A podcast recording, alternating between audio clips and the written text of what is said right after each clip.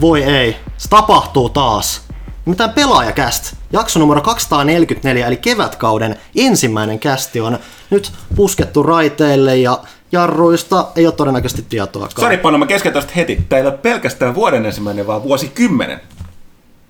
Tässäkin sit voi, jos mennään tuohon keskeyttämisasiaan, niin periaatteessa, koska vuotta nollahan ei ollut, niin tämä ei varsinainen... Ai sä oot näitä ihmisiä. Ei kun siis se on, kun sä nyt vaan toit sen periaatteessa sieltä väliltä, niin kuitenkin. Joo, tämä on, tää on puoliksi vuosikymmenen ensimmäinen Niin, niin, ja totta kai siis sehän on kuitenkin, että kun puhutaan 90-20-luvusta ja muusta, niin aina yleensä otetaan se 90 esimerkiksi sieltä mukaan, ja kuitenkin, kun jos kans lähdetään vääntämään, niin jotkut voisivat sanoa, että 90-luku alkoi ehkä 93, Suomessa 95, koska tänne kaikki tulee jäljessä ja muuta. Että se on aina vähän semmoista taidetta.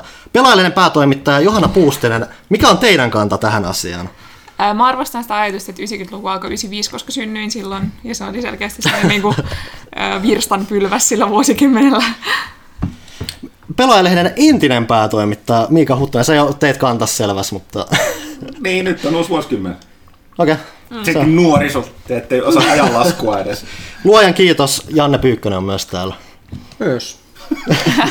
Äänessä myös ää, toimituspäällikkö Panu Saarenoja, mutta ei sillä niin väliä, koska kuten mä todennäköisesti mainitsinkohan mä, tämä on kevätkauden tosiaan ensimmäinen pelaajakäst jakso, mikä tarkoittaa sitä, senkin on sanottu jo siinä alussa 244. Sääkin on Mä, mä oon niin vanha, että mulla menee kaikki ohi. Niin, että, mutta kuitenkin. Nuorisolla on liian kova vauhti. Mutta oleellisinta tässä, kun- miksi mä nostan nyt esiin tämän kevätkauden ensimmäisen, tarkoittaa, että uusi kausi, kaikki vanhat juonikuviot on tietenkin nätisti laitettu pakettiin siirretty. Tämä on mitä täydellisin podcasti hypätä mukaan, tai mitä täydellisin jakso hypätä mukaan pelaajakästin pariin. Joten todetaanpa tässä, että pelaajakästhän on siis pelaajalehden ja näin myöllä on myös pelaaja.fin oma podcasti, jossa ollaan ainakin luvattu kovasti sitä kelvollista läppää, mutta jos noppatuuri osuu kohdalleen, niin joskus me puhutaan myös videopeleistä. Me ollaan mä upgradeattu näin. Keskinkertaisesta kelvolla. Kelvollinen on huomattavasti parempi. Mutta aivan uuden, uuden vuosikymmenen kunniaksi. Kukapas nyt näitä? Onko teillä mitään muuta sanottavaa pelaajakästistä? Hei, mulla on äh, pelaajakäst löytyy myös Instagramista nykyään. Omg. löytyy siis Eikö nuoriso ennenkin, käytä tällaista kieltä? löytyy siis ennenkin pelaajan omista kanavista, mutta nykyään pelaajakästillä on oma Instagram, at pelaajakäst. Ja sinne mä varmaan tänäänkin laitan jotain typeriä storyja täältä nauhoituksesta. Ja, ja sinne tulee infoa uusista jaksoista ja kaikkea, mitä me kehätä spämmätä pelaajan omiin kanaviin. Todennäköisesti pelaajan omissakin kanavissa nyt kuitenkin muistutaan aina jaksosta ja varmaan laitetaan se kysy pelaajalta, että jos, et se on enemmän varmaan niille, jotka haluaa enemmän keskittyä just sen Kyllä. pelaajakästiin, eikä jostain syystä halua muuten meidän kanssa vuorovaikuttaa. Sen lisäksi tässä alussa kannattaa heti nostaa kissapöydällä ja muistaa siitä, että erityisesti jos sattuu olemaan uusi kuulija, joka jostain syystä aloittanut vahingossa kuuntelemaan ja edelleen kuuntelee, mitä me täällä puhutaan, niin koska kuulematta paras, niin kannattaa välittömästi suunnata osoitteeseen jakso.fi, jossa on käynnissä vuoden 2019 parhaiden podcastien äänestys. Tai oikeastaan se pitäisi olla parhaan podcastin äänestys, jossa on oikeasti vain yksi vastaus, on pelaajakästä. Joten käykää vastaamassa. Jakso.fi. Sitten voi voittaakin jotain. Eli sitä suuremmalla syyllä kannattaa käydä äänestämässä. Uh, eipä siinä kummempaa, tässä ollaan melkein jo alkutanssit, alkurituaalit saatu hoidettua, mutta jotta se saadaan päätökseen, niin Miika Huttunen, mä ymmärrän, että meillä on reklaameja. Kyllä on. Pimpeli Pom seuraa kaupallisia tiedotteita. Aloitan sivuun huomata, että meillä on myöskin uusi käsikirjoittaja sitten katsotaan miten menee.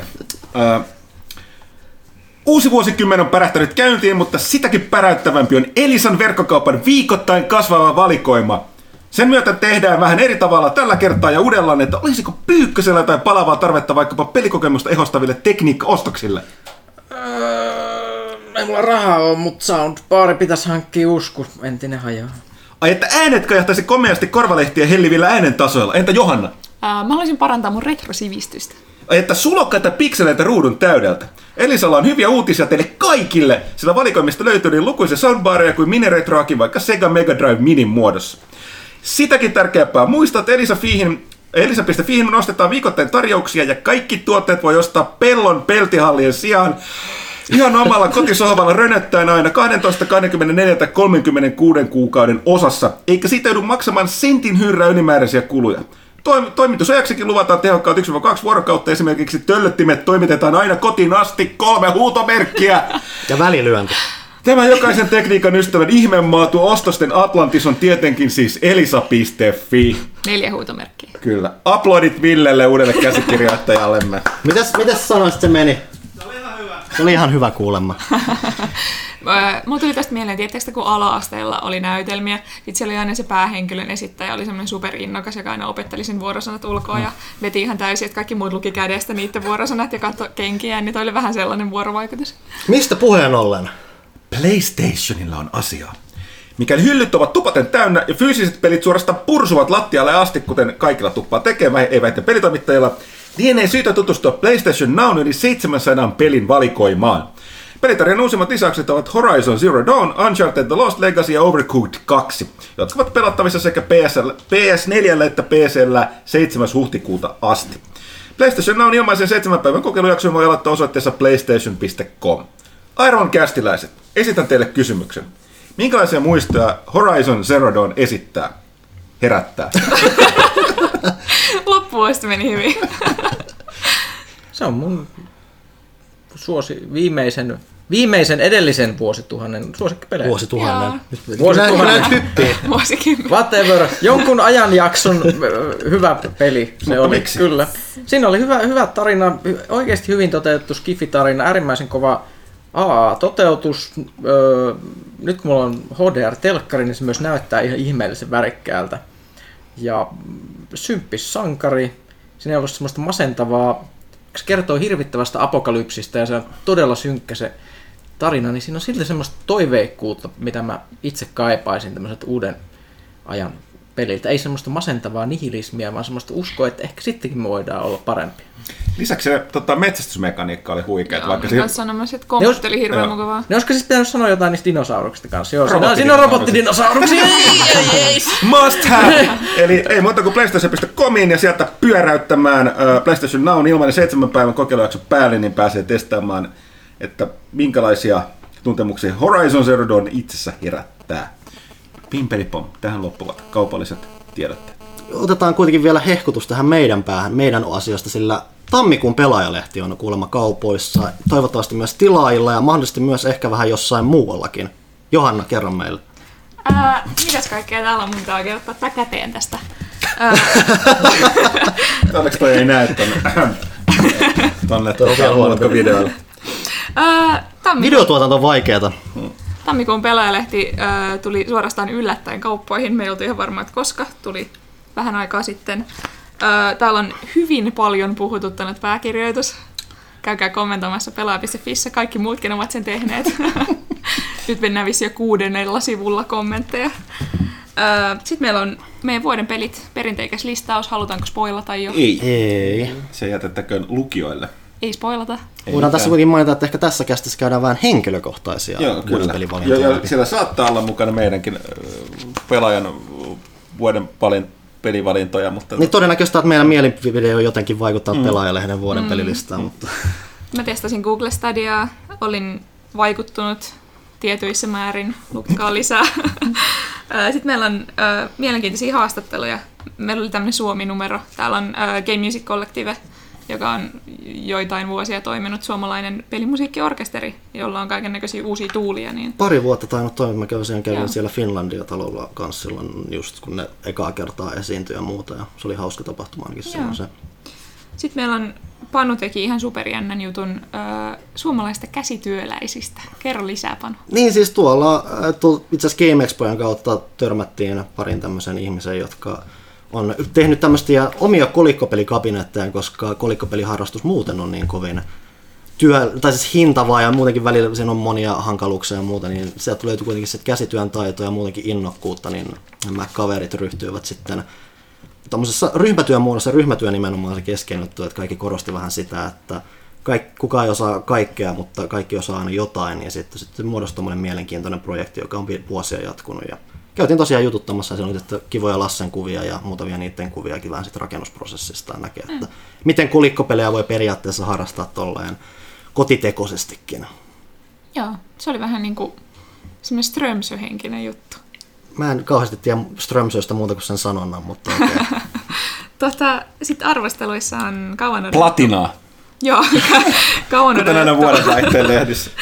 kauan odotettu Shenmue 3, uh, Life is Strange 2, uh, XCOMin luojan Phoenix Point. Ne oli varmaan ne ainoat, kene- mistä kukaan on kuullut tällä listalla. Hei, hei, siis siis Mario tiedä- Sonic at Olympic Games. Ja siis ter- 20. Terminaattori täytti kaikki odotukset. Mech Warrior totta. 5, Mercenaries. Joo, kyllähän näitä on.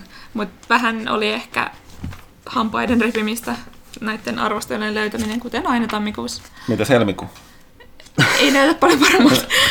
Ai niin, tuossa oli toi mun Hearthstonein uusimman laajennuksen arvostelu, missä mä olin äh, Galagrondin nimen onnistunut kirjoittamaan Kymmenen kertaa. kymmenen kertaa väärin. Tosi Sitten jo, jo, joku, joku oli kommentoinut, että kuitenkin siinä on heti kuva, missä se tota, ö, Joo, niin onkin. nä, näkyy, mutta täytyy huomauttaa, että kun me katsotaan noita taittoja läpi, joilla yleensä tällaiset pitäisi bongata, mm. niin meillähän ei näy nuo kuvat niissä printeissä. Mm. Eli se ei, se ei jotenkin silleen auttanut. Sitten meillä on Shenmue 3 kilpailu, joka on tälläkin Se on ihan huikea palkinto. verkossa. Jos mä pelaisin Shenmue ja olisin joskus pelannut niitä, mua kiinnostaisi sitä palkinto, Joo, tai kilpailu. keräilyversio, jota on vain 5000 koko maailmassa. Meillä on niistä yksi. Kohta se on teille. Ää, Jollakin teistä. Kysymys, puhutaanko me nyt jo meidän ensi kuun lupauksista vai vasta myöhemmin? Mä en tiedä, kenellä on kästin käsikirjoitus. Se ei ole enää minulla. Minä en tiedä, mitä aiomme tässä kästissä tehdä. Siis voidaan sitä vihjata, että täällä luvattiin tammikuun numerossa, että ehkä meillä olisi jotain Final Fantasy 7 Remake-asiaa, mutta kuten Ai tuossa niin. myöhemmin ehkä puhutaan, niin erinäiset mutkat tuli vastaan. Eli ei ole. Mutta näin, siis uusi pelaajatti kaupoissa. Se voi olla sinun, kun käyt heittämässä lantteja kauppaan. Ja tosin tai kuten, Pelaajafihin, koska meillä on nykyään digilehti, jota voi lukea Pelaajafissa. OMG! Puhun se on- edelleen nuorisoa. Se on puolet halvempi, joten ostakaa sitä myös. Ostakaa molemmat. ostakaa kaikki mitä on tarjolla mielellään. Mukaan lukee näitä mahtavia hienoja kuppeja. Öö, Pelaajakäst kuppeja kaikille lempi-ihmisillemme, ihmisillemme, memlemme. Mä en saa puhukaan enää. Mitä tää kahvissa on? Tää on kylmää. Se se varmaan on. Ei sillä, kuten sanottu, kuitenkin kevätkauden ensimmäinen kästi, mikä tarkoittaa sitä, että tässä oli jonkunlainen välikin tässä välissä. Joku puhuu ehkä joulusta, joululomasta, uuden vuoden vaihteesta tai muuta, mikä tarkoitti myös sitä, että meilläkin oli ehkä jollain pieni paussi ja siellä ehkä tehtiin jotain. Mitä me tehtiin jouluna? Kuka haluaa aloittaa? Syötiin kinkkua. Kaukkuna. Joo. Onko nyt siis virallinen jouluosio? Joo, mennään jouluosiolle vaan. Sä voisit laulaa Panu jonkun pimpelipompeli joululaulun tähän alkuun jinglenä, tiedätkö? Pimpeli pompelilaulun joululingellä. Nyt että päästään joulutunnelmaan, tiedätkö? Mitäs tää menee tää? Hei tonttuukot hyppikää. Mikä tää, Nyt on joku aika. mikä tää, mikä tää oli tää Jumpsis Jömpsis Pimpeli Pompeli? Hiiriset Kissalle kissalle takki takki ja ompeli. Mä en ole kuullut tota varmaan 20 viihdettä, vuoteen. joo. Ja että se kai, nyt sieltä avautui taas joku mystinen lokero takaraivossa. Mutta- Pyykkönen oli todella innokas nyt ava, ala, avaamaan omasta joulustaan. Ei mä Tuli vaan mieleen se, kun mä jouduin opettelemaan ala-asteella soittaa xylofonia joulujuhlalla. Vietän flashback. Joo, siis en ole koskenut xylofoniin koskaan aikaisemmin ja sitten ilmoitetaan, että joulujuhlassa se soitatte sitten biisin, joka oli joku enkeli jotakin. Ja sitten se soitettiin ihan niin kuin, tiedätkö, naama hiessä ja se, se on hirveässä tuskissa. Mutta mut silleen, että mulla kävi tuuri, koska muistelen, että ne, jotka ei saanut soittaa xylofonia, ne joutui esittelemään sellaisia tai esittää sellaisia tyhmiä tonttuja, jotka pyöri siellä silleen semmoisen laulun tahtiin, sellaisia säällittäviä kuperkeikkoja ja muuta. Siis niin ala-asteen nöyryytykset on kyllä aika kovia ollut aikana. Olipa kyllä, niin kuin, palauduin ihan, Oot- ihan täysin sinne. Oletteko te ikinä miettinyt, että kaikki suomalaiset osaa soittaa nakkahuilua? Silleen, että jos miettii tätä, tätä porukkaa tässä pöydän ympärillä, meitä yhdistää jo videopelit, mutta myös se, että me kaikki osataan soittaa nokkahuilua. Se, se on, Mi- Nyt mun pitää kysyä, mikä lasketaan nokkahuulun soittaminen. niin, niin, mä saan yhden, yhden kappaleen, jossa on Ostakaa. kolme eri nuottia. Ostakaa Ostakaa makkaraa. makkaraa. Niin se on se tai joku ukkonoa. Ukkonoakin on vähän Se monimutkaisen. on monimutkainen. niin. Osaakohan nykyajan koululaiset, tiedätkö, Fortnite-sukupolvi, Mä osaako ne soittaa? Ostakaa Mä oon odottanut kauhulla, että Viltsu saisi, Viltsu on siis kah- kahdeksan nyt, ei ole tullut nokkahuilu. Niin se mä kyllä miettiä, että siis, mä miettiä, että oli todella outoinen jälkikäteen ajattelee, että siis muistan, että mun aikana niin, eli silloin kun koulussa käytiin vielä luolissa ja käytettiin puutauluja, niin tota, kuitenkin nokkahuilu piti olla kaikilla. Niin, Joo. se piti hankkia. Joo, Joo. niin se ei riittänyt, että sitä piti opetella. Sitä piti kulettaa ympäriinsä, se se, oli oli sellaisessa aina siellä repussa. Okei, mulla ei se meillä, oli, meillä oli se tosi hygieninen valinta, että meillä oli jotkut valmiit nokkahuilut siellä. Okei, no toi itse asiassa selittää se, miksi piti, että tajusin, miksi piti hankkia omat, mutta silti Koska ne oli mulla oli koulua täynnä oma nokkahuilu. ja Mä en tiedä miksi mulla oli, se on varmaan joku mun broidin jääne tai joku, että ehkä sillä joskus koulu joutui Mutta mä hankkimaan. oikeastaan tiedä, että miksi on päätetty, että kaikkia suomalaista pitää osata soittaa nokkahuilua. Siis se on varmaan joku semmoinen nokkahuilu-industrin tyyppi, jolla on ollut hirveästi vaikutusvaltaa johonkin koulu tällaiseen ö, komiteaan, ja sitten ne on Niin. sanonut, että nyt sanotte, että kaikki suomalaiset lapset seuraan 20 vuoden ajan soittaa nokkahuilua, ja näin on tapahtunut, koska ne, siis sama tehdas on mun mielestä varmaan teki ne kaikki nokkahuilut, ja niissä, ni, niissä oli ne pussitkin varmaan Joo, teki, teki. ne oli semmoisia kermanvärisiä kaikki ainakin meillä. Ja... Luoja. Niin, Mutta- Mutta ehkä, siinä on, Kauheet. ehkä siinä on joku juttu, että, että tota, sitten on katsottu, että kun jo, johonkin soittimen saanut kiinni, niin sitten ehkä kiinnostaa muutkin sen jälkeen. ei, Siinä on kuitenkin se- ei, se ei toiminut. Se nokka, nokkahuiluskin on kuitenkin se, että sä puhallat sinne ja sä vähän näperät sitä, että on se siitä ehkä simppelimmästä päästä. Puhallatko sä sinne vai kyllä sä puhallat sinne? Joo. Ei, Mitä muu, mikä muu vaihtoehto siinä on? Oi. Hienoa, että siis tämä uuden vuosikymmenen vuoden ensimmäisen kästi, niin tangentille singahettia lujaa. No siis, se on, se on mun juttu. Tiedätkö, mä, teen vaan sitä, mitä multa odotetaan. Toi on toi on tosi samaistuttava tangentti, että On, on. Tervetuloa pe- pelaajakästi Ja- pari kuuntelemaan keskustelua nokkahuiluja. Siis jos mä kuuntelin, että olisin töissä aamuradiossa, siis mä kuuntelen aina aamuradiota, kun mä menen viemään lapsia päiväkotiin. Niin siellä puhutaan aina vastaavista tai vähintäänkin turhemmista aiheista. Mun mielestä taas ihan nokkahuilu. täydellinen ollut. Niin, niin tiedätkö, Radio Rockissa niin ne voisi ihan hyvin vetää tämän saman tai niin kuin jossain Yle Xn aamusta, ihan, ihan missä tahansa. Niin, se olisi mennyt ihan täydestä tämä nokkahuilukeskustelu. Mä oon sisäistänyt, sen, että suomalaiset haluaa kuulla ihan tämmöistä turhaa jorinaa tämmöisellä oudolla tangentilla. Mä en tiedä, mistä se on. Siksi kannattaa käydä äänestämässä pelaajakästistä vu- vuoden paras. monessa muussa podcast, suomalaisessa podcastissa on puhuttu nokkahuiluista, Mm. kuinka suomalainen perintö vielä. Suomen monipuolisin pelikästi. Kyllä, siis tämä on täydellinen suomalaisuuden ytimen tavoittava Mm. kokemus. Tiedätkö, samalla tavalla kuin MS Romantic. Hei, mutta eikö Okariinaa vähän? Eikö se ole sellainen kukkopillin kaltainen on Niin tavallaan sukua niin, kuin, varmasti. niin, niin. Knock Wheel of Time, no niin. Mennään, mennään ihan, ihan muualle. Mikä nokkahuilu on englanniksi? Onko nokkahuilu? Rekorder. Recorderi. No, et nok- Niin kuin nauhoitin recorder. On vai? Joo.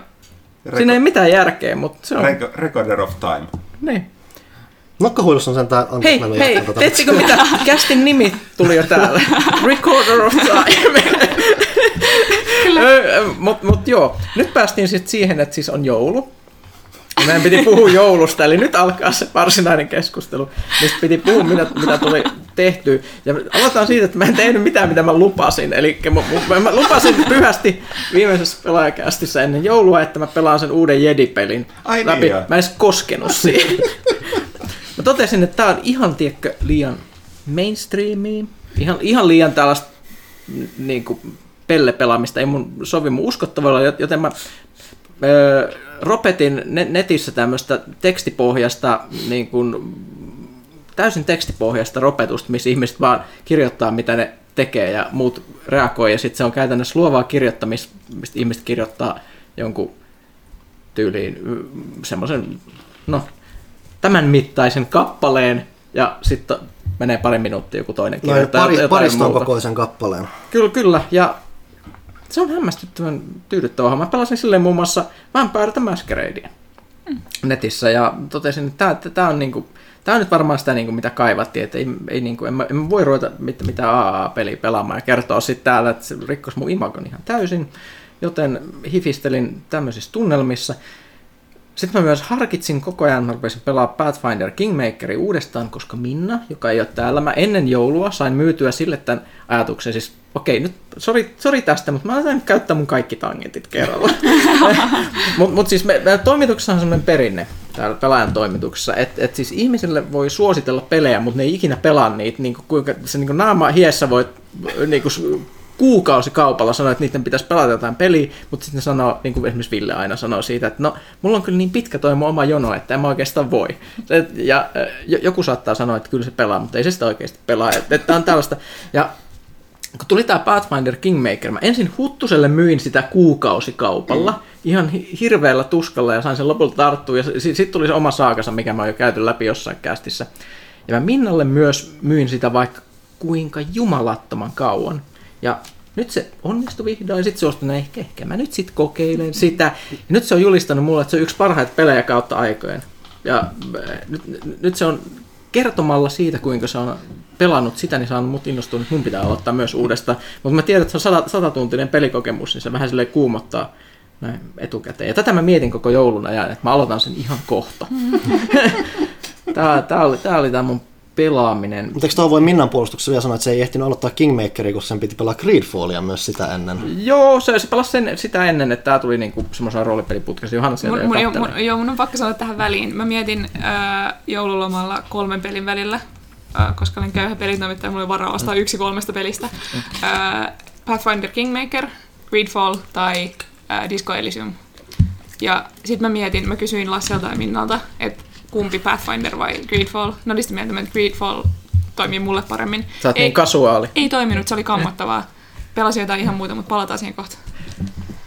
Joo, mutta mut siis nyt myös Minna on siis todennut, että se on yksi kaikkein aikojen hienoimmista peleistä. Minähän olen, olen samaa mie- mieltä, että se on oikein roolipelien kuningas. Ja tota, Kohtaan sit- tuossa on Kickstarteriin menossa seuraaja. Se alkaa, helmikuun neljäs päivä alkaa ö, kakkososan kickstarttaus, mikä on ihan huikeeta. Mä odotan sitä suurella innolla, koska se... Ja parasti on se, että nimenomaan, koska siis toihan, mikä pitää ymmärtää Kingmakerista, että se on valtava kampanja, joka pelataan ihan alusta loppuun. Että niin kuin, sellainen niin kuin, eeppinen tarina, jossa, mikä noudattaa hyvin sitä niin DD-meininkiä, että sun hahmo kasvaa niin kuin voimatasossa ja sitten se hallitsee, niin toi tulee olemaan ihan uusi e- erillinen kampanja, mikä sijoittuu kuitenkin samaan maailmaan. Kyllä. Mä kaduttaa, että mä en valinnut sitä. Joo, ja siis se on mielenkiintoista, koska me puhuttiin Minnan kanssa, että mi, mi, mikä niin kuin, mihin pelikokemuksen se vertautuu itse kaikista parhaiten. Niin me tultiin tässä keskustellessa siihen tulokseen, että, että se on Mass Effect-trilogia. Ja nimenomaan se trilogia, koska mm. se on niin pitkä, että se tuntuu, että sä pelaat ne kaikki mm. kolme peliä niin kuin sen yhden pelin tiimoilta. Että siinä ei ole vaan mitään, mitään taukoja, vaan se on yksi semmoinen, joka, joka siis Niin se on jaettu se- kappaleisiin, se- jotka niin- on aidosti irrallisia toisistaan, niiden välillä voi mennä on, aikaa. on, on, ja sen ajallisesti kestää maailman sisäisesti, sinne kestää vuosia se tarina, kun sä pelaat sitä läpi, ja si- si- siinä se koko maailma ehtii muuttua siinä, niin semmosia, just tommosia niin pitkiä, eeppisiä pelikokemuksia sitä nyt niin kaipaa, ja just se, että et, et sekin on osaltaan niin täyttänyt sitä Mass Effectin jättämää aukkoa, että et se Mass Effect opetti silloin aikanaan toivomaan, että tulisi tämmöisiä valtavan yhtenäisellä tuntuvia isoja kokonaisuuksia mitä tämä nyt sitten niin täytti. Mutta mut en pelannut sitä myöskään sitten joululomalla, vaan mitä mä oikeasti tein? Mä katsoin huonoja joululeffoja. Mä, mä itse viittasinkin tästä, tästä, se on ollut mun harrastus kolmatta vuotta. Öö, alkoi siitä, kun Netflixissä oli kolme vuotta sitten Christmas Prince, eli jouluprinssi, super cheesy elokuva, jossa on se aitzombie tytsy pääosassa, Rose McIver.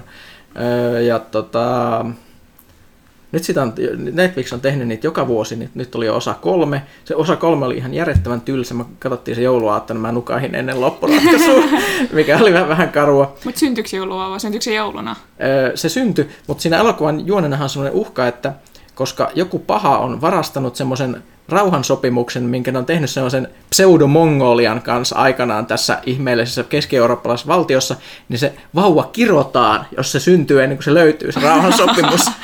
Curse upon him! Oliko aiemmissa osissa ollut tuommoista maagista puolta? No ei.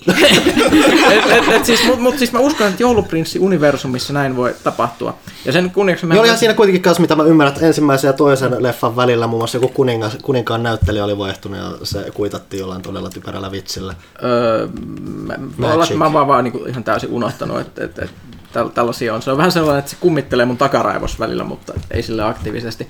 Ja sitten mä oon kattonut kaikki muut todella siisit Netflix-joululeffat, jotka oli tänä vuonna niin pahoja niistä monet, että et, et, siis oikeasti kärsin. Mutta päätin, että mä katon, katon loppuun. Jotkut oli semmoiset, että piti ke- aloittaa, keskeyttää, sitten käydä puoli tuntia jotain syömässä kinkkuu välillä, tulla takaisin, että kyllä mä saan tämän taisteltua loppuun asti. Et, et jos haluaa niin täydelliselle kärsimykselle alistaa itsensä, niin näistä kannattaa va- valita toi, tota, mikä se oli? Se oli joku tuhkimo-tarina, joulutoive. Se on niin kuin teinien kammottava musikaali romcom hirveillä musiikkinumeroilla, jotka kuulostavat huonolta Hannah Montanalta. Ja sen juoni on siis se, että semmoinen pop-tähdeksi haluava nuori nainen on töissä semmoisessa kammottavassa joulupuistossa, jossa se joutuu esittämään joulutonttua. Ja sitten sit sinne tulee pyöriä semmoinen rikas poitsu, Mut, ja sit, koska se on nolattu Instagramissa, niin se ei halua tie, sen pojan tietävän, että kuka se oikeasti, no. mutta se tyyppi ei tajua, kuka se on, kun sillä on päässä semmoinen tonttulakki ja se on se Spock-korvat, ja se ei mitenkään tunnista sitä, jos sillä ei ole ne päässä. Tämä on niinku se juoni. Clark Kent Joo. Ja sitten sillä on maailman huonoimmista näyttelijöistä koostuva perhe, jotka on siis tietysti tämä niin tuhkimatarina, niin ö, siinä on siis paha äitipuoli, ja nämä siskopuolet, jotka on siis niin Skeletor-tason pahiksi, että ne nauttii sellaista kärsimyksestä sellaisella tasolla. Ne, niin kuin, se, se, on, se on ihan hirveät katsottavaa. Mutta sitten sen vastapainoksi oli tota... Sori, tämä ei ole Tämä on niin syvällä tangentissa, että mä en tiedä, mitä mä joudun ei, tänne. Ei, toi on nimenomaan sitä aihetta. Edelleen tervetuloa pelaajakästiin. Pelaajakästiin joulu. Mutta mut siellä oli yksi hyvä tällainen, tota, se oli norjalainen joulusarja Jouluksi kotiin. Ja, ja norjalaiset on tosi hyviä tekemään draama- ja komedia-telkkaria. Niillä on, jo, no, niillä on sitä öljyrahaa, tiedätkö? Niin. Siellä on myöskin se Norseman, jotka, jotka porukka luuli, että se on joku viikinki ja tällainen uusi viikingit, mutta ei, se ei, komedia se parodia, joo. joo. Mutta mut, tämän juonena oli siis ihan sama kuin näissä amerikkalaisissa hömppäjutuissa, että siis on nainen, joka menee sen kotiin vähän kuin ikään kuin joulukuun alussa ja sitten siellä tulee puheeksi, että se on kolmekymppinen sinkku ja sen pitäisi hankkia poikakaveri. Ja sitten se, sitä hävettää niin paljon se, että se joutuu istumaan lasten pöydässä yksinään, niin, niin sitten se valehtelee, että sillä on poikakaveri ja sitten se kutsutaan ikään kuin jouluaterialle, nyt sille pitää sitten kuukaudessa löytää sitten joku. Ja sitten se joutuu deittailemaan, se on sitten tosi pahoja tyyppejä. Niin se joutuu se, muun muassa on se ihan kammottavan Tampion kanssa niin kuin pakohuonetreffeille ja tällaista. Että siinä on semmoista niin kuin kammottavaa modernia realismia, semmoista vähän niin kuin myötähäpeä mäistä juttuja ja semmoista aika hyvä huumori. Metsä tykkäsin, tosi hyvä sarja. Kuusosainen sellainen nopeasti katsottu. Että et tällaista jouluna. Sain paljon kalkkunaa ja tuota, sain sukat ja kuulokkeet. Mm.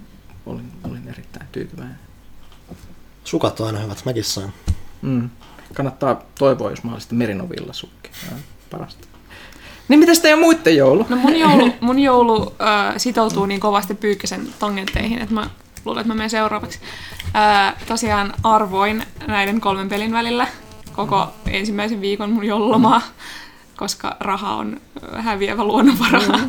Ja tota, sitten mä päädyin siihen Greedfalliin, jota pelasin ehkä 15 tuntia, kunnes mulla palo käpy, koska se oli mun mielestä kauheaa Öö, siis mä ymmärrän olevani täysin väärässä, koska kukaan muu ei ole tätä mieltä. Mun mielestä ne kaikki sivuhahmot oli ihan pahvihahmoja.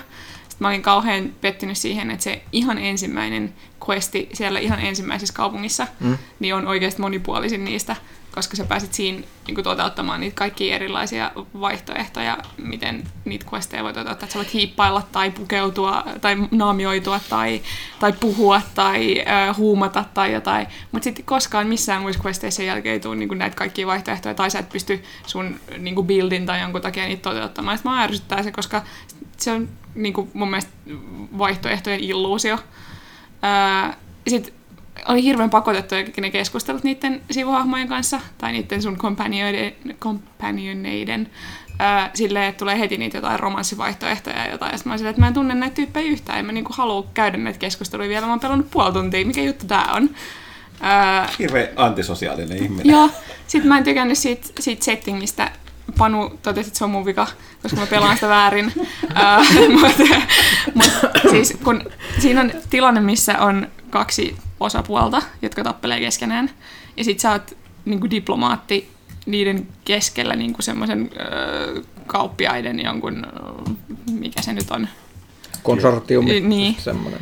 Se, siis sä olet semmoinen, jonka pitää olla hyvissä väleissä molempien kanssa. Sulla annetaan mahdollisuuksia... Vai tarviiko? Niin. Sulla annetaan mahdollisuuksia suututtaa jompikumpi puoli niin kuin jatkuvasti, mutta mä en koskaan pystynyt tekemään sitä, koska mä aktiivisesti silloin sabotoin mun omaa niin kuin, plania siinä.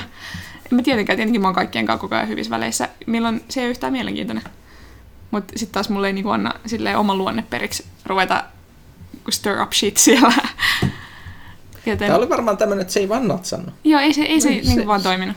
Joten sitten mä olin kauhean pettynyt siihen, että mä olin käyttänyt sen 50 siihen peliin ää, ja 15 tuntia mun elämästä. Ja sitten mulla jäi siitä semmoinen biovare-himo, että mä haluaisin pelata jotain, mikä on tehnyt tämän kunnolla. Ää, joten mä rupesin pelaamaan Mass Effectia. Ää, en ensimmäistä kertaa elämässäni, mä oon kyllä monta kertaa yrittänyt ennenkin, mutta sitten se ei ole ikinä vaan toiminut mulle. Ää, Tällä kertaa se toimi. Pelasin ykkösen läpi, just aloitin kakkosta. Oli kauhean kivaa. Mun kanssa sanottava, että sun Shepard näyttää ihan kauan. Näin joku kuvan ja totesin, että? Et se, siis se näyttää sellaista meemi Shepardilta, mitä ihmiset tekee. mä oon pahoillani, mutta siis mä käytin mun Shepardin, kun mä aloitin pelaamaan sitä. Mä, mulla se myös näytti meemi Shepardilta, mutta koska se on se, että kun sä teet Mass Effectin hahmoa, niin se hahmolla on, tiedätkö, sulla on tietty kulma, missä sä voit niinku kääntää sitä se, on- se päätä. Se hemmetti, mikä moottori ne käyttää, niin se, se, on, Joo. se on just sellainen, että tulee taas sanontaa, että tämä on mun parempi puoli. Joo, joo, joo, eli se hahmo katsoo aika lailla eteenpäin, sä voit vähän kallistaa sitä molemmille Joo. sivuille. Joo. Se valaistus on semmoinen, että se valaistus ei ole yhtään samanlainen Ja kuin näyttää peleissä. ihan sikatyhmiltä. sitä- Niin, Joo, niin, ja niin sitten sit, kun sä näet ensimmäisen kerran sitä pelissä, sen jälkeen kun sä oot luonut sen, se näyttää ihan tampiolta. Se oh my god, mikä Joo, hirviä. ja tässä on siis se, että mä aloitin kolme tai neljä kertaa tämän takia uudestaan sen hemmetin Mass Effectin, kun mä pelasin sitä puoli tuntia ja totesin, että jostain kulmasta sit sen Shepardin esimerkiksi joku leuka tai poski näyttää niin jotenkin epämuodostuneelta. Mun, mun Shepard näyttää eläköityneeltä hunkstanssialta, joka käy värjäyttämässä sen kulmakarvat kampaajalla. Ja Janne oli silleen, että oikeasti postaa tosta kuvat Twitteriin, I dare you, että su- sua pilkataan niin paljon. He's not wrong. Mutta mut mä oon kiintynyt siihen. Ää, se on hyvä tyyppi. Mä tykkäsin siitä ykkösestä tosi paljon, vaikka se oli siis pelillisesti ihan kammottavaa tauhkaa. Mä vihaan makolaajelemista niin paljon. Mm. Mutta mä osaan arvostaa Mass Effect 2 paljon enemmän nyt, koska se tuntuu hyvältä Mulla on yksi kysymys. Minkä takia kukaan, ja miksi sinäkään pelasit sen miespuolisen Shepardilla, kun sä voit valita Jennifer Hayden ääninäyttelemän Femshepin? Se on hyvä kysymys. Mä yleensä pelaan naisilla. Dragon Age mä pelaan aina naisilla. Niin sit mä luulen, että mä sen takia otin nyt miehen. Joo, joo. Mut se on paha virhe. Mutta... Se on Mennä koska- siihen. En mä tiedä. Tai se, tai se riippuu siitä, onko, onko sulla, Siis se- siis onko sulla äh, Paragon vai Renegade? Öö, vähän s- molempia. Ei voi pelata silleen. Taas se pelaa väärin videopelejä. Aina, aina tapa Femshep ja Renegade. Renegade, kyllä, koska mikään niin tyydyttävää, kun potkii niitä tyyppejä ikkunasta ulos semmoisilla hienoilla one-linereilla. Ei, Se on siis mun tyyppi on sellainen, että se tekee mitä täytyy tehdä. Silloin se tausta, se ruthless tausta, että, että, niinku, että se tekee mitä on pakko tehdä. Mutta se on myös sille oikeudenmukainen, että se ei riko lakia esim. I am the law. Niin.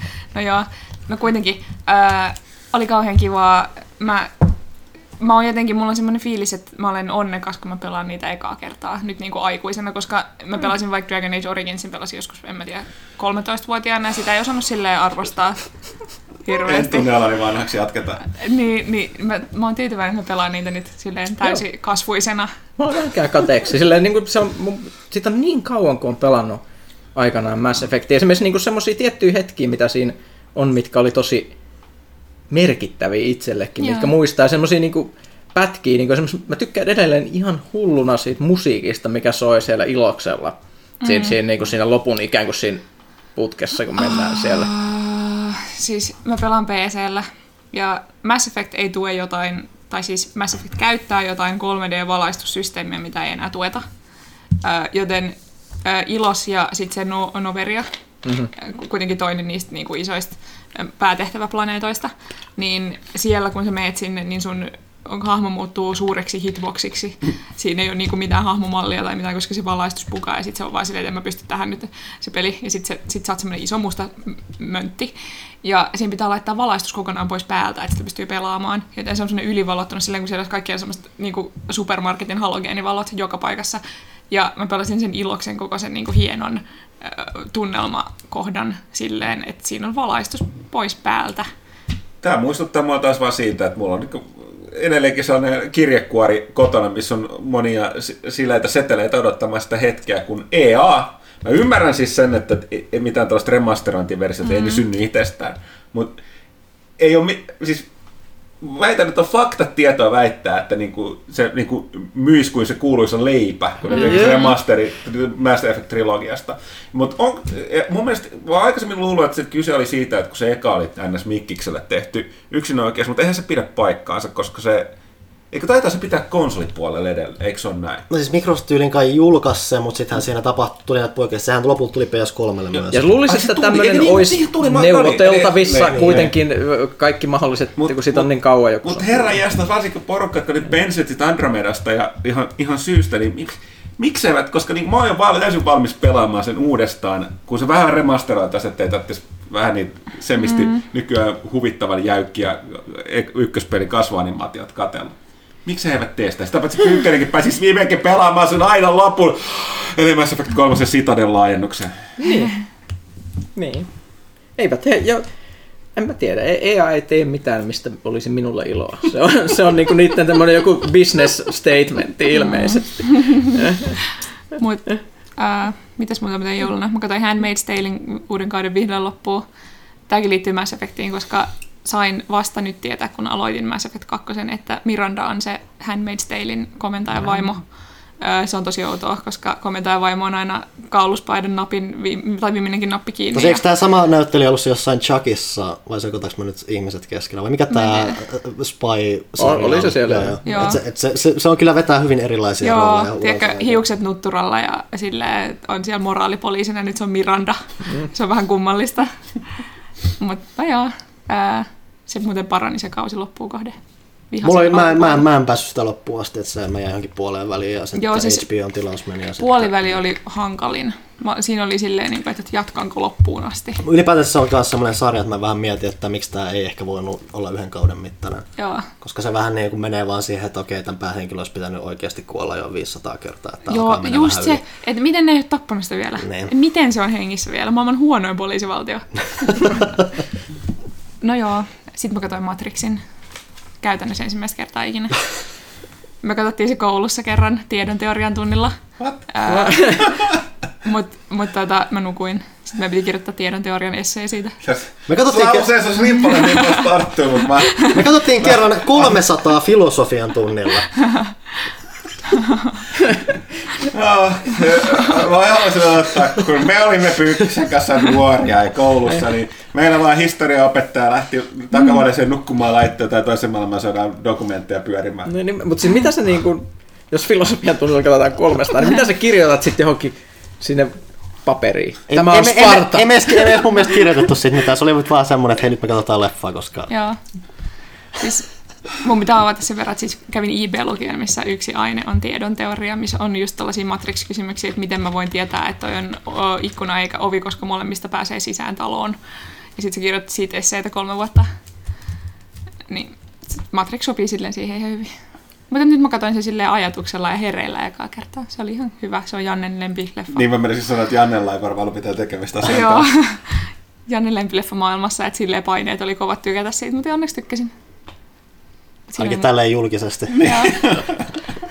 Terveisiä Janne. Tämä oli muuten ihan huikea. Tämä vielä heijastuu siihen norjalaiseen sarjaan, niin siinä on siis mahtava kohtaus, mikä alkaa to, to, toinen jakso tä- tästä norjalaisesta sarjasta. Ne on käynyt elokuvissa, katsoo tämän naisen lempielokuvan, ja sitten se mies alkaa tilittää sitten kymmenen minuuttia, että miksi se on huono se elokuva, ja se nainen on hirveissä tuskissa Ko- koko ajan. Siitä se huikea kohtaus.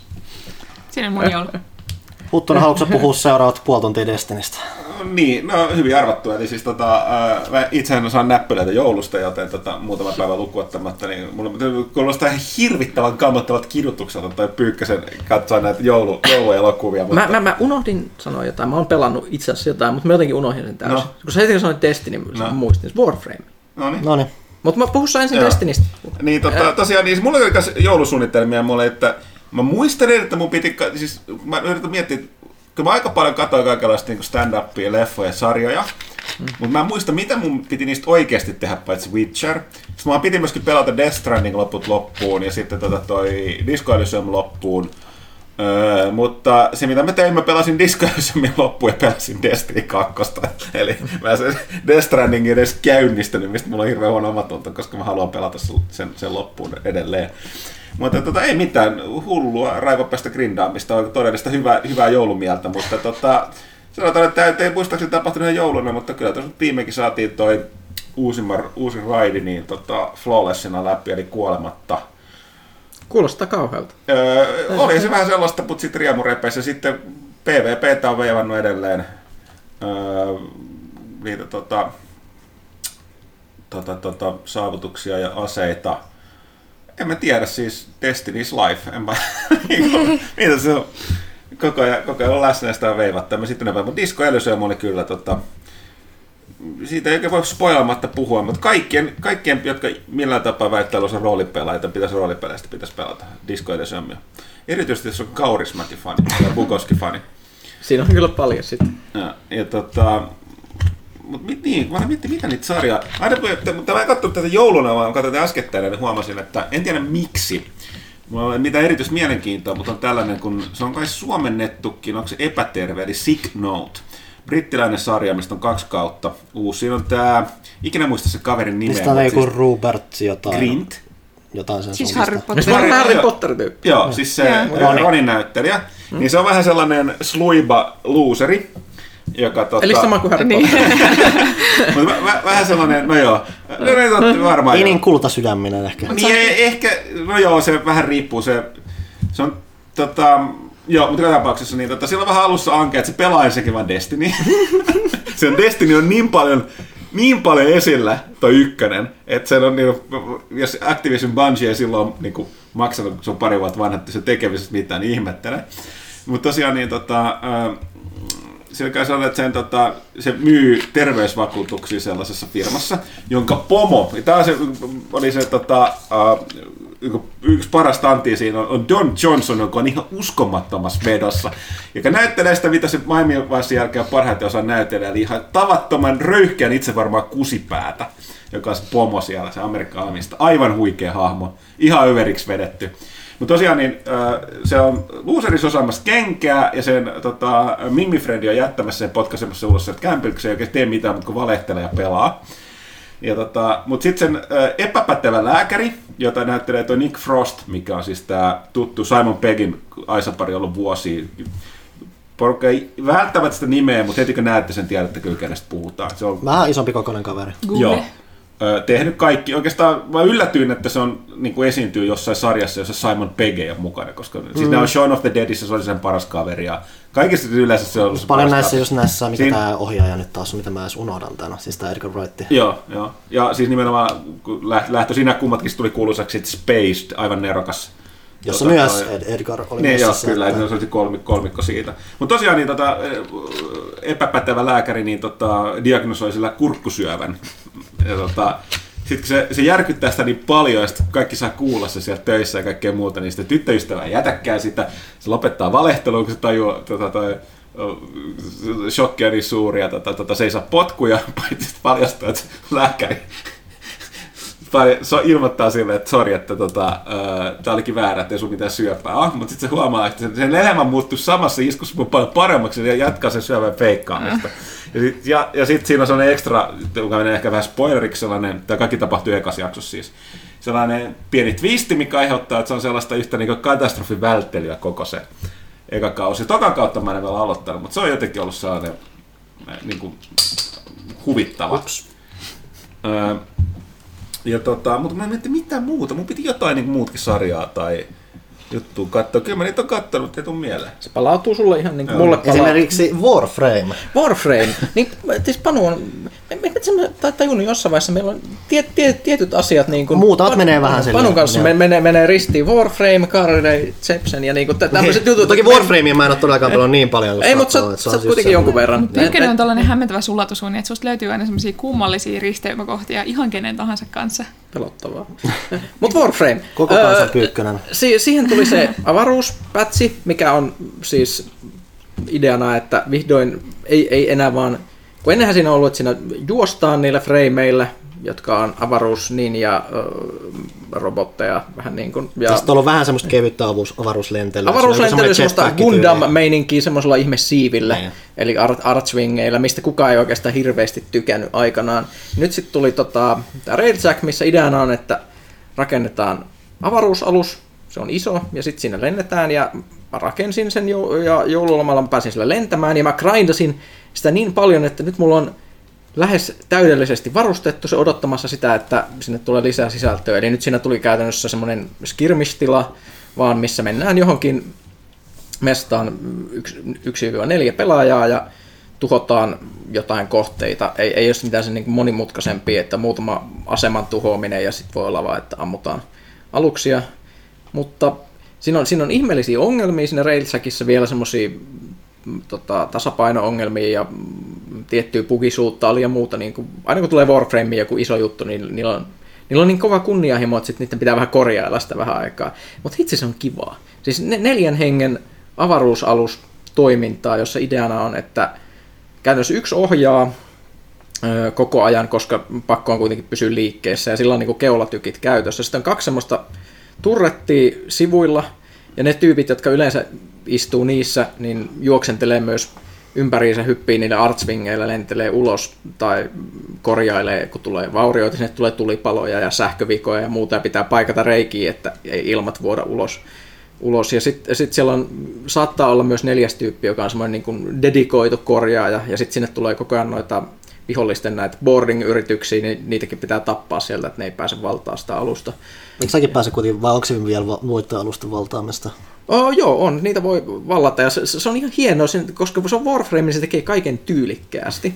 Et, et, periaatteessa et niinku esimerkiksi saa perusaseella ammuttua niitä vihollisten isompia aluksia rikki, vaan ne pitää hoitaa sille, että joku menee sinne sisälle, että sinne voi lentää niillä artsvingeillä, tai sitten voi mennä, jos sulla on tarpeeksi killiä, niin sä voit työntää itse semmoiseen putkeen tai niinku tykkiin, niin kuin Archwing Launcheriin, missä, mistä ammutaan niin kuin, sirkuksen kanunan kuulolla, että sä voit ampua itse sen niin kuin, vihollisaluksen seinästä läpi sille, että suoraan tuut sinne, koska ne on Warframe, ne on ninja jumalia.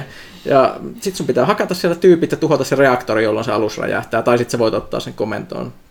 Ja se on ihan äärettömän tyydyttävää toimintaa. Se tuntuu oikeasti semmoiselta vähän samalta kuin Mass Effectin monin peli oli aikanaan, mutta ehkä vielä silleen kunnianhimoisemmalta, että siinä on semmoista, että esimerkiksi siellä on semmoisia shipkiller stationeita, jossa on semmoinen kuoleman tähti laseri siellä päällä, mikä yrittää tuhota sun alusta ja sitten sit sinne pitää toisten hyökätä sisälle ja aukasta semmoisia luukkuja tai radiatoreita, joita sä voit ampua ikään kuin sit kuoleman tähtityyliin, että se tuhotaan se mesta ja muuta. Et, et siis tosi, tosi hyvää kooppia. Ja totta kai oli pakko grindata niin, että mul, ne, ne, jotka on pelannut sitä, niin tietää, että se tarkoittaa, että mul, ainoa juttu, mikä multa puuttuu aluksesta on Mark 3 Vidar-reaktori, ja sitten mulla olisi täydellinen settingi, se on niin, niin, niin hyvä. Et, et, suosittelen palaamaan Warframeen, jos ei ole käynyt. Se on yllättävän nopeasti sen tie, toisaalta näkee sen tämän uuden sisällön, että se ei vaadi niinku kuukausien grindia, että mä sain sen parissa viikossa tuossa joululomalla silleen sen nähtyä, mitä siellä nyt on tästä uudesta, mutta mut, niin hyvää. Sori, saanko mä mainita tähän väliin vielä jotain, mitä mä unohdin? Anna no totta kai, sillähän me mennään. Ai, tangentti. Joo, ää, ei, kun, ei sinänsä tangentti, peleistä jopa. Ää, Oho. Joo, joo, joo. Uhuh. Pelasin Sit- Death Strandingin läpi. Ää, pidin kauheasti, paitsi se yksi laini, minkä kaikki tietää, mikä oli kyllä silleen, että halusin vajota maan alle. Mutta muuten se oli mahtavaa ja itkin. Siinä oli niinku vilpittömästi koskettavimpia kohtauksia ikinä. Nice. Eikä mikään semmoinen niinku tarinan kerronnan, että sä katsot jotain koskettavaa kohtausta, vaan sun piti aktiivisesti osallistua siihen, se oli kamalaa. Mainittakoon tähän väliin.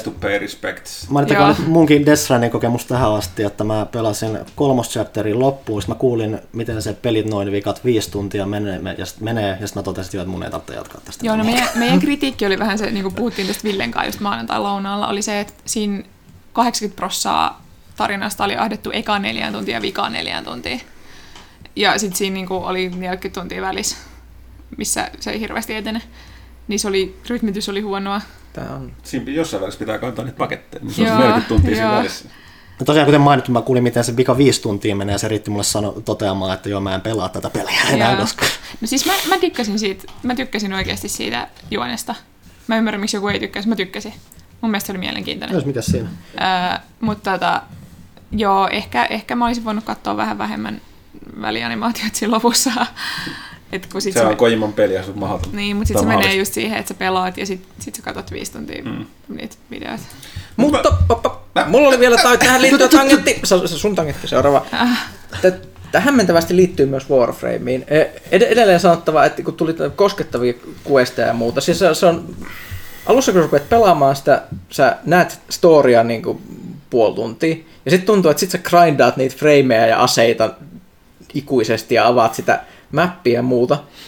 Mutta mut sitten yhtäkkiä siinä pelissä tulee se hetki, tai nykyään tulee, ei tullut aikanaan, mutta nykyään tulee se hetki, kun sä oot pelannut jonkun, en mä tiedä, 50 tuntia päälle, ja sitten sit sä pelaat sen Second Dream Questin, mikä on yksi mun Ah, suosikki joo. questeja kautta aikojen tar- tarinallisesti äärimmäisen No, se semmoinen mikä tunteellinen. Tiivi, myöskin tiivisti. Se on ensimmäinen sellainen, mitä voisi sanoa, jossa punaisia lankoja tuotiin yhteen Warframeissa se quest. Sehän on hauska, miten ylipäätänsä niin kuin yleisö ja Digital Extreme on käsitellyt. Tota, että sehän, yhteisöhän on koko ajan semmoinen, että kaikki tietää nykyään, tai jotka nyt vähän tutkii, niin yleensä tietää. Toki sieltä tulee käänne, siellä, käänne sillä jossain 50 tunnin kohdalla, mutta se yhteisö on tosi semmoinen, että se ei yrit tekee, näkee paljon vaivaa että se ei spoilaa sitä. Niin ei, ei puhuta kellekään, joka ei Mulla ole on se, että mä, mä en ole siis pelannut niin paljon, että mä oon päässyt siihen. Mä yritin kaivaa sitä, niin sitä pitää vähän kaivamalla kaivaakin, mikä se twisti on. Joo, ja se, se, se on se just, että kun se avautuu, jos sä pääset tietyllä pisteellä mm. sinne kartalla me, me, menemään ja, ja muuta, että se joudut niinku oikeasti pelastaa aika paljon ennen kuin se tulee. No, mutta mu, mu, edelleen, pelatkaa sitä Warframea, se on niin hieno, hieno peli. Niin mun pitäisi, mä muistan mihin mun muu aika meni. Tota, se mä tosiaan pelasin taas Battletechia, mä palasin sen parin pitkästä aikaa, koska toi Mech Warrior 5 ei suostunut toimiin mun koneessa ja sitten tota, öö, doi, doi, doi, kuitenkin tein sitten vielä sen tuohon pikselipölyyn tota, ton Mech Warriorin, niin sitten tuli sellainen into, että palaanpa takaisin Battletechiin, kun siihen tullut kaikki kolme lisäriä ja päivityksiä ja pelannut sitä nyt sitä Courier Modea siinä, niin kyllä, varsinkin kun ne lisäsi sinne koska nyt vai Battletech-peli on täydellinen vasta, kun sieltä löytyy Warhammer ja Marauder. Ja nyt ne on ensimmäiset mekit, mitä mä hankin sinne, raskaat mekit siihen mun tota, äh, Mercenary Lanceen, oli totta kai Warhammer ja tota, toi Marauder. Siis mikä MechWarrior-peli tää oli? Mitä Tää on se? Battletech. Battletech, onko tää se, Siis se, se, se, strategia? Paradoxin julkaisema. Joo, joo, mutta nyt sen, sen, se, ö, toi, siinä oli häirisyt todella ko- kovia piikkejä siinä vaikeusasteessa siinä kampanjassa. Mm. Ja siinähän on myös sitä paikkausmeininkiä, mutta siinä on erikseen se Courier Mode, mikä tuli ja siellä tulee ne flashpointit, eli sellaiset tarinalliset tehtäväsarjat, yksittäiset, missä on ihan mielenkiintoista menoa, ja niistä tulee just sitä niin kuin Lost-kamaa tosi paljon sinne, että sieltä saat sitä niin kuin näitä niin kuin edistyneitä kamoja ja edistyneitä mekkejä, niin, niin mä oon pelannut sitä Courier Modea, mikä on puhdas sellainen mercenarimeininki. Okei, no koska mä oon toi oikeastaan niitä pelejä, mihin mä oon halunnut tarttua, mutta en ole vielä saanut Ja mä tarttua. sanoisin, että jos haluaa sitä puhdasta mehvarimeininkiä, niin ei välttämättä edes kannata enää ehkä lähteä siihen tarinatilaan, koska sit, ellei nyt tykkää siitä, että sä pääset pela- tekemään vähän sitä roolipeliä, koska ne, siis ne on uskomattomia. Ne mun loppupäin tehtävissä on ihan sairaat. Totta kai se riippuu vähän pelitavasta. Mutta, Mutta onko, niin onko se on- tarina hyvä? On. Siis se on tosi kylmän poliittinen. Se on omituisella tavalla mä sanoisin, että Battletech on ollut vähän tylsä. Hmm. Mutta sitten kyllä sitä pelaa, että siinä on sellaista... Siinä on vähän, se on aika lailla, että lähemmäksi tuli meille Game of Thrones. Okei. Et aika karu se meininki koko ajan. Et se on yllättävän realistista skifiä Joo, no. kuitenkin loppupeleissä. Että, Ehkä mun on lähettävä. mutta tota, mut jo, tapauksessa niin sitä ja sen lisäksi tosiaan mutta siis kodin, uuden kodin Modern Warfarein verkkopeliä, joka on itse asiassa mun mielestä nä- Näitä nykypäivänä ei, ei, tuntuu, että ei tule elämässä Call of Duty, jonka verkkopeli, puhtaasti sen takia, että niissä on kolme eri tekijää, mutta ei tule enää tulee sellaista kodin verkkopeliä, mistä kaikki tykkäisi, vanhatkaan fanit. Ne selkeästi aina jakaa, että, että joku niistä kolmesta, mikä tulee, niin aina iskee johonkin. Mä en ole vuosiin pelannut niin paljon kodin verkkopeliä kuin nyt tätä uutta Modern Warfare- että tota, mun mielestä toimii vaan kaikki. kaikki. Kaikki on tehty paremmin ja ne, mitä ei alussa ihan toiminut, niitä on korjattu. Öö, joo, siinä on tosi edelleen on se skill-based matchmaking, mikä on monille se kirosana, kuten just Lasselle taittaalle, mitä pystyy vähän huijaamaan, mutta se on tosi ärsyttävää. Mulla on ilmeisesti se, että mä en ikinä nouse niin korkealle taitotasolle, että mulla alkaisi tulee pelkästään sellaisia matseja, mitkä on kaikkea hikistä vääntöä, että mulla tulee kyllähän sellaisia, missä niin oma puoli voittaa helposti ja tällaista ei, mutta tota, olen nauttinut suuresti. Mutta siihen, siihen se aika on mennyt, kun ei. yllättävän paljon räiskintää ja robotteja. Mä haluaisin antaa Panulle vuoron, mutta mä en voi. Mä niin pahoillani. Sä muistit taas lisää. Miten sä oot ehtinyt tehdä tämän kaiken, Mä joo? luin, luin kirjoja myös. Mä mainitsen, mit- mitä, mitä No mä sä ikinä? Kolme, no, joskus vähän. Mutta mut, mut siis kolme, kolme, kolme kirjaa luin tässä, ja ne oli kaikki hyviä. Yhden olin lukenut aikaisemmin, kah- kahta en. Itse asiassa, okei, no itse mä luin enemmänkin, mutta mut mä, mä mainitsen vain kolme. Ö, Marko Kloosin ö, Military Skifi-sarja, onko se nyt viisosainen tai jotain, alkaa alkaa kirjalla Terms of Enlistment.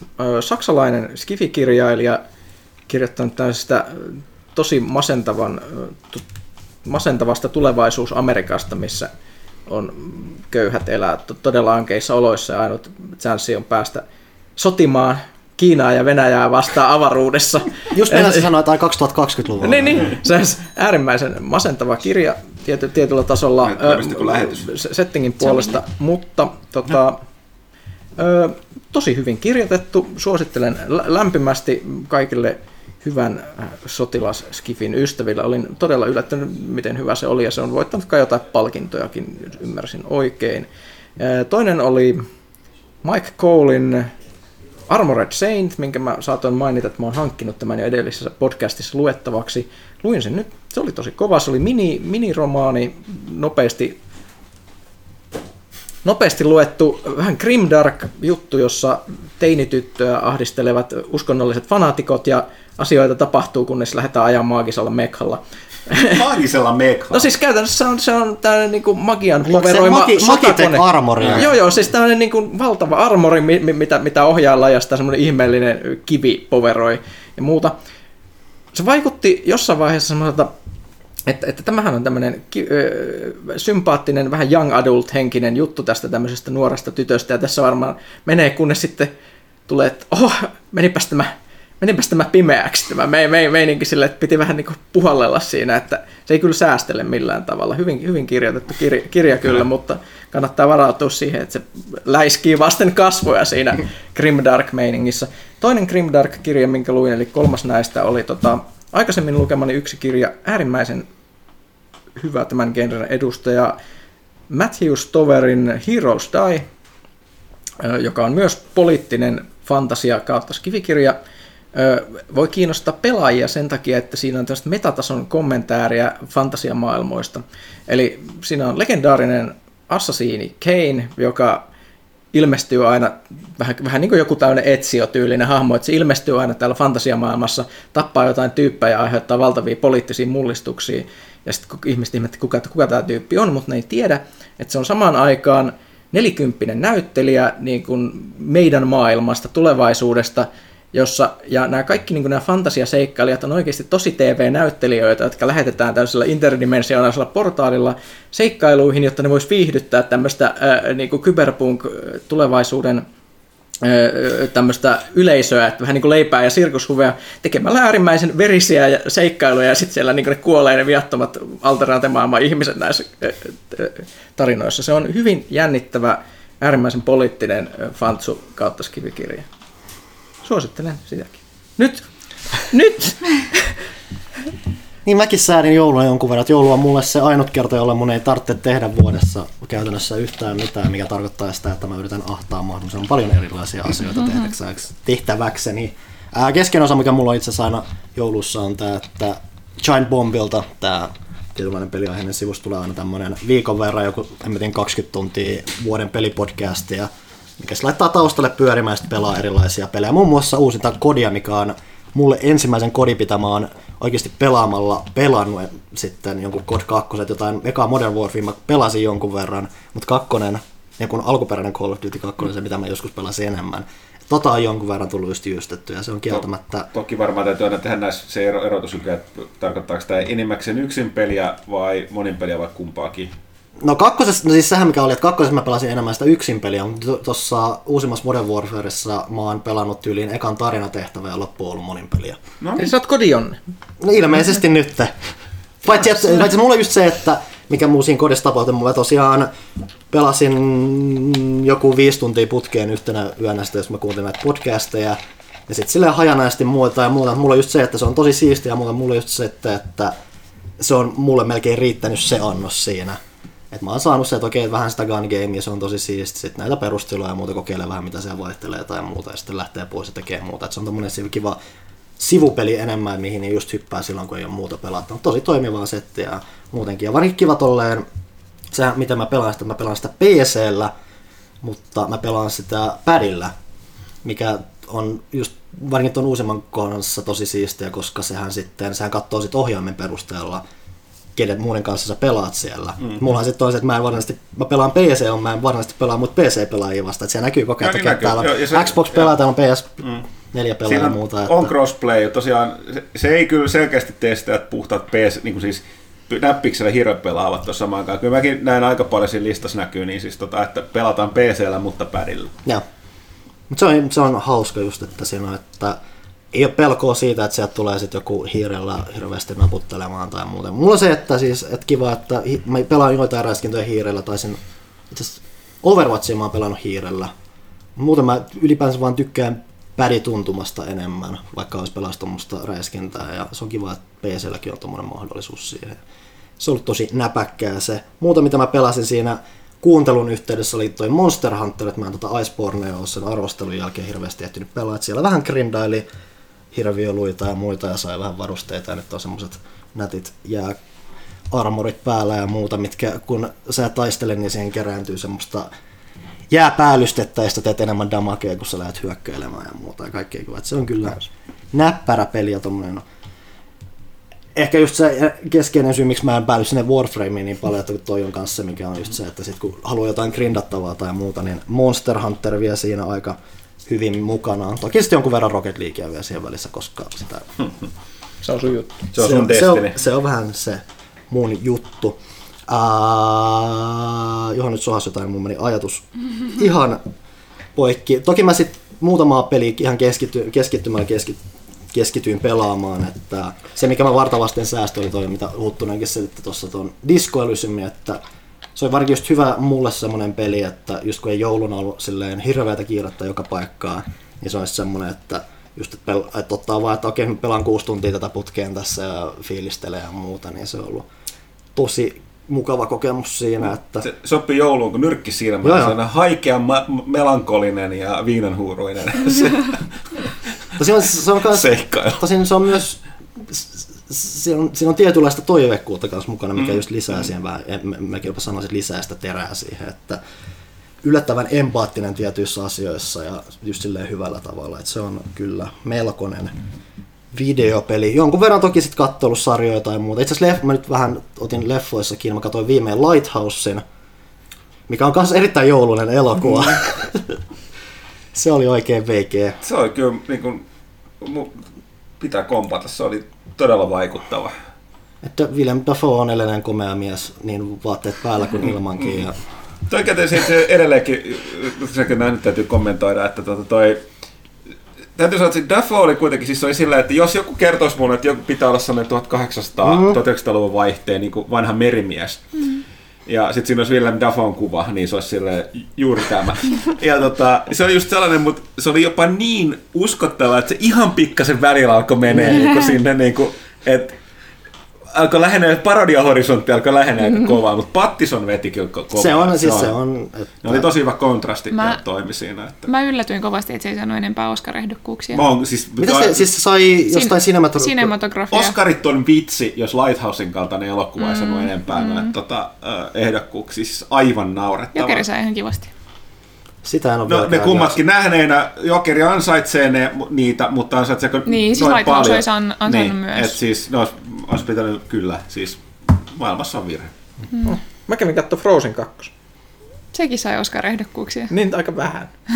Se ei kai ollut, oliko se parhaassa animaatiossa? Ei, se ei ole paras Tai animaatio. siis se, mitä mä oon kuullut, se yksi kuvaus, minkä mä oon saanut, että siinä on tavallaan ihan mielenkiintoinen juoni, mutta biisit ei ole yhtä hyviä kuin ykkösessä. Ää, no siis, eihän nyt mikään voi olla Let It Go. Tiedätkö? Et, et, ei, se ei vaan pysty, mutta siis tämä NS-pääbiisi, mikä on mielenkiintoista siinä elokuvan alussa, melkein niin kuin ensimmäinen isompi biisi siinä leffassa on tämä Into the Unknown. Ah, se on se, joo.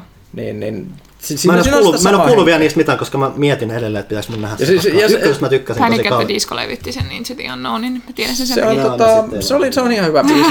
Ja sitten siinä on muutamia sellaisia biisejä, jotka on ihan hyviä, mutta ei silleen ihan mega muistettavia. Et ne oli silleen mielenkiintoisia. Siinä selkeästi myös niin kuin oltiin panostettu siihen, että musiikissa ehkä kosiskeltiin aikuiskatsojiin nyt silleen, mm. että et oli sellaisia tiettyjä vähän jossain tuli vähän tämmöisiä kasari, ysäri niin kuin viboja niistä tai jo- jotain, että mm, ihan, ihan se hirveän sympaattinen. Tykkäskö leffa. lapset? Lapset oli ihan mehuissa. Se oli siis mu- mukava, mukava sympaattinen elokuva. Ei mulla niin kuin, mitään pahaa sanottavaa Frozenista. Ja se on mulla vielä pohdinnassa. Toinen, minkä mä katsoin, tai ainakin muistan kattona, oli vielä tämä, mikä Le Mans 66, tai mikä Jenkeissä tunnetaan myös Ford versus Ferrarina, eli tommonen, ää, siis siinä on ihan nimekkäät näyttelijät ja muuta, että sen verran ison, että vaikka onkin tuommoista autopuolta ja nimenomaan ei välttämättä niin jenkkimeininkiä, vaikka sen Ford nyt pääosassa onkin, mutta kuitenkin tuommoista Le Mans juttua enemmän, niin Ehkä just sitä kautta, että vaikka se on just jenkkileffa, mutta se lähtee tolleen vähän sivuraiteille siitä, mikä ehkä sitä paikallista yleisöä kiinnostaa, niin se on ihan näppärä kanssa, että siinä on just kiva, että Ford, mikä on käytännössä se, millä nämä päähenkilöt rakentaa tätä hienoa kilpa-autoa, niin siinä on just semmoinen kiva kontrasti, että tavallaan sekä Ferrari että Ford itsessään on se suuri paha siellä taustalla, mutta samalla niissä on semmoisia hienoja, että sen leffan paras kohtaus on lopussa, missä Enzo Ferrari nostaa hattua, mikä on se, että sitä kuvastaa semmoinen tosi kusipä, tai tosi itseään täynnä oleva heppuna tai muuta, mutta samalla sitten sit nostetaan, että Ford on sitten kuitenkin tämä hirveä kapitalistinen helvetti firma tai muuta, joka nyt on vaan sillä on tietyt syyt, miksi se haluaa menestyä tai muuta, mutta taas sitten Enzolla on tämä tietty sydän mukana tai muuta, että siinä on tavallaan tuommoista pienen kivaa tuommoista tietynlaista moraalista kieputtelua tai muuta, että se on sillä saralla yllättävän Se on jees. jännä, koska siis mua ei kiinnosta tuo aihepiiri pätkääkään. Mutta mä haluaisin nähdä tuon leffan. Trailerin perusteella se oli kauhean mielenkiintoinen Se elokuva. Se Ja kiva. siis, siis Henry Ford on oikeasti siis niin paha jätkä. Tää on- Sitten tää saisi niinku, sit sais videopeli pahiksi, Tää on tosiaan että Hen- kukaan ei usko, että tämä on, tää on niinku liian överi paha. Tämä on tosiaan Henry Ford the Second. No niin. Se on, mutta siis koko se Ford niinku, klaani on kyllä se on niinku sits joukko. Joku soi. Puhelin meni, se on lapsisoitto. Kaikki varmasti kuulijat tietävät, mitä tämä tarkoittaa. Valainen sekuntien kuluttua. Ää, Netflixistä mä muistelin kattonevieni vielä tota, viimein tota, Toistet meidät-sarjaa, mitä jengi Ai joo, mä oon tosi- katsoa sitä, mutta tota en oo... Et se, on, se on tosi kiehtova setti, että siellä on nyt mitä kolme kautta, ne aluksi lähti sillä, että siellä on kaksi neljän jakson kautta, mutta sitten ne teki lisää sitä. Ja se on kyllä tosi jännä. Et mä välttämättä siitä kolmoskauden siitä ää, tyylistä tykkään niin paljon, että se on vähän turha semmoinen snarki tai muuta, mutta se on silti se, mitä ne nostaa esiin, on tosi mielenkiintoista. Mua melkein just vähiten kiinnostaa ne itse lelut siinä, mm. vaan että se on just, että nämä kaikki tarinat näistä TV-animaatioista mm. tai muusta on tosi kiehtovaa. Että sillä on myös semmoinen mielenkiintoinen tasapainottelu sen välillä, että tavallaan ollaan tosi nostalgisia näistä jutuista, mutta samalla sitten todetaan kylmästi, että tämä on kyllä aika helvetin järkyttävää bisnestä. No niin, niin, no niin mä, muuta. sehän se- niissä on, että se aikuisen varsinkin tajuu, että todella laskelmoituuhan mm. se kaikki, kaikki on aina ollut, mutta silti se niin kuin, Et hiime, hiime jakso on varmaan parasta, kun on tää Battle Cat, Catin suunnitelma tai muuta, että ei me tarvitaan, että mitä tää on. Meillä on jotain hemmetin tiikeriä. Meillä on valmiin tämmönen tosi iso tiiker. Se on tää, tää, ei tää nyt sovi yhtä, kun tää hiimen on ihan huomattavasti pienempi tää. Mitä mä teen? En mä tiedä, keksin jotain ja sitten jätkällä pomo lähtee ovesta ulos, tulee kaksi päivää. No mitä sä oot saanut aikana? Mä värisin sen vihreäksi. Okei. Mutta tää näyttää edelleen kuin hevoset. Laita sille vaikka satula tai jotain, ei mua kiinnostaa. Sitten taas marssii ovesta ulos, tulee viikon päästä myöhemmin. No tässä tää nyt, no okei, tää on tää. Se on just... Ja lapsena niin Battle Cat oli jo parasta. Et se, iso on, kissa, jolla ratsastetaan maantista. se on vihreä. se, on, se on aika kaunista katsottavaa. Ää, se, mitä mä myös ahdoin tuossa mukaan, kun oli sitä aikaa, niin mä oon silloin tällä, mitä ehkä jotkut on huomannut, niin kokeilu vähän tota ää, pelaamis, siis, tätä, siis että mä striimaan pelaamista nettiin ja höpötän siinä milloin mitäkin ja se on myös semmoinen hyvä vaihe vähän pelata erilaisia pelejä tuossa joulun alla pelasin niin Mega Man Power Battlea, mikä on vähän tämmöinen harvinaisempi Mega Man tuttavuus varmasti ihmisille, että, koska se on tosiaan arcade-peli, eli käytännössä Mega Man Boss Rushia pelkästään. Ja siinä se meni silleen mukavasti läpi. Sontaa jauhaan siinä samalla ja sitten kanssa Ghouls and Ghostia pelailin ja se oli myös hyvä semmonen, että mä mietin, että okei, että mä ehkä pääsen tämän ekan kentän läpi ja siinä se, mutta kun sitä vaan jatkoi sitä pelaamista ja höpöttämistä ja muuta, niin sitten siinä huom- huomasi kanssa, että itse asiassa and Ghost on yllättävän, siis se ei ole se sanominen reiluksi ei ole välttämättä oikein, mutta siinä näkee, että siinä on tietynlaisia hyviä suunnitelmallisia juttuja, mitkä tekee siitä tosi läpäistään, varsinkin jos sulla on niitä kredittejä siinä. Mikä mulla on, mä pelasin tosiaan Capcom Home Arcadeilla ja mä pystyn laittamaan niin paljon kredittejä, kun mua huvittaa, että se on siinä määrin yllättävän läpäistävissä oleva peli ja varmaan pitää joskus mm. ehkä ensimmäistä kertaa läpäistä sekä myös. Se tosi, missä mistä järkyin, että kolmas peli, mitä mä pelasin, oli eka Sonic the Hedgehog, ja mä unohdin, miten armoton sen continue-systeemi koska muistin, että kakkosessa ainakin mun mielestä on vielä continue, että kun sulla elämät loppuu, niin sulla tulee sitten continue puolella, sä pystyt jatkamaan tyylisen maailman tai zonin alusta, missä kuolen, mutta ykkösessä sitä ei tainnut olla. Eli mä pääsin jonnekin Starlight Zoneille asti, missä on tyyliin tää, toki parhaat musat, eli se on ihan hyvä paikka päästä, ja sitten tuli Game Over, sitten että aijaan, tää olikin vähän tässä. Että se ei mennyt läpi, vaikka mä vähän suunnittelin sitä, koska se on kuitenkin ehkä tolleen äkkiseltään Sonic 3 on silleen läpäistävin Sonic, paitsi että huomasi, että ehkä skininä on ollut vähän enemmän sitä skilliä, että kun sieltä, sieltä on päässyt sen continue kuilun yli aikoinaan. Eipä siinä silleen kai muuta kummempaa. Tokihan meillä sitten uutena vuotena käytiin pelaamassa tuolla Kaitila Puustinen Residentissä, mm. Residensissä jotain Doomia. Doomia pelattiin. ja jotain lautapelejä. Joo, niistä oli kysymys myöhemmin, puhutaan niistä okay. sitten. Lautapelit on hienoa. Mä muistan vielä yhden jutun, mitä mä tuossa jouluuden vuoden aikana. Mä kävin katsomaan tuon Rise of Skywalkerin uudestaan. Öö, Miksi? Se, koska piti käydä tsekkaamassa ja siis se oli jännällä tavalla, se oli sekä parempi että huonompi saman aikaan. Mä, mä oikein muuten paremmin pysty sitä mm. kiteyttämään. Mäkin kävin uudestaan. Äh, nukahdin eri kohdassa kuin viimeksi. Siis mä näin sen koko elokuva.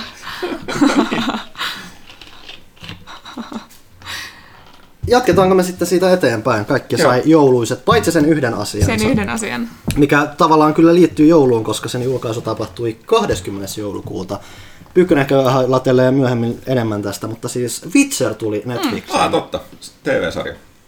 Eli se on ilmeisesti aika laajalti katsottu täällä. Meistä jokainen, oliko Johannakin katsonut Olen katsonut nyt viisi puoli jaksoa, joten no se riittää. loppuun. Eihän siinä ole kuusi tai kahdeksan. Mä, ei, ei, emme niin. spoilata nyt sen Joo. enempää. Ei, tässä. Ei, siis, mä joudun kirjoittaa siitä, mä en niin, sano mitään, koska mä en halua sanoa mun parhaat läpi. Niin, kes, keskeinen just, että se on, mikä tässä on, että ylipäänsä mielenkiintoista katsoa, mitä se on maailmalla otettu vastaan, vaikka just tällainen pelipuoli, että sehän nosti Witcher 3 esimerkiksi Steamissa uuden mm. pelaajahuippuunsa, että koskaan peliä ei ole pelattu samaan aikaan niin mm. niin paljon, edessä julkaisussa. Joo, is, is, isompi huippu kuin launchissa, niin, ihan, ihan Aika huikea, huikea saavutus.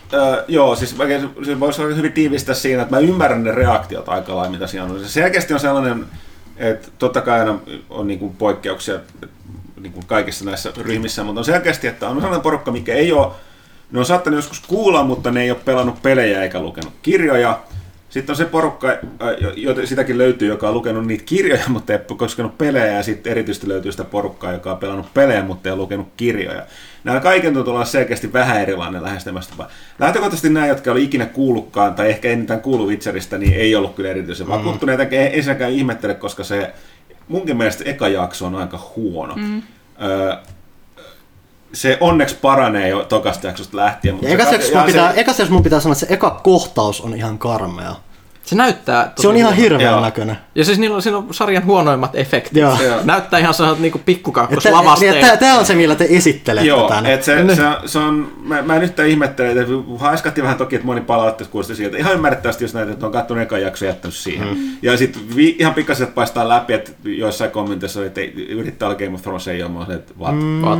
Ei ollenkaan. Niin, ei ole mitään tekemistä Game of Thronesin. Tämä kertoo sitä, että Game of Thronesin fanit on, jotka ei ole kuullut mitään Witcherista alkanut katsoa, onko nyt ehkä jollain siis jotkut on, luo, siis jossain niin. mediassakin on sanottu, että no niin, tässä on nyt Netflixin Game of Thrones tai muuta, mitä mut, se ei todella Mutta nimenomaan siis, äh, mä oon joitakin noita, mä en ole lukenut kaikkia Witcher-kirjoja, mä oon lukenut joitakin, äh, muistaakseni enemmänkin ne, ne tekoja novellikokoelmia. En, no niitähän pyöritään toimituksessakin joo. niin kuin silloin Muun muassa tässä niin, meidän ja, ja pela, pelannut ne pelit, niin tota, ei mitään, siis toihan, mikä toinen mikä, että jotkun jopa pelien pelanneet oli vähän silleen VTF, koska toihan ei todellakaan perustu niihin peleihin, ja niin se on jopa sellainen, että pelithän tavallaan on ne Sapkauskin kirjat, ja toi käsittelee niitä juttuja, mutta aika lailla enemmän käsittääkseni niin kuin vähän olisi niin kuin aiempia Joo, eli siis siinä tapahtumia, on, kun pelit taas on niiden kirjojen Siis pelit, pelit, jälkeen. niin pelit on nimenomaan suoraan kirjojen jälkeen. Joo. Taas sarja on nimenomaan kirjojen hyvin alku. Et Joo. sehän mikä tässä on mulle mielenkiintoisin juttu, että mun mielestä Witcher oli, siis kun puhutaan näistä kirjoista, mä oon tosiaan lukenut viisi niistä, eli tyyliin kaksi lukematta vielä, mitä niitä on. Niin mulle Witcher on aina parhaimmillaan, tai noituri. Mä en ymmärrä, miksi mua, Niin. mua häiritsee se, että ihmisiä häiritsee sana Joo, ymmärrän. Mun mielestä se on ihan helvetin hyvä hyvä suomennos. Se on ihan helvetin hyvä Niin. suomennos. Vai haluaisi porukka käyttää alkuperäistä mitä niin. sanaa siitä, että siis ne...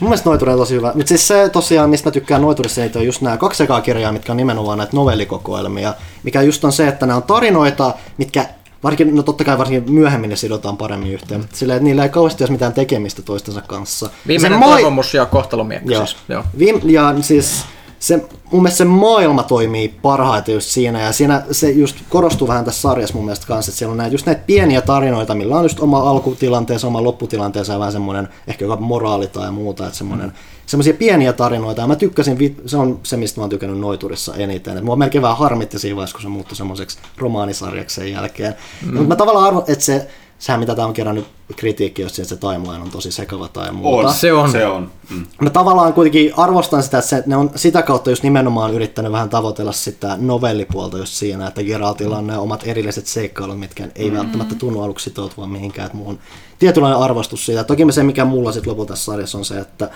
se ehkä nosti mun arvostusta enemmän, tai siis se, ne, mistä tykkäsin eniten, oli ne asiat, mitkä on ehkä tuttuja mulle kirjasta, ja se muistutti mua siitä, miten itse asiassa paljon mä oon tykännyt niistä kirjoista. Et sarja on muuten ollut sen, toki mä oon kattonut sen muuta, mutta välillä tulee myös vähän semmoinen tunne, että mä katson vähän isomman budjetin Xenaa. Joo, Se mikä on kyllä todettava, mikä, mistä kyllä kaikki jopa ne, jotka on muuten kritisoinnista on oikein samaa mieltä, mikä on munkin mielestä ihan totta, että kyllä se, niin kyllä se joku sitä kantaa, niin se on kyllä toi Henry Cavill. Mm. Että siis se on ihan ilmiömäinen siinä. Tota, Mun mielestä- Geralttina, sitten se on jännä, kun siinä on, se, mun mielestä se, kuka se showrunner on, se, se joo. Niin. niin se oli sanonut, että alun perin niiden, se oli vielä enemmän kirjan kaltainen, eli siis, ja tähän, kertoo, tähän on pelien niin. pelaajille mm. aika tuntematonta muun muassakin se, että jos lukenut kirjoja, niin se Geralthan puhuu päänsä sisällä ihan koko ajan, tai, mm. tai tota sille hevoselleen, mikä tuossa sarjassakin on ihan hauska viittaus siihen yhdessä välissä, niin se on, se, se on ihan hirveä lörpöttelijä. Ja se on ilmeisesti tarkoitus olla alun perin niin kuin puhua paljon enemmän tuossa sarjassakin, mutta sitten Kavil oli onnistu olemaan niin vakuuttava ilman, että se mm. puhuu. Ja, se, ja tota, ne korjasi sen, ja mun mielestä toimii tosi hyvin. Ja se on kuitenkin, se kuitenkin, minkä ne on hyvin tehnyt, on myös se, että Geraltista, kun miettii varsinkin pelien kautta, että siitä tuntuu välillä semmoinen, että se on välillä, että sitä helposti ajattelee, että, jo, että se on tämmöinen tosi täydellinen machoheppu, joka kovistelee ja tietää aina täys, täysin, mitä se tekee. Kun totuus on se, Se on että se, ei, kos, se ei koskaan tiedä, mitä se oikein tekee. Että se vaan on silleen myrtsi ja se nyt lähtee tekemään, mutta se ei välttämättä täysin Niin sataprosenttisesti eikä se varma, ole mitä todellakaan mikään macho Joo, joo, joo. se, on, se on se hyvin herkkä kaveri, mikä ei välitä välttämättä niistä peleistä hirveän hyvin aina. Mun mielestä on ihaltavaa, miten niinku, niillä on tämmöinen IP, mikä on niinku, tosi laajasti käsitelty ja eri, eri tavoin toteutettu niinku, eri medioissa ja silleen, ne on silti onnistunut tekemään siitä sellaisen, mihin pääsee sisään, vaikka ei tietäisi Witcheristä mitään. Mulla on paljon kavereita, jotka on katsonut tota ihan vain, koska, koska se on Netflixissä. Ne ei edes ole välttämättä tiennyt, että se on joku pelisarja tai jotain, tai kirjoja tai yhtään mitään. Ja on digannut ihan hirveästi. Ne hahmot on kauhean pidettäviä ja semmoisia, niin että niihin pääsee kiinni, vaikka ei tietäisi mitään tausta. Ja, ää, Varmaan joo. huumori on hyvää. Mä yllätyin itse, koska mä oon pelannut vaan Witcher 1, mä en lukenut niitä kirjoja ollenkaan. Witcher 1 ei ole kovin niin kuin semmoinen lämminhenkinen tai, tai humoristinen. Se ei peli. oikein tavoittanut sitä se tunnelmaa. on, se on todella tylsä. Niin kuin rehellisesti. Ja se oli mun kosketus Witcheriin. Ja sitten tämä sarja on mitä on, niin mä yllätyin kauhean positiivisesti. Sitten se, niin kuin miten eri kohdeyleisölle on eri asioita tos, tosi vahvasti. Ää, siinä tavoitetaan erittäin hyvin nuorten naisten se niin kuin, kohdeyleisö. Tänään olen tekstaillut Minnan kanssa useita Geralt ja Jaskier-meemejä, koska se on vaan niinku se dynamiikka ja ne hahmot ja niinku se huumori on tehty just niinku silleen parikymppisille naisille, jotka on kaikki mm. nyt Twitterissä aivan sekaisin näistä, näistä Henry Cavillista ja sitten tuosta Joey Bateista. Ja, ja sitten siinä on semmoinen nätti bardi, joka laulaa nättejä lauluja netillä äänellään. Niin mun mielestä ihanaa, että niinku tätäkin kohdeyleisöä on kosittu tässä. Ainoa, mikä simu, pikkasen, mikä on pitäisi alkaa puhumaan, koska tästä taas tällainen, että nettiäälijät on niin omat, mutta siis tosiaan se, ää, tota, toi Jennifer häiritsi mua ihan pikkasen siinä. Hmm. Ottaa huomioon ainakin, että mä en tiedä mitä niissä myöhemmissä kirjoissa, mutta tosiaan Jennifer on kuvattu se on tuossa sarjassa, mä ymmärrän, koska toi tapahtuu ennen niitä kirjoja, niin siinä on, to, to, tossahan avataan paljon enemmän sitä Jenniferin taustaa, kun ki- kirjoissa on ne tietyt asiat, kuten se, että se, siinä oli kittyrä selkä ja, ja tota, ää, ankea lapsuus, mutta niitä ei koskaan selitetty, että toihan käy monen jaksolla ja oikeastaan aika yksityiskohtaisesti läpi sen koko touhun.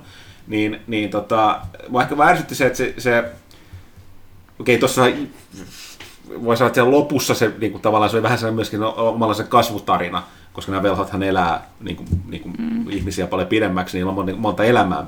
Niin mun mielestä kirjojen Jennifer on pikkasen erilainen kuin, eikä eikä sen pikkasen kuin se tuossa sarjassa. Tuossa se jopa mun mielestä, mun mielestä ei ollut kovin sympaattinen. Se oli aluksi sympaattinen, sitten se oli mun mielestä täys kusipää.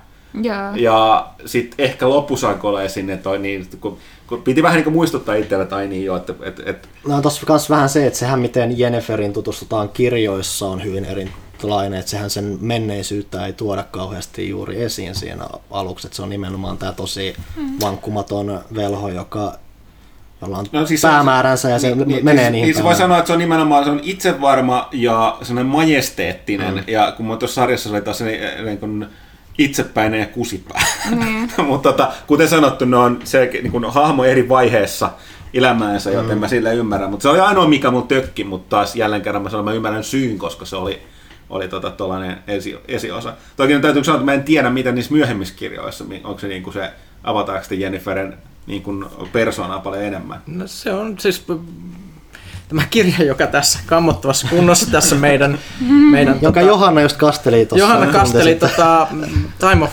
Content halveksunnan aika. Siinä on y- yksi mun suosikkijaksoja itse asiassa tästä Witcher-kirjasarjasta, eli tämä Tanedin velhokokous, missä ne pyörii ne kaikki... Ah, eli mikä- Ne- joo, niin, mikä tuossa sarjassa on se ne- toinen jo- mesta. joo. jo- Joo, joo siellä, siellä saarella. Ja siinä on häm, hämmästyttävän hienoa sosiaalista meininkiä, kun Geralt Okei, okay, Geralt menee sinne ikään kuin Jenniferin deittinä. Onko tämä se tan- iso tanssija sitten? Joo, joo, joo, joo, on, ja se on, se on hirveän tuskissaan, kun sillä on se, sellainen trendipaita mm. päällä ja sitä hikoiluttaa kovasti, ja se seisoo nolona siellä katkarapualtaan ääressä. ja, ja, ja, sille, ja sitten se miettii kovasti tällaisia romanttisia juttuja, ja sitten ne kuumottavat velhonaiset kiusaa sitä, ja se, se, sillä on vaikeita. Se, se on ihan huikein hyvä jakso, siinä on kaikenlaista politikointia ja sitten sellaista, sellaista niinku, se on ihan sellaista sellaista rom-com-meininkiä Si- suorastaan. Sorry, kirja. Ki- jakso, kir- ei aina kir- täytyy kirjassa, ymmärtää joo, tässä joo. Joo, joo, siis ei me puhuta sitä, ei vielä tullut. Niin, niin. Se ei ole on tapahtunut kol- ollenkaan tässä, joo. tässä sarjassa, että se on, ne on aika mielenkiintoinen, ne on, ne on, ne on kirjoitettu silleen, hirve, niillä on hirveän hieno se romanssi niissä ki- kir- kirjoissa, ne tosissaan niin kuin, ne nauttii toistensa seurasta ja niillä, on- niillä, niillä on hyvää sanailua ja muuta, mutta se kirjahan on muutenkin semmoinen, että, että se varsinkin se suomennos, se kaikki se sanailu, mitä niillä ihmisillä on tosi ilo lukea, miten, mm. miten luontevaa se on ja miten se kuulostaa niin kuin se olisi kirjoitettu suomeksi vielä. Se on niin hyvä se käännös, että suosittelen kyllä lämpimästi. Hien, hienoja kirjoja. Toinen, jos nyt tuosta sarjasta pitää mennä, niin totta kai siis budjettihan rajoittaa aika paljon, eikä tuossa mikään pieni budjetti ole ollut. Mutta tota, ää, jonkun verran, en taas nyt sille, koska internetissä on kaikki keskustelut, on vain joko 100 tai miinus 100. Mm. Mutta mä, mä, ymmärrän sen, että tuossa ihan kanssa oli sellainen, että kun toi, se Nilfgaardhan on se, niin, eli siis Nil- Nilfgaardhan on siinä Witcherin maailmassa, kuten muun muassa pelit tietää, niin ne on sellainen Rooman valtakunta, että niin se, niin, et voi- vois kat- tietyltä näkökulmalta, mikä mun mielestä kirjat, kirjat ja toi peli tekee hyvin, on se, että se, se ei ole mustavalkoinen se maailma. Eli tavallaan nämä pohjoiset kuningaskunnat, jotka on niin be free or die meininki, niin kaikki kuninkaathan on psykopaatteja, niin kuin dy- tyranneja. Ja, ja, tota, ne itse kyykyttää kikkailee aika paljon siellä kulississa. Ja, ja sitten jotenkin silti on onnistunut silleen, että, että mutta tuo Nilfgaard kaikista paikoista, Nilfgaard taas on enemmän sellainen niin kuin äärimmäisen sivistynyt, korkeakoulutettu Rooma, joka on toki suurvalta ja käyttäytyykö suurvalta, että ei nekään nyt mitään... Ja niin no, kuin- ne, on niissä vähän semmoista natsimeininkiä välillä. Että... No, mutta, no, Se kuuluu siihen No, asiaan. niin, niin, siis se on tällainen Rooman, iso suurvalta, mm, niin kun, kun sä Roomaa. Mun mielestä, mä en tiedä, onko Sapkowski itse sanonut, vai onko jotkut niin kun, ö, niin kun, tulkinnut, sanonut, että toi niin kun selkeästi on niin kuin Rooma. Mm. Ja tota, sit, mutta nimenomaan tarkoitin, että tässä sarjassa se on taas vähän sellainen, kun taas siinä, niin kun kaikki tietää ja vitsit tuttu, niin, niin ne on niin kuin se musta aurinko on se symboli, ja ne käyttää niitä must, kultamustia harniskoja. On himppasen vaikeaa saada musta harniskaisia tyyppejä live actionissa näyttää jotain muuta tällaiselta tota, Basic pahiksilta. niin basic pahiksilta tai köyhän miehen niin kuin, tota, minulle larppaajilta. Varsinkin kun niillä on ne tota- rusinharniskat, mitkä on edelleen ja, ihan kauhean. Joo, kun ei ole, siis ei ole se Mä tavallaan alkanut tykkää niistä rusina ei ollut ymmärrettävästi varaa rakentaa. Sitten se sarjassa just naurattaa se, että... Mutta toisaalta se ehkä hyvä, koska se myöhemmin näyttää sitä Nilfgaardin oikein. Kyllä siinä oli pieni se... Siis tuossa nimenomaan Joo, siinä, siinä, siinä, siinä kohtaa sanottiin se, että... että siellä on val, valta vähän vaihtunut. Joo, niin kun ne kaikki naureskelijat ovat olleet Niin. dekadenttia niin kuin romahtaa itseensä. Mutta kun valta olikin vaihtunut, niin yhtäkkiä niistä oli tullut sellainen megasuurvalta, jo- jo- joiden kanssa kaikki haluaa olla kavereita. Mm. Et, et, niin tota, no, mutta joka tapauksessa niin se, mä ymmärrän nyt kritiikin, koska se, no, ehkä se ei nyt, mä ymmärrän vaikeudet budjettien rajoissa saada se Nilfgaard näyttää sellaiselta, kun sen ehkä pitäisi, mutta joo. Ja toi on ehkä ainoa ongelma niin kuin sille, jos sulle kosketuspintaa siihen sarjaan, että siinä on aika hevisti sitä historiaa heti ekassa jaksossa mm. ja sitä niin kuin maailmaa, ja sulla ei ole mitään hajua, mitä tapahtuu. Mm. Ja sitten niin kuin Kai- lopputulos on se, en mä tiedä mitä niissä viimeisissä jaksoissa tapahtuu, että avataanko sitä yhtään siinä, mutta että niin kuin, et, et, et sä luulet, että just että Nilfgaard on niin kuin mustat ratsastajat ja tiedätkö? Ja se, se, se, se, se tekee sen timelinein niin kuin äärimmäisen sekavaksi sillä Mm, rakenteella, mikä ei todellakaan helpota se, että sulla on niin kuin hirveästi absorboitavaa, jos sä et tiedä tästä mitä aluksi. Plus siinä on se aivan mun mielestä turha timeline-kikkailu. Mun mielestä, mi- miksei voitaisiin voitu aloittaa niin kuin, vähän, mä en halua puhua tästä liikaa, Joo, kun mun ne, pitäisi kirjoittaa tästä, mutta siis se, että niin kuin, Musta edelleen, musta, musta, musta, musta edelleen tuntuu, että se on menty sillä, että kun ne on halunnut tuoda sitä novellia. Et nehän mitä ne on sanonut toisesta kaudesta, että tulee olemaan suoraviivaisia. Joo, niin Joo. se, mun mielestä se showrunner oli suoraan sanonut, että joo, että tämä ei, tää ei toimi. Joo. Se todennäköisesti vain johtuu siitä novellitaustasta. Joo, joo, Joo. ja se, se että niin kun, niitä novelleja on käytetty tässä, mutta niihin on miksattu sitä romaanimatskua ikään kuin mm. tuomaan sitä fiilistä, että tässä olisi nyt jo semmoinen niin kuin tosi, ka- kaikki yhdistyy toisiinsa, vaikka niissä novelleissa kaikki ei suinkaan mm. yhdistynyt toisiinsa, vaan ne oli tämmöisiä niin kuin kappaleita Geraltin elämästä. Mm. Ja, ö, koska se on pitkä elämä, siinä ehtii Se on- se, kaikenlaista. niin, ja Geralt on vanha äijä. Joo, niin, niin miksi ihan hyvin ei olisi voitu todeta paljon selkeämmin näyttää vaikka vuosilukuja tai Joo, siis se- jotain se on- tällaista, että Geralt vuonna tämä ja tämä tässä maassa. Joo, ja se, se kun miten se paljastetaan sit siinä yhdessä kohtaa. Niin. Ää, Niin, se, se, kuningasjuttu vai vai? joo, nyt se kuningasjuttu. Niin. Ja, ja tota, sit, niinku, siis kirjaimellisesti Janne missasi sen, koska se katsoi sen kännykkää tai jotain.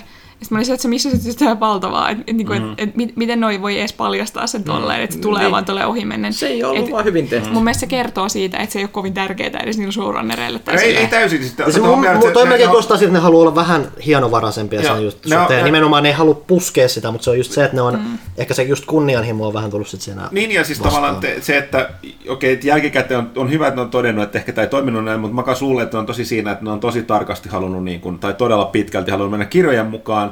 Uskoisin niille, koska äh, mulla oli se samainen showrunner, miksi mä aina unohan sen nimen sen? Hisrik. Niin, Siis sillä on kaksiosainen Hisrik, sukunimi. Niin, niin, niin tota, äh, se oli myöskin sanonut näistä ekoista arvioista, niin sanoi, että, että hän ei niin paljon hetkauta nämä niiden ihmisten tai tahojen, jotka ei kuulukaan Geraltista tai Witcheristä mielipiteet, että he on tehnyt tämän vaan faneille. Mm.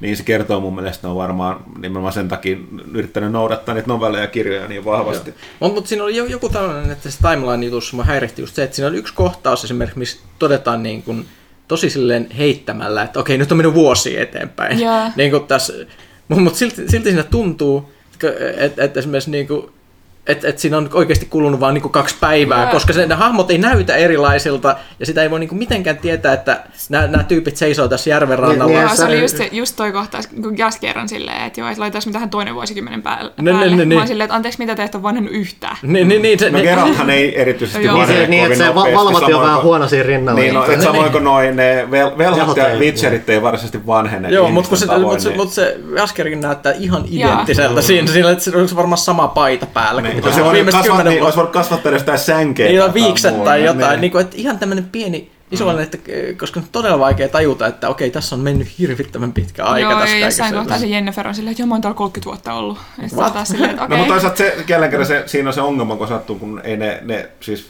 Mä en muista kuinka vanha ne nyt loppujen lopuksi Geralt ja Yennefer on, mutta siis ne, nehän Joo, siis- elää monta ihmisten elämää Mutta siis, mut se on eri juttu. eikä Tai siis niinku, po- pointti on se, että mä koin, että sen olisi voinut tehdä selkeämmin, sillä Joo, oltaisiin joo. vaan suoraan sanottu, että missä ollaan ja koska. Niin on, Mitä, mitä on tapahtunut semmoiselle Ja- teksteille, missä lukee aika ja niin, paikka? Ja koska noin livautetaan tolleen niin kuin tosi niin kuin matalalla profiililla noin kaikki sinne, että ne on mahdollista missata, mm.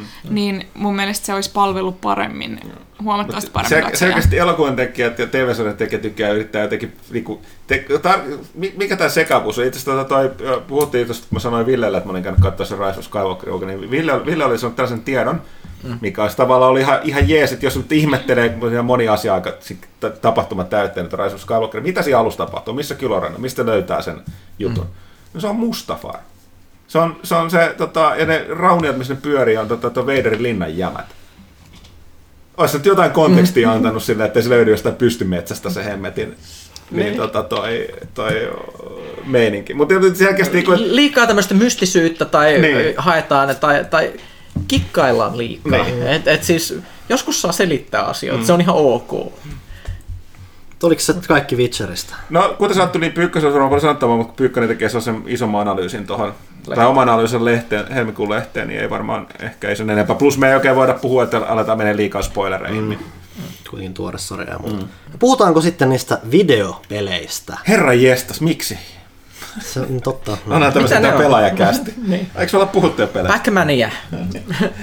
Tässä tapauksessa kuullaan kuitenkin taas siinä, meillä on kuitenkin tammikuun lehti julkainen, siellä on vuoden parhaat Totta, pelit valittu totta. tälleen kokoona, kok, mikäs tämmöinen toimituksena. Tarkan tieteellisen tutkimuksen Ehdottomasti. tulosten ja taulukkoiden tilastojen ja tota, Saatoin uhata jotain siinä välissä. gyroskooppien ja stetoskooppien ja mikroskooppien ja kaikkien hilavitkuttimien kanssa tehty. Mutta me ollaan myös yksilöitä ilmeisesti. Näin jotkut väittää.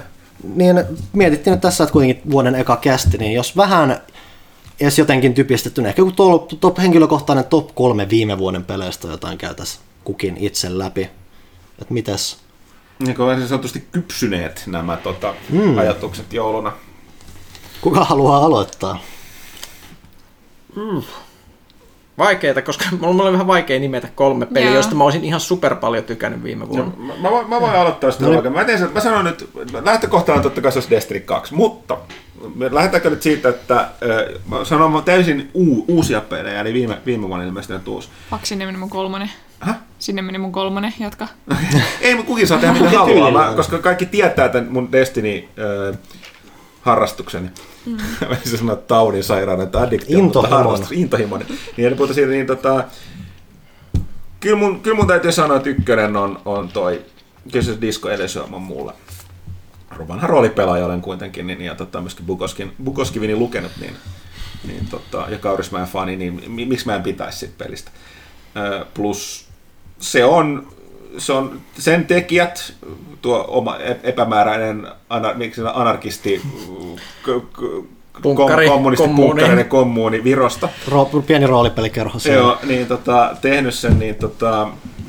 Öö, Luitteko te ne muuten on- se, sen jonkun studioprofiilin siitä, että se perustettiin sillä, että se perustaja myi jonkun vanhan kämäsen Ferrarinsa, jonka Dolph Lundgren oli sitä ennen omistanut. Sitä vaan paranee. se on, se on No, kaunis historia. Joka tapauksessa niin on selkeästi pelannut Playscape Tormenttinsa, ja monihan on Playscape Tormenttiin vertautunut ja on verrattu.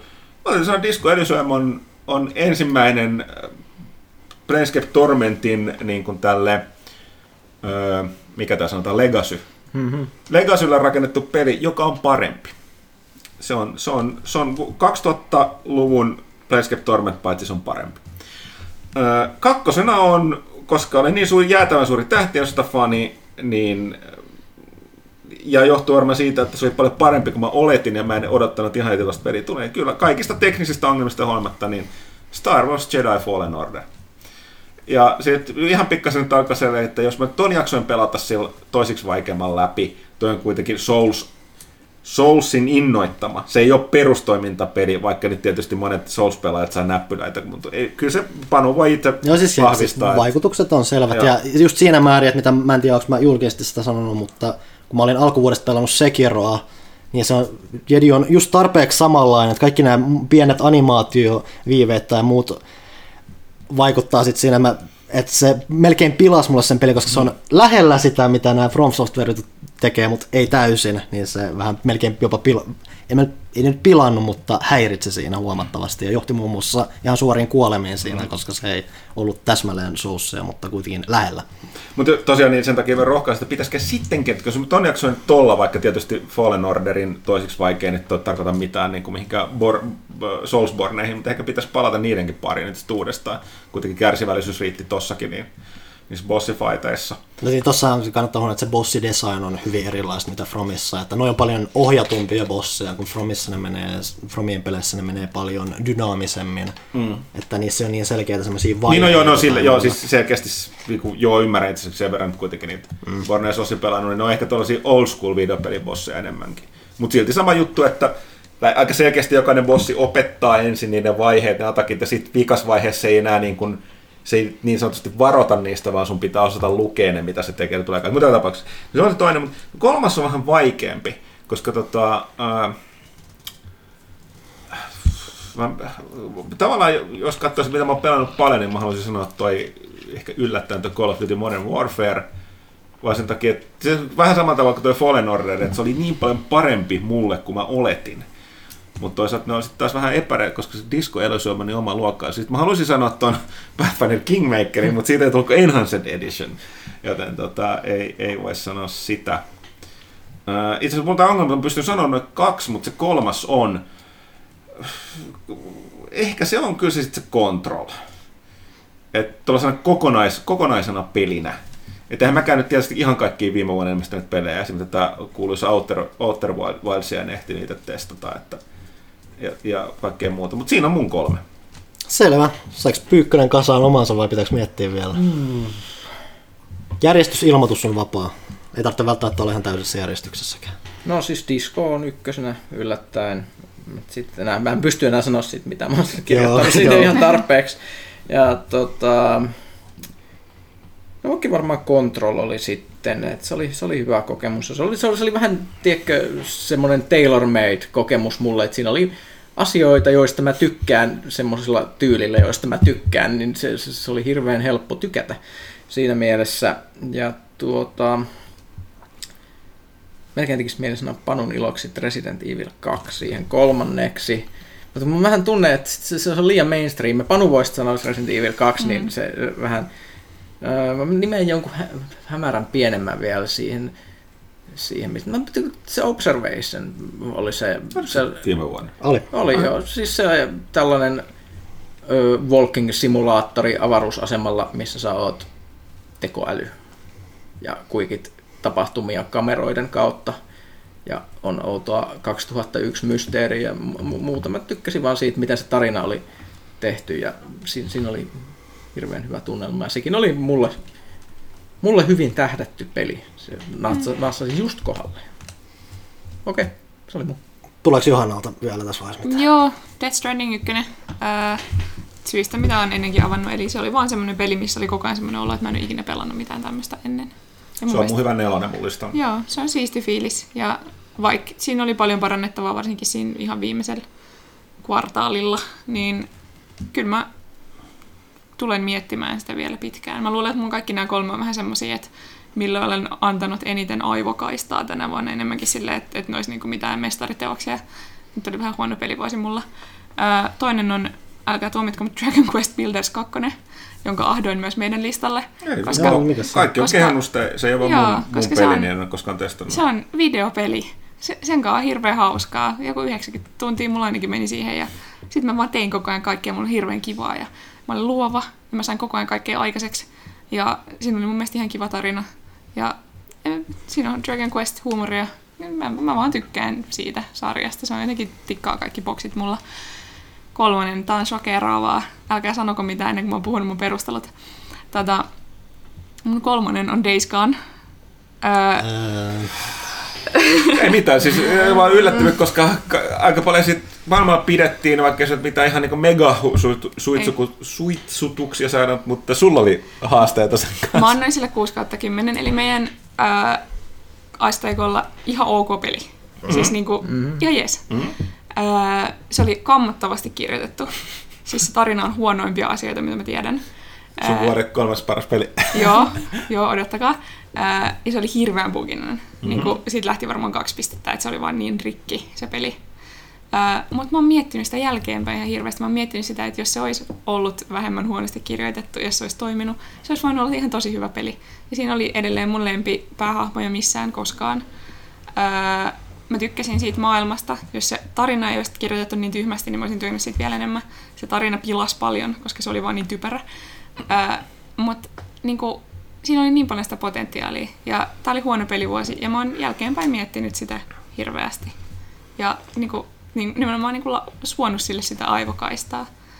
Ja ehkä mun ei ollut niin kuin nämä ehkä vuoden parhaat pelit, ehkä ne oli mieleen painuvimmat.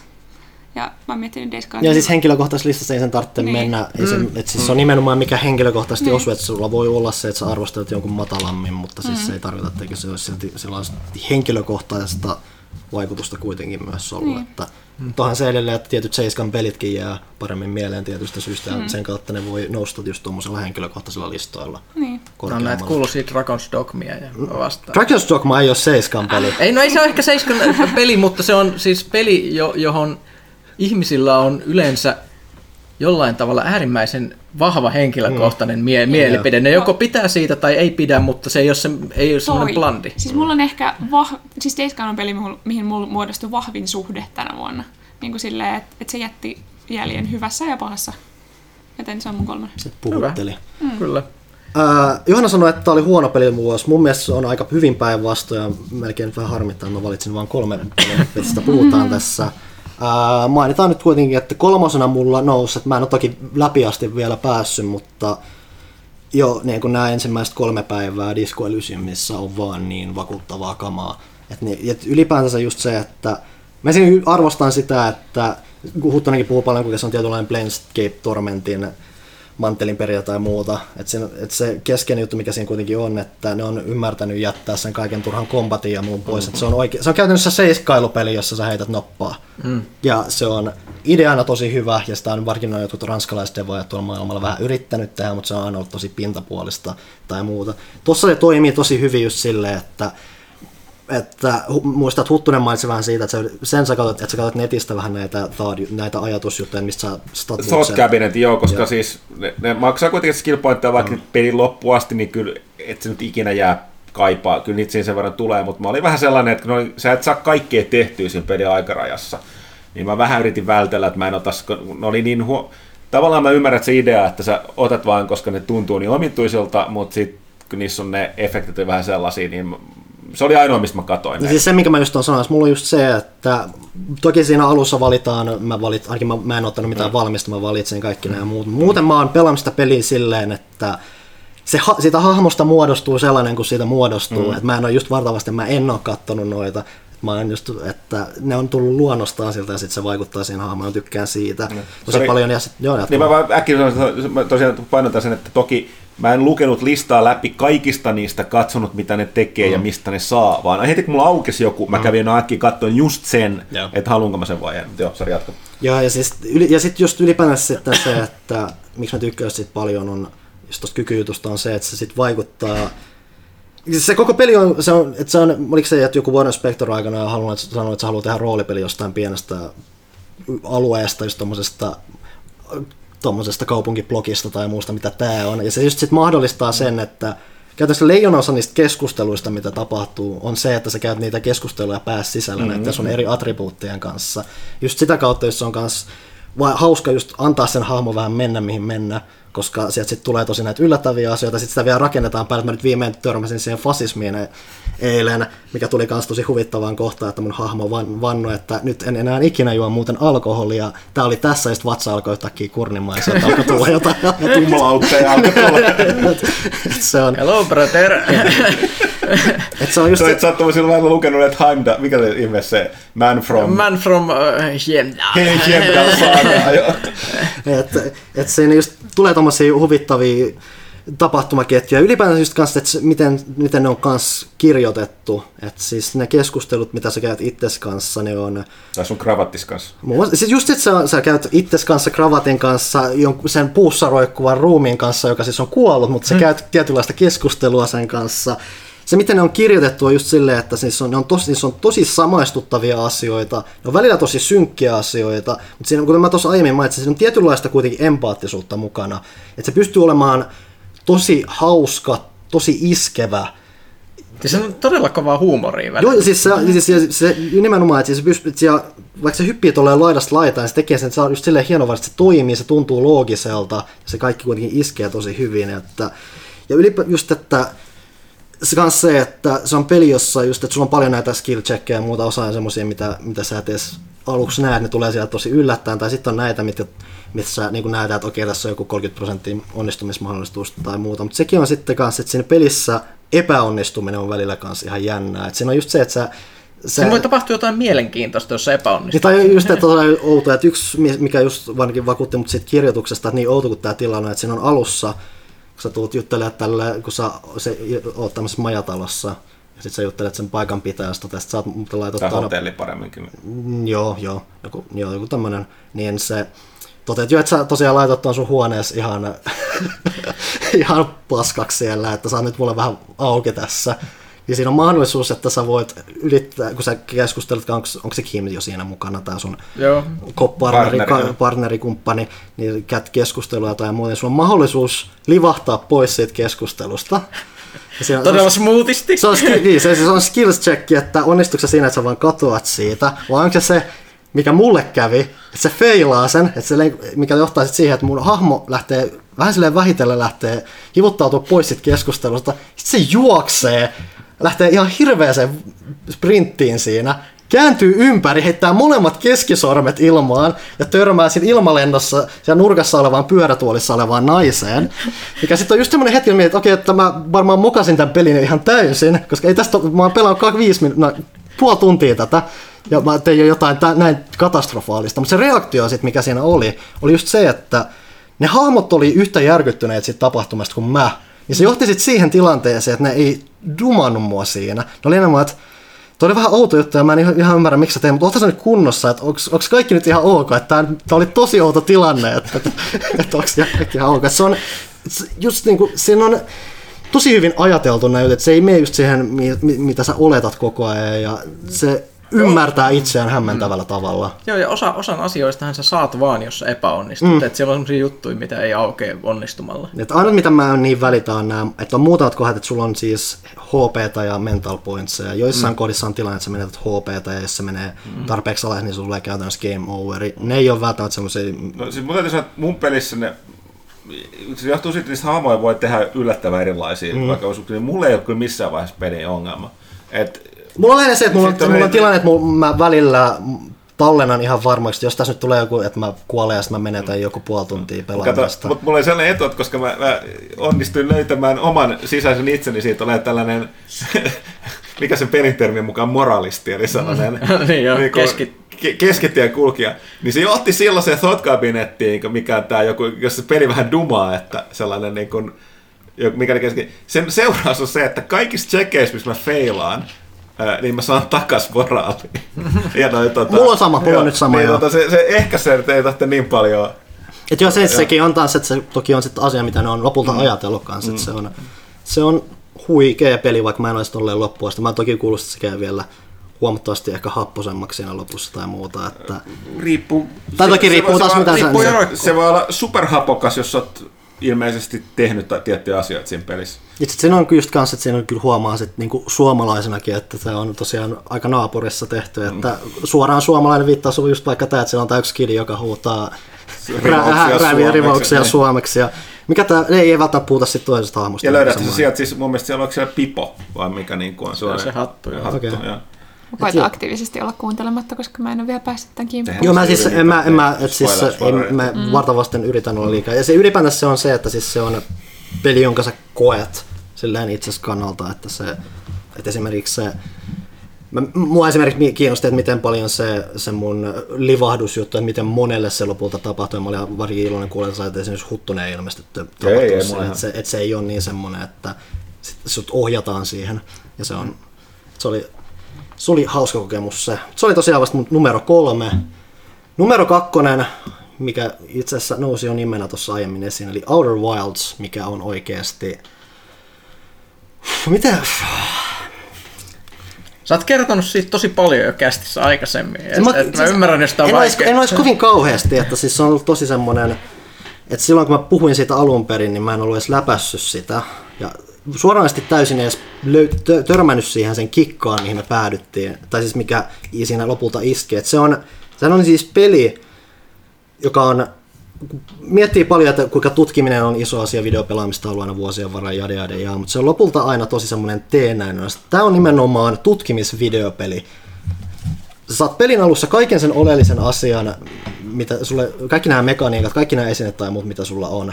Ja se loppupeli on vaan sitä, että miten sä etenet tai muuta ja miten sä ymmärrät sitä maailmaa, perustuu siihen, että sä vaan opit näitä asioita. Sä opit, että miten tietyn planeetan logiikka toimii. Kaikilla planeetalla on aina joku oma häröjuttunsa, tai ei välttämättä siis härö vaan, mutta semmoinen oma erikoisuutensa, minkä sä joko tutkimalla löydät tai ihan vahingossa törmäät siihen. Ja sekin on ihan ok, että sä törmäät niin vahingossa. Ylipäätään se, että se on se just, että alussa se antaa tosi pikaisen tutoriaali, mutta siinäkään se ei suoraan niin kuin painota sulle, että tää on, hei, tää on nyt tämmöinen juttu, että, sä, että se tutoriaali on melkein vähän huono siinä, että sä et edes tiedosta, miten tärkeitä ne elementit on siinä alussa. Ja sitten kun sä vaan toteat, että no niin, mene tutkimaan, ja se koko peli on sitä, että sä tutkit, sä katsot, että mikä tämä muinainen alienrotu, mikä täällä on härönyt, mitä ne on yrittänyt tehdä, mikä niiden tarina on ja muuta. Ja aluksi on semmoista, että sä mietit koko ajan, että mikä tässä on niinku tämä mun tavoite, että mä nyt vaan pyörin täällä, mä saan tätä tietoa tai muuta. Mutta sitten kun sä oikeasti tajuut, että se on sun shiplogit ja muut, mikä niinku nivoo kaikkia asioita yhteensä huomaat toki, että kaikki oikeasti on kytköksissä toisiinsa. Ja sitten just täällä on tämä kaikki logiikka ja muuta, että sä löydät alueita, joille sä pääset nimenomaan sen kautta, että sä just joko vahingossa sä vaan hakkaat päätä seinään sen suhteen ja se tapahtuu, tai sitten sä vaan tutkimalla löydät sen tiedon siitä, miten sä pääset siinä. Ja se ei ole mikään just, että hei, että sä pääset tänne vaan, jos sä oot tehnyt tämän tietyn tarinajutun tai että kun sä oot saanut tuplahypyn, koska niitä ei ole. Se on asia, minkä sä vaan opit, sä, se pelin varrella sä opit katsomaan sitä maailmaa, sitä koko aurinkokuntaa, missä sä kuljet. Ihan täysin eri tavalla, kun sä katot siinä alussa. Ja sehän se, mikä hienossa on, että mulla niin kun, eka pelikerta, mitä mä pelasin sitä, mulla meni 21 tuntia siinä pelatessa. Nyt jos mä aloittaisin sen pelin ihan, läpi, ihan alusta alkaen, mä pystyn vetämään sen läpi 15 minuutissa. Koska kaikki perustuu siihen, että mitä sä tiedät siitä maailmasta, mitä sä katsot sitä, mitä sä näet. Se on toteutettu sitä alun har, har, harhailua ja lukuun ottamatta tosi hyvin. Ja melkein mä sanoin, että se harhailuihin kuuluu siihen, että, se, että, että se iso osa prosessia on lopulta se, että sä ymmärrät antautua sille pelille ja käytännössä elää sitä maailmaa. Ja sit se, sit se avautuu ja sit sä tajuat, että miten hämmentävän mainiosti, mahtavasti se peli on suunniteltu. Just kanssa siinä, että se, kun se on niin avoin, sä voit lähestyä kaikkia asioita niin monesta eri kulmasta. Ja lopulta sitten sä päädyt siihen lopulliseen lopputulokseen, ymmärrät sen tarinan, joka alkaa ehkä vähän sillä, että taas joku muinainen alienrotu, joka on rakentanut nämä teknologiaa ja tämä on videopeli. Mutta sekin tarina on oikeasti tosi sympaattinen. Ne hahmot, mitä siinä nousee esiin, on tosi sympaattisia. Vaikka iso osa sitä peliä on sitä, että sä tutkit tämmöisiä käyri, käyrädialogijuttuja, mitä nämä muinaiset alienit on jättänyt jälkeensä. Että ne käytännössä, se miten ne kommunikoi keskenään, että ne jättää semmoisia haarautuvia dialogijuttuja, tämmöisiä keskusteluja seiniin ja sä tutkit niitä. Ja sekin on oma, sit kun ne haarautuu tai muuta, niin se on oma semmoinen jännittävä, vaan tapansa, miten ne alienit puhuu ja se sopii siihen maailmaan ja muuta. Se on vaan niin, että ottaen huomioon, miten hukassa saat aluksi, niin se miten kompaktilta se lopulta tuntuu, kun sä pääset sinne loppuun, se on häkellyttävää. Siis se on aivan uskomaton, uskomattomalla tavalla kasaan laitettu peli. Panu diggaa tästä pelistä niin paljon, että meillä on sitä varten uusi palsta ensi lehdessä. ja tämä ei ollut vitsi. Joo, ja siis, mulla on, siis mä harmittelin tuossa tammikuun numerosta, että meillä ei tosiaan Arvoitsesta ollut koskaan arvostelua. Joo, se meni joskus. Se vaan meni aikatauluun. Niin, me ollaan puhuttu, joo, just joo. on käynyt näin. Niin. Joten... Ja sitten kukaan täällä ei ollut silloin just testannut niin, sitä. Siis se oli jo tosiaan, että mä päädyin siihen vasta vähän myöhemmin kanssa just, että se on huikea videopeli ja että toki se ei sovi kaikille varsinkin sen alun suhteen, mutta just varsinkin semmoinen tutkiskelu ja fiilistely maittaa, just semmoinen löytä. Siis, siinä on peli, missä on löytämisen iloa. Ja se on niin kuin siinä alussakin, sä, ne planeetat, kun sä päädyt sinne, sä tajuat niitä mystisyyksiä, mitä niistä, tai niistä omaa toimintalogiikkaa. Ylipäätään just se, kaikilla on logiikka, kaikilla on säännöt, ja ne vaikuttaa toisiinsa ja asioihinsa, ja se on, se on oikeasti häkellyttävän hyvin suunniteltu peli. Aivan huikeata. Sitten on vielä se numero ykkönen. Mikähän se voisi olla? no, olisiko, mä se, olisiko se kirjaimet R ja E? Voisin sitä mainita tosiaan, että mä en ole välttämättä podcastissa niin kauheasti hehkuttanut, mä oon enemmän näille joutunut hakkaamaan mm-hmm. tätä, että Resident Evil 2. Ja tässä on toki se, että Johannakin mainitsi sen äh, Dragon Quest Buildersissa, kuinka se on tosi videopeli, videopeli. Resident Evil 2 on tosi videogame as videogame, ja pelkästään kaikilla tosi hyvillä asioilla. Et siinä on just se, että se nimenomaan se ei lähde miet- että se, miten se, että nykyään mietitään kaiken maailman avoimen maailman pelejä, kaikki näitä suuria simulaatiojuttuja, kaikki mekaniikat, mitä siellä taustalla on, kaikki on tosi megalonaanista ja muuta, niin tämä ymmärtää sen tietynlaisen tiiviyden ja, rakent- ja kaikki on jälleen todella uskomattoman hyvin suunniteltu. Että se tasapaino just siinä, että miettii varin näitä alkuperäistä Resident Evil 2, jossa vähän se kauhu selviytysmeininki tuli siinä, että hei, sulla on tankkikontrollit ja saa pitää oikeasti, se, se on ihan hirveätä ohjattavaa, kun taas tämä peli tuntuu ihan uskomattoman hyvältä pelata, mutta silti sulla on se selviytymispuoli siinä, mutta samalla sitten, niin mikä on periaatteessa osa Resident Evilia kanssa, niin siinä tulee myös se nousu, että mikä on vähän tämmöinen Alien, Aliens-henki, että siinä lopussa tulee sitten se, että okei, nyt mulla on näitä aseita, nyt mä oikeasti tunnen nämä jutut tai muuta, mä voin oikeasti alkaa panemaan hanttiin näitä kaikkia juttuja vastaan. Ja se kaikki tasapainos, mikä siinä on tosi kaikki on tosi näpsäkkää. Se poliisilaitos ja kaikki ne alueet, mitä sä tutkit, nyt on tosi, se on vaan tosi tyydyttävää puuhaa. Ja sitten siinä on myös se, että siinä on, että, ja siis kaikki nämä on vielä tietynlaisia, toki, että tämä on nyt uusi versio jade jade jade, mutta samalla mä sanoisin, että tämä on koko, tämä, tämä, että jos ne olisi julkaistu Resident Evil 8, niin se on mun mielestä meille täysin, ihan täysin läpi.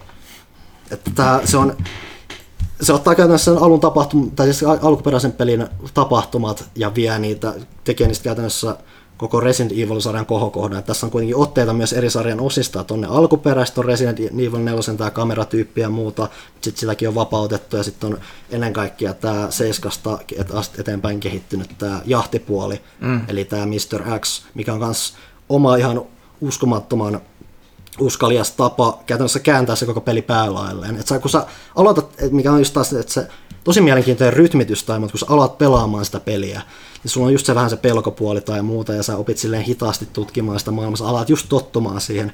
Ja sitten sieltä palava helikopterin takaa tulee se ihme köriläs. Ei mitään välipätkää tai mitään. Se vaan tulee sieltä, sulla on tyhmä Fedora päässä, se marssii sua päin, sä mietit, mitä tässä tapahtuu? Se tulee päin, mitäs mitä mun pitäisi, mitä, mitä mä teen? sä yrität taistella sitä vastaan, sä että tästä ei tule yhtään mitään. Mä saan ehkä sen Fedoran lentämään sen päästä, mutta tästä ei tule yhtään mitään. Sä lähdet karkuun, sitten mietit, okei okay, mä, okay, mä pääsen sitä karkuun, mitä mun pitää tehdä seuraavaksi. Sitten se tulee jonkun ove, se on edessä tulevan ove, se, sä kuulet eka jyskytystä, se tulee ovesta läpi, sitten etken sä jahtaat mua vieläkin. Ja su, sulla on se shokki, mikä on se, että se jahtaa sua sen koko sen tilan, pitkän tilanteen läpi. Sä kuulet melkein koko ajan, missä se menee. Sitten on tietynlaiset kohdat, missä voi mennä vaikka ovesta tai siis seinästäkin tulla läpi tai muuta.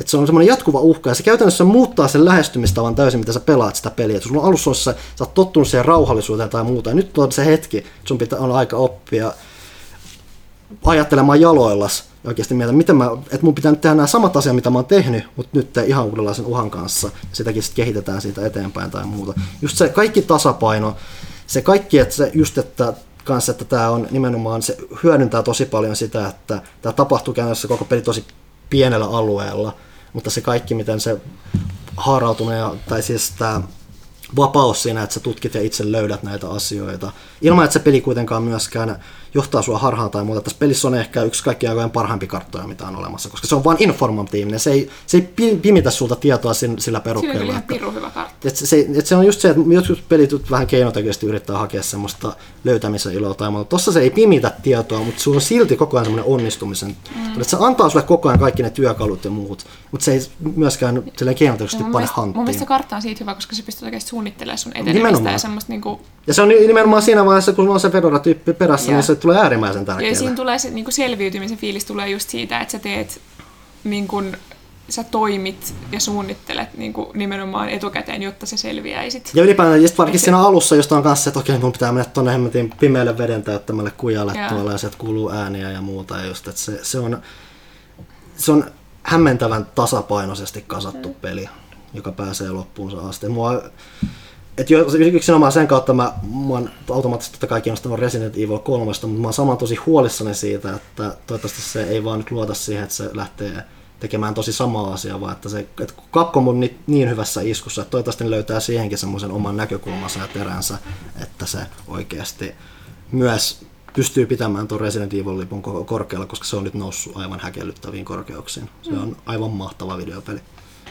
Nimenomaan videopeli. Se ei yritä, se, se ei yritä olla mikään semmoinen hemmetin simulaattori tai muuta. Se on videopeli. Piste. Mm. Ja semmoista Jan. Ää, halutaanko me puhua peleistä enemmän vai lähdetäänkö me tauko, tauko, tauolle ja kysy pelaajapuolelle? Ehkä tässä on puhuttu aika paljon. Mun puolesta olisi mennä tauolle, ottaa vettä kautta kahvia kautta akvaviittiä ja tota sitten kysymyksiä. Ja. Ei siinä. Tauolle.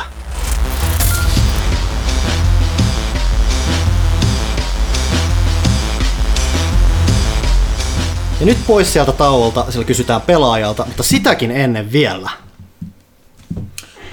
Pimpeli Pom seuraa kaupallisia tiedotteita. Muistutuksena vielä Elisa.fin laitekaupan väältä. Uutta vuosikymmentä kannattaa juhlistaa tietenkin uusilla tekniikkaostoksilla, joilla voi kohentaa myös omaa pelikokemusta entistä immersiivisemmäksi. Viikoittaiset tarjoukset kannattaa tsekata heti, ostaminen on helppoa kahdella aalla. Toimitus nopea ja isommat ostokset kannetaan kotiovelle asti. Aivan mahtavaa. Panu, ja et edellisellä kierroksella välistä, mitä oma talous kaipaisi? No tuotapa tuota, vaikka kuulokkeita. Eli pelien sielua hiiveleviä sulosointuja piipityksiä suoraan korvan juureen. Vaikkapa, mutta entäpä itse Huttunen? No itse asiassa, ja nyt tulee tarina. Äh, äh, käsikirjoituksessa lukee, että jätettekö nepäröisesti salaisuudeksi, eli Huttunen keksi jotain. Että se kyllä keksin. Äh, nimittäin mulla on ajatellut tänä harhaluulo, että, että tota, kun on siirrytty 4K-aikaan, niin television katsomisetäisyydellä ei mitään niin väliä, siis siitä, että pitää paljon rasittaa silmiä. Olenpa ollut tyhmä ja väärässä. Öö, kiitokset Hommakselle. Mulle paljastui se, että öö, sillä mun 55-tuumaisella Samsungin TVllä, niin mun pitäisi katsomisetäisyys olla vähintään 2,5 metriä. Se on alle metri ollut äh. mulla. Että tota, vaikka suosituksesta ne suosituksiin, niin mä luulen, että kun se on alle puolet suosituksesta, niin se oikeasti jotain väliä, joka selittää mun silmäsäryn ja päänsäryn ja silmien väsymyksen se, se, että mulla ei ole mahdollisuutta siirtää kovin paljon kauemmaksi, koska mun kämppäni on, tai nykyinen kämppä on yli 10 neliö pienempi kuin vanha, jossa oli kunnon kokoinen olohuone. Mä siirsin niin pitkälle, että sen sain johonkin kahteen metriin. Heti on kyllä helpottanut silmiin, että ei ollut tosiaankaan niin kuin roskapuhetta. Mutta nyt totuus on se, että mulla on 55 tuumaa on aivan liian iso äh, mun äh, tonne kämppään, joten mun pitäisi hankkia tuollainen 49 tuumainen TV. Olen katsellut sellaista, olen Samsungin ollut tyytyväinen, niin Samsungin, koska olen kuitenkin tuleva työtön köyhä, niin tota, äh, mihinkään OLED, OLED-telkkareihin on varaa, niin tota, kuitenkin Samsungin 149 tuommoista QLED televisiota, oliko QR60 tai joku semmonen. Ja sellainenhan sieltä Elisa Fin kaupasta löytyy. Joten äh, sellaista olen katsomassa ja mikä parasta. Äh, Maksun voi suorittaa kätevästi halutessaan 12, 24 tai 36 kuukauden osassa ilman ekstra kuluja, eli kenellekään ei ole mitään syytä tehdä kärvistellään ilman näitä hienouksia. Ja mikä tämän tekniikan ihmelaitteiden ilosanoman levittäjä olikaan? No tietenkin elisa.fi ja viisi huutomerkkiä. Tämän, tämän lisäksi Chimbelipom. PlayStationilla on asiaa. Muistutuksena vielä myös nimenomaan PlayStationin suunnalta, että mikäli kaikki kova levytkin on tupaten täynnä ja kaipaa silti lisää pelattavaa ja vielä roppa kaupalla, PlayStation Now yli 700 pelin valikoimasta löytyvät nyt myös Horizon Zero Dawn, Uncharted The Lost Legacy ja Overcooked 2. Koko kolme kolmikko on pelattavissa PS Now kautta niin Pleikkar 4 kuin PClläkin 7. päivä huhtikuuta asti. Ja mikäli palvelu haluaa testata lamassa rauhassa ilmaisen 7 päivän kokeilujakson voi aloittaa osoitteessa playstation.com. Mitäpä tuumaatte? Mikä oli Uncharted The Lost Legacyssa toimiminta? Se on kuule oivallinen kysymys. Siinä on hienoa kuitenkin, että ollaan löydetty muutenkin kuin se Nathan Drake sieltä. Ja siellä on myös viety vähän eteenpäin kanssa tätä nelosessa nähtyä vähän avoimempaa kenttäsuunnittelua ja muuta. Että... Siinä keskityttiin hyvin siihen, että ollaan viidakossa etsimässä muinaista juttua, ja sitä oli tosi paljon. Ja ne hahmot toimi tosi hyvin. Et, et, et, et siis se jopa yllättävän hyvin toimi tämä duo tässä. Drake ei tullut yhtään ikävä. Siis... Ja se oli tuntuu siis tuoreelta se koko kokemus, vaikka se oli ihan täyttä ansaa. Ville kuvaili tätä Lost Legacya sanoilla, jota itse en ole pelannut, sen takia mä olen riippuvainen näitä muiden mielipiteistä, mutta Ville totesi näinkin ovelasti, että se on kuulemma best of Uncharted-sarjasta. Joo, sinne ei mitään tyhjäkäyntiä. Se on tosi tiivistetty versio siitä, mikä tekee Unchartedista hyvän. Että esimerkiksi kun nelonenhan on ihan järjettömän pitkä se kokemus pelinä. Ja siinä välillä tulee semmoista vähän, että niin kuin, voisiko vähän niin kuin mennä jo asiaan. Tässä ei ole mitään. Tässä on kaikki on täyttä. toimittaa. Ja kuten sanottu nyt, PlayStation Nowssa yhdessä Horizon Zero Dawnin ja Overcooked 2 kanssa pelattavissa huhtikuuhun asti ilmaiseksi ja ilmainen seitsemän päivän kokeilun äh, jakso PlayStation Comissa. Olisi suoraan sanottuna hullua, jos tähän tarjoukseen ei tarttuisi kiinni. Pimpeli pom. Kaupalliset tiedotteet päättyvät. Ja sitten suoraan kysymyksiin, koska Pyykkösenkin pitää lähteä. Kyllä. Niin. Totta. Ö, otetaan tätä pelaaja.fiistä. Täällä on ensimmäisenä tulee Jerski tai J. Urski tai J. Urski.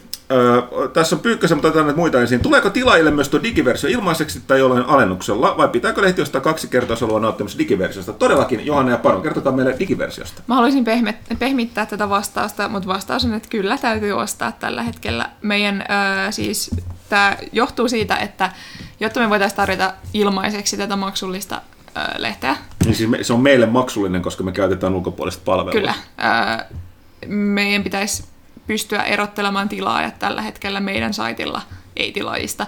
Se on ollut joskus mahdollista, kun meillä oli Pelaaja Plus. Tällä hetkellä sitä ei ole tuolla uudella saitilla, ei vaan ole sellaista funktiota, millä me saataisiin eroteltua ne. Öö, Ja tätä kehitetään parhaillaan. Me, meidän pitäisi pystyä implementoimaan sitä kevään aikana. Mä en anna mitään lupauksia, mutta meillä on todella rajalliset meidän web-devausresurssit, kuten aina. Joten se vähän riippuu siitä henkilöstä, joka meille tekee näitä juttuja. Öö, ja sitten täytyy vielä keksiä, että miten me saadaan järkevästi se toimimaan se flow silleen, että sä tilaajana tiedät, mihin sun pitää mennä, jotta sä saat sen ilmaisen lehden käsiisi. Mutta meillä on siis tahtotila tarjota näitä diginäköislehtiä ilmaiseksi tilaajille, mutta se vaatii säätöä.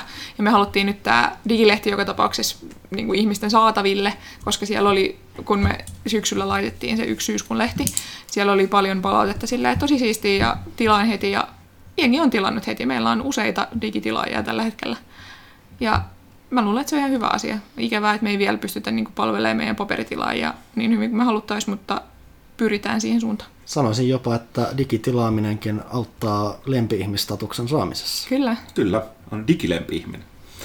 Ö, Sitten Pyykköseltä jotain Kyberpunk-kirjasuosituksia noviisille. Vastaan tähän, että tein johonkin lehteen joskus aikanaan, joka numeroa en muista, ö, artikkelin, jossa listattiin näin tutustut kyberpunkkiin kirjoissa ja elokuvissa. Siellä on aika pitkä lista.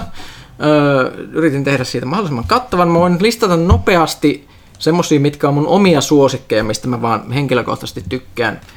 Ö, Eli ö, vanha kun... kevyemmästä päästä. No, en mä nyt välttämättä niinkään sano, mutta mut, tota, ö, tietysti sun pakko aloittaa William Gibson Neuromancer, Neurovelho, koska se on vaan niin vaikutusvaltainen teos tällä alalla, plus edelleen hyvä, se, on sun viihdettävää luettavaa. Sitten tätä mm, post-kyberpunkkia niin sanotusti, että Richard Morganin Altered Carbon, modernia kamaa, ei, kannata ehkä sitä sarjaa katsoa, enemmän lukea sen kirjan, se on paljon parempi. Fairyland, Paul Mac oli tosi, se lasketaan kai biopunkiksi, koska siinä on enemmän biotekniikkaa kuin kybertekniikkaa, mutta mut to, tosi mielenkiintoinen kirja. Greg Bearin Blood Music, veren musiikkia, siinä tota, se oli tosi varhaisia juttuja, jos puhuttiin nanotekniikasta ja tämmöisestä teknologisesta murroksesta, eli singulariteetista. Tota, Charles Strossin Accelerando, tosi semmoinen far out LSD-visio siitä, minkälainen super kyberpunk tulevaisuus voisi olla, jos tekniikka lähtisi ihan lapasesta. Jännittävästi mainittu joillakin listoilla Chasm City Alastair Reynoldsin. Se lasketaan kai yleensä enemmän avaruusopera meiningiksi, mutta siinä on todella kyberpunk-fiilis.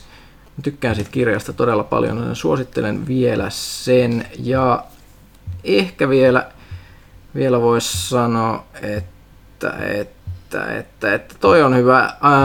Ian McDonaldin River of Gods, eli tota, uskottavaa kyberpunkkia Intiassa ja täysin erilaisella kulttuurisella otteella kuin mitä, mi- millaisena se on totuttu näkemään, että, että mitä tällä tekniikalla tehdään, niin sillä tehdään niin erilaisia asioita kuin mitä, mitä on täällä lännessä totuttu näkemään. Ja nuilla mä lähtisin menemään. Ok, toivottavasti siinä tuli Jerskille jotain suosituksia. Sitten Jerski haluaa tietää meidän odotetummat pelit ja leffat vuodelle 2020. kaikista vaikein kysymys aina. Niin on. Mä en ole ehtinyt niin paljon tutustua tähän tota, tarjontaan, mutta mä huomasin, että mä en sitä elokuvista tällä hetkellä odota juuri mitään. Ää, paitsi se, mikä on just tullut, eli toi Taika Waititin toi Jojo Rabbit, mitä mä en ole ehtinyt katsoa, se tuli viime, viime viikolla ensi ilta. Kätsihän pitäisi myös katsoa. Mä, mä mietin, että käykö mä eilen, ehdinkö mä eilen katsomaan sen, mutta en ehtinyt. Tota, tota, jos ymmärsin oikein, niin Dyyni pitäisi tulla kai jouluksi. Okei. Okay. Ja se on sitten se mun... Interested. interested. Kyllä Mut mä en ole muuten, muuten mm. katsonut, että varmaan sitten jotain tulee, mutta, mutta tota, niin kun, no, ö, tässä kun vuosi on sisäistänyt tämän neljän viikon deadlineen syklin, niin mm. harvemmin pystyy katsomaan niin kuin seuraavalle vuodelle tällaisia yksittäisiä tuotteita, varsinkin kun pelialakin on mennyt siihen nykyään, että ei ole enää niin, niin paljon kerrota noista tulevista tietoja. Doom tulee maal, maali, mar, maaliskuussa, herra Jumala, kun tämä vuoden vaihdessa sekoittaa. Ää, eli tota, kyllä mä sitä ainakin odottelen kovasti. Mun järkytys oli se, että Huttunen ei ilmeisesti tykännyt edellisestä Doomista. Se, ei kyse, että mä tykännyt, mutta pelasin sitä pari kenttää ja sitten oli mä en, niin kuin, en tiedä. Mä otan Final Fantasyä. No ja tietysti Square Enixin Avengers näin supersankarifania kiinnostaa pelinä, koska elokuvapuolella sieltä nyt Marvelilta ei kyllä tule erityisesti mitään mua kiinnostavaa. Sopivasti noin molemmat kaksi peliä lykkääntyy sitten. Mm. Toinen kuukaudella, toinen neljällä. No. Black Widow sinänsä, mutta mun, se on vähän sellainen, että tota, sen olisi kyllä pitänyt tulla silloin Mulla on Marvel. Marvel-vittari nyt ihan täysin. Niin kuin Joo. Spider-Man, niin mä katson Alkaa tulee vähän ähkyä kyllä, joo. Ei kyllä mitään intoa. Okei, okay, sitten Jessica tuota Keep Up the Good Work, vai onko tuolla Pyykköseltä Johanna jotain lisättävää? Eipä mitään. Sitten täällä Varis toivottaa hyvää alkanutta vuotta kästille ja mukavaa, että Huttu on edelleen mukana olemassa keskinkertaista eli sitä parasta läppää. Ei hei hei, hei nykyään tää pitää, tämähän on, mikä se VUs termi? Kelvollinen. Kelvollista läppää. Okei. Okay. Öö, sitten asiaan. PS5 kunnollista julkistusta odotellessa olen pohtinut, mitkä mahtaisivat toimia konsolin esittelypeleinä. Itse odotan toivon, että nähtäisiin Horizonin jatko-osa. Ensimmäinen osa oli huikean hyvä, omalla kohdalla nousten PS4 parhaaksi peliksi. Peliä pelattuna nyt vajaa 100 tuntia ja Frozen Wilds osa vielä kesken. Mitä odotuksia Pyykkösellä on jatko-osan suhteen? Itse jatko-osalta toivoisin lähinnä vapaampi muotoisempaa kiipeilyä, sillä ensimmäinen osa toteutti kaikki muut osat sen verran hyvin, että niistä hirveämmin kritisoitavaa kiksi. Totta kai sitten vielä perusjatko-osa checkboxit, eli kaikki hieman enemmän ja monimuotoisemmin. Mun on aina hirveän vaikea sanoa tämmöisessä kysymyksessä, että mitä mä toivon. Mm. Varsinkin kun mä uskon, että kun ne teki niin hyvän siitä edellisestä, niin ne tietää paljon paremmin, mitä niiden pitäisi tehdä tässä jatko-osassakin. Niin... Yllättäkää. Niin, niin, niin. Mm. Mä toivoisin ehkä vähän monimuotoisempaa, tai ei monimuotoisempaa, mutta semmoista niin mielenkiintoisempaa maailmaa, koska siis se maailma, tässä maailman rakennus, älkää käsittäkää mua väärin, oli tosi hyvä, mutta se, niin kuin se, ne alueet, missä sä liikut, on silleen niin kuin hyvin semmoinen kiintopiste, tyhjää, kiintopiste, tyhjää, kiintopiste. Siellä on jo joku kahvikuppi välillä jossain. Siellä olisi voinut olla enemmän siis semmoisia kaikenlaisia randojuttuja, vähän niin kuin Fallout-hengessä. Joo. Ju, ju- just semmoisia niin kuin pieniä löydettäviä asioita. Joo, just semmoista niinku, ehkä ambienttia tarinan kerrontaa enemmän, et vähemmän sitä, että sä meet jonnekin rauniolle ja sitten löydät sieltä jonkun äänityksen, kuin että sä, sä voisit niinku kertoa sitä tarinaa siellä ympäristössä enemmän mun mielestä. Mutta joo. Ihan Meni tässä Variksella onkin tänään lisäys tähän, että Horizonista on jälkikäteen vielä todettava, että peli hieman ehkä jopa kärsi todella näyttävästä yksityiskohtaisesta grafiikastaan. Mua se, on- se on melkein jopa sattunut silmiin välillä. Tällä, tällä tarkoittaa sitä, että pelin maailma sieltä löytyvät salaisuudet, tarina, hahmot ja taiteellinen suunnittelu jäävät grafiikkahehkutuksen taustalle ja peli varmaan jäikin osan ihmisten mieleen lähinnä graafisena ja teknisenä taidon näytteenä. Sitähän se myös toki on, mutta vain yksi osa pelistä. on. Mä edelleen sanottava, jos puhutaan näistä best of jutuista, niin siinä on yksi mun suosikki pahiksi kautta aikain, Ted Faro. Se tämmönen, se, se, se, se, siis se tuodaan todella silleen, sitä, sitä ei niinku tuoda silleen esille sitä kaveria sillä tavalla kuin mitä normaaleja videopelijuttuja tuodaan tai videopelipahiksi. Mutta kun sä luet tarkkaan kaiken läpi ja seuraat sen koko kaaren, niin se on ihan käsittämätöntä, minkälainen paskiainen se tyyppi on. Se nousee ihan uskomattomiin sfääreihin. Minä sanoin tuosta suunnittelusta, hahmosuunnittelusta jo aikaisemmin, että siinä on kyllä mielettömän hyvää se hahmosuunnittelu ja se, niin ne vihollissuunnittelu ja kaikki. Tämä tuli mieleen sen takia, että Death Strandingissa pystyy laittamaan semmoisia hologrammeja sun rakennusten viereen ja siellä on valittavissa myös Horizon noita dinosauruksia. Ja joku oli laittanut omaansa jossain vuorilla, en muista, tuli niin kuin silleen mäen takaa esiin semmoinen robotti Velociraptor-tyyppi, että niitä milloin se spotlight, millä se mm-hmm. etsii sua, ja sitten kun se löytää, sitten se katsoo sua suoraan silleen.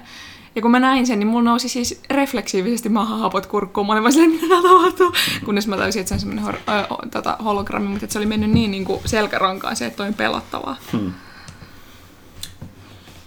Ok, otetaan tässä sitten Dankkudude, joka tapansa mukaisesti on taas onnistunut pelaaja Fihin laittamaan viimeisen kysymyksen, mutta koska tämä on kysymys Pyykköselle, jolta saattaa aika loppu kesken, niin otetaan tämä poikkeuksesti tässä nyt heti kysymys patterista. Mm. AV-arvon kästiläiset erityisesti, onnittelut erityisesti hienosta tammikuun kannesta. Ja sitten asiaan, jumalauta puustinen, miksi pelaajalta ei herunut rakkautta Metro Exodusia kohtaan? Exodus oman, oma uniikin yksityiskohtaisen dystooppisen pelimaailman sekä hyvää toimintaa ja sopiva lineaarinen myös rytmityksessään. Mitä vastaat? Viittaisi varmaan tämän meidän vuoden 30 parasta pelijuttua. Vuoden peli- Vastaa nyt päätoimittaja, miksi? Vuoden pelilistahan ei ole mitenkään minun vastuulla. Ei, vaan tota, kyllä me sitä mietittiin. Ei mulla ole mitään muistikuvaa kyllä, että miksi se jätettiin ulos, mutta kyllä tästä keskusteltiin. Se johtui siitä, kuten jälleen kerran, kun mä voin tähän pu- pu- ottaa osaa, koska tota, olen aikaisemmin tehnyt monia Mm. näitä vuoden paras juttuja, että tämä tehtiin samalla tyylillä. Eli tuohan on aina äh, niin kuin lehden, äh, meidän avustajien äh, Kollektiivisesti. kollektiivisia, niin kuin kaikkien ääni, ääni on vaikuttanut. Mutta ne pohjautuu myöskin siihen, mikä on tämä linja, minkä mä otin aikoinaan, mikä tällä havaittiin hyväksi, että kyllä on, että vaikka jokainen arvostunut yksittäinen mielipite, niin me pelaajan antaminen arvosanoja on näyttävä siinä järjestyksessä. Mm. Mä annan tällekin pelille kymppi. Se ei voi olla ainakaan kovin hyvällä syyllä ulkona top kympistä.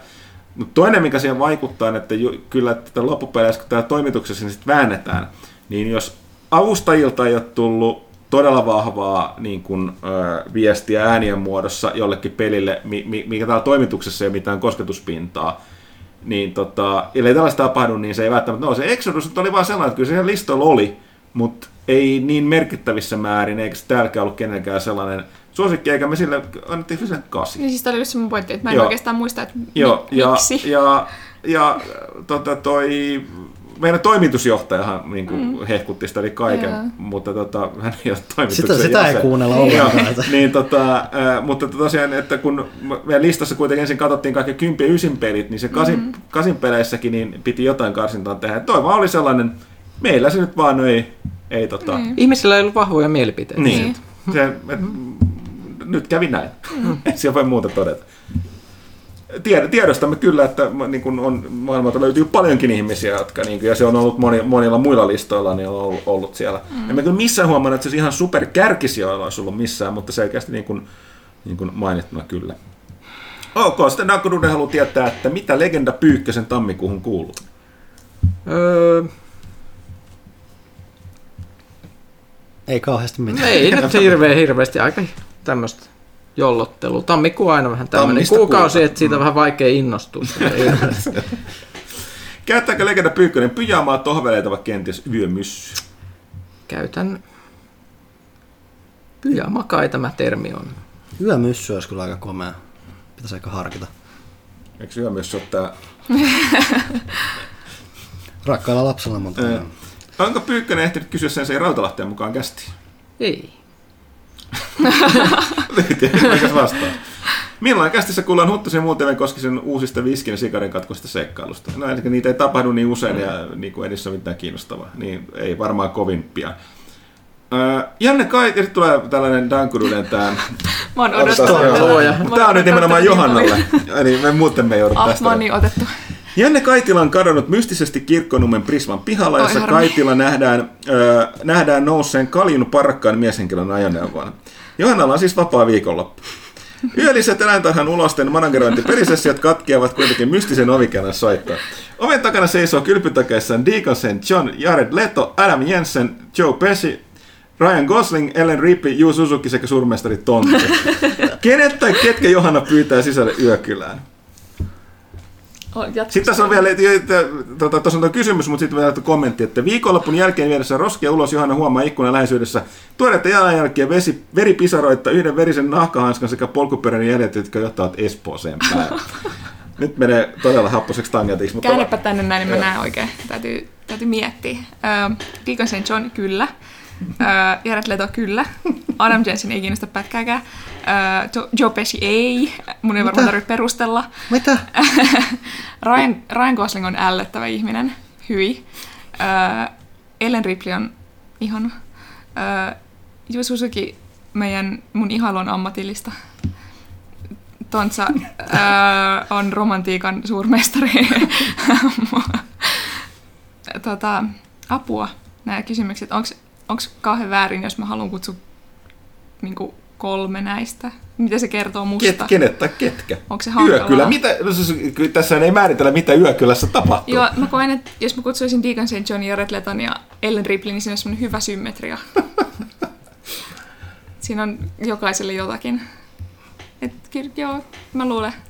Ja sitten kun siellä on se Ripley, niin mä luulen, että Janne kai suuttuisi ihan hirveästi, jos se pamottaa kesken kaiken kotiin.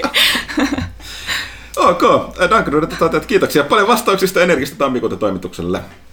Tuli Jared Letosta mieleen, että se tuli tämä Morbius-leffan traileri, ja mua huvittaa niin paljon se, kun siinä soittaa Fyr Elisen tietynlainen kova. Joo. Mua häiritsee se, että se näyttää, suomalaiset, suomalaisena ihminen tulee mieleen Burana vähän isompi Se oli muutenkin sellainen traileri, että mä olisin ollut sit 12-vuotiaana tosi mehuissa. Mä en ole kovin paljon noista ollut näistä niin sanotusti tämän äh, Sonin näistä, just niin kuin toi Venom ei kiinnostanut pätkääkään. Äh, lievästi kiinnostunut. Joten sen takia, että mä, mä, mä oon varmaan se ainoa niistä maailman kolmesta ihmisestä, joka piti Jared Leton jokerista. Mäkin tykkäsin. Ja sen takia niin kun, toi näyttää, mun mielestä Leto, Leto vetää aika kovin rooleja. Mä oon enemmänkin hämmästynyt siitä, että se halusi toistamiseen tulla. Mm. Se on vetänyt tosi kovin vakavia rooleja. Niin että se halusi silti tehdä tuollaisen uuden supersankarielokuvan. Mm. Vähän vielä tuollaisesta semi-obscure hahmosta, mikä tulee olemaan Mä en nyt ihan täysin odota, että miten ne se... Traileri ei näyttänyt mun mielestä niin huonolta, kuin teistä täällä on sanottu, olla kä- käsitelläkseen sitä hahmoa, mitä se mm-hmm. käsittelee. Mutta tosiaan, niin tota, joo. Mulla on Instasta, mä otan väliin Pyykkösen kysymyksen. Cool. Öö, muuan täysin meille tuntematon henkilö, joka ei ainakaan ole yhteistyökumppani, me kysyy täällä, että mitä shampoota Pyykkönen käyttää? Öö, Silmäniskuhymiä sitä, mikä on hyllyssä. Mä en ole sille hirveän merkkitietoinen tästä ja mä itse aina ostan niitä itse. Meillä muutkin saattavat sitä ostaa. Se on ollut jotain itse asiassa kotimaista siellä varmaan on ollut. Se oli joku kotimainen nimi. Ja tuota, mutta minä, minulla on pitkä letti, jossa on luonnon kiharat, joten sitä täytyy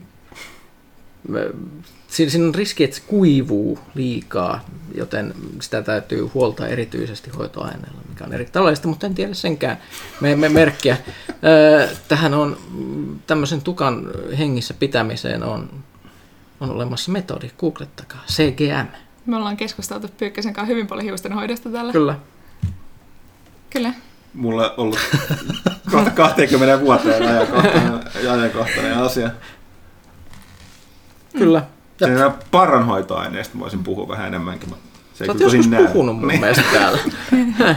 Oliko Pyykköselle vielä muualla kysymyksiä? Mä en ainakaan huomannut muuta. Oliko se Instaan puolella? Oli, no, tärkeitä asioita nämä kyllä oli. Instassa taisi olla, että mitä tykkäsit tuosta Fallen Orderista. Mä en, en, en koskenutkaan. Suunnitelmat niin. oli, mutta ne eivät toteutuneet. Aletaanko sitten tätä kysymyksiä muuten vaan? Joo. Joo. Voinko mä perata nämä Instan kysymykset, kun näitä on monessa paikassa? Äh, kysy Depa... vaikka sen, jos sä oot siellä pelaa Instassa, niin kysy vaikka se... En ole vielä siellä. Okei, okay, no se voi kysyä kuitenkin, koska Joo. siellä tulee toisen henkilön mielipideasia. Joo. Äh, kysyn ensin äh, DMistä. Detonator Finn kysyy, että miksi pelaajakästit ovat niin pitkiä?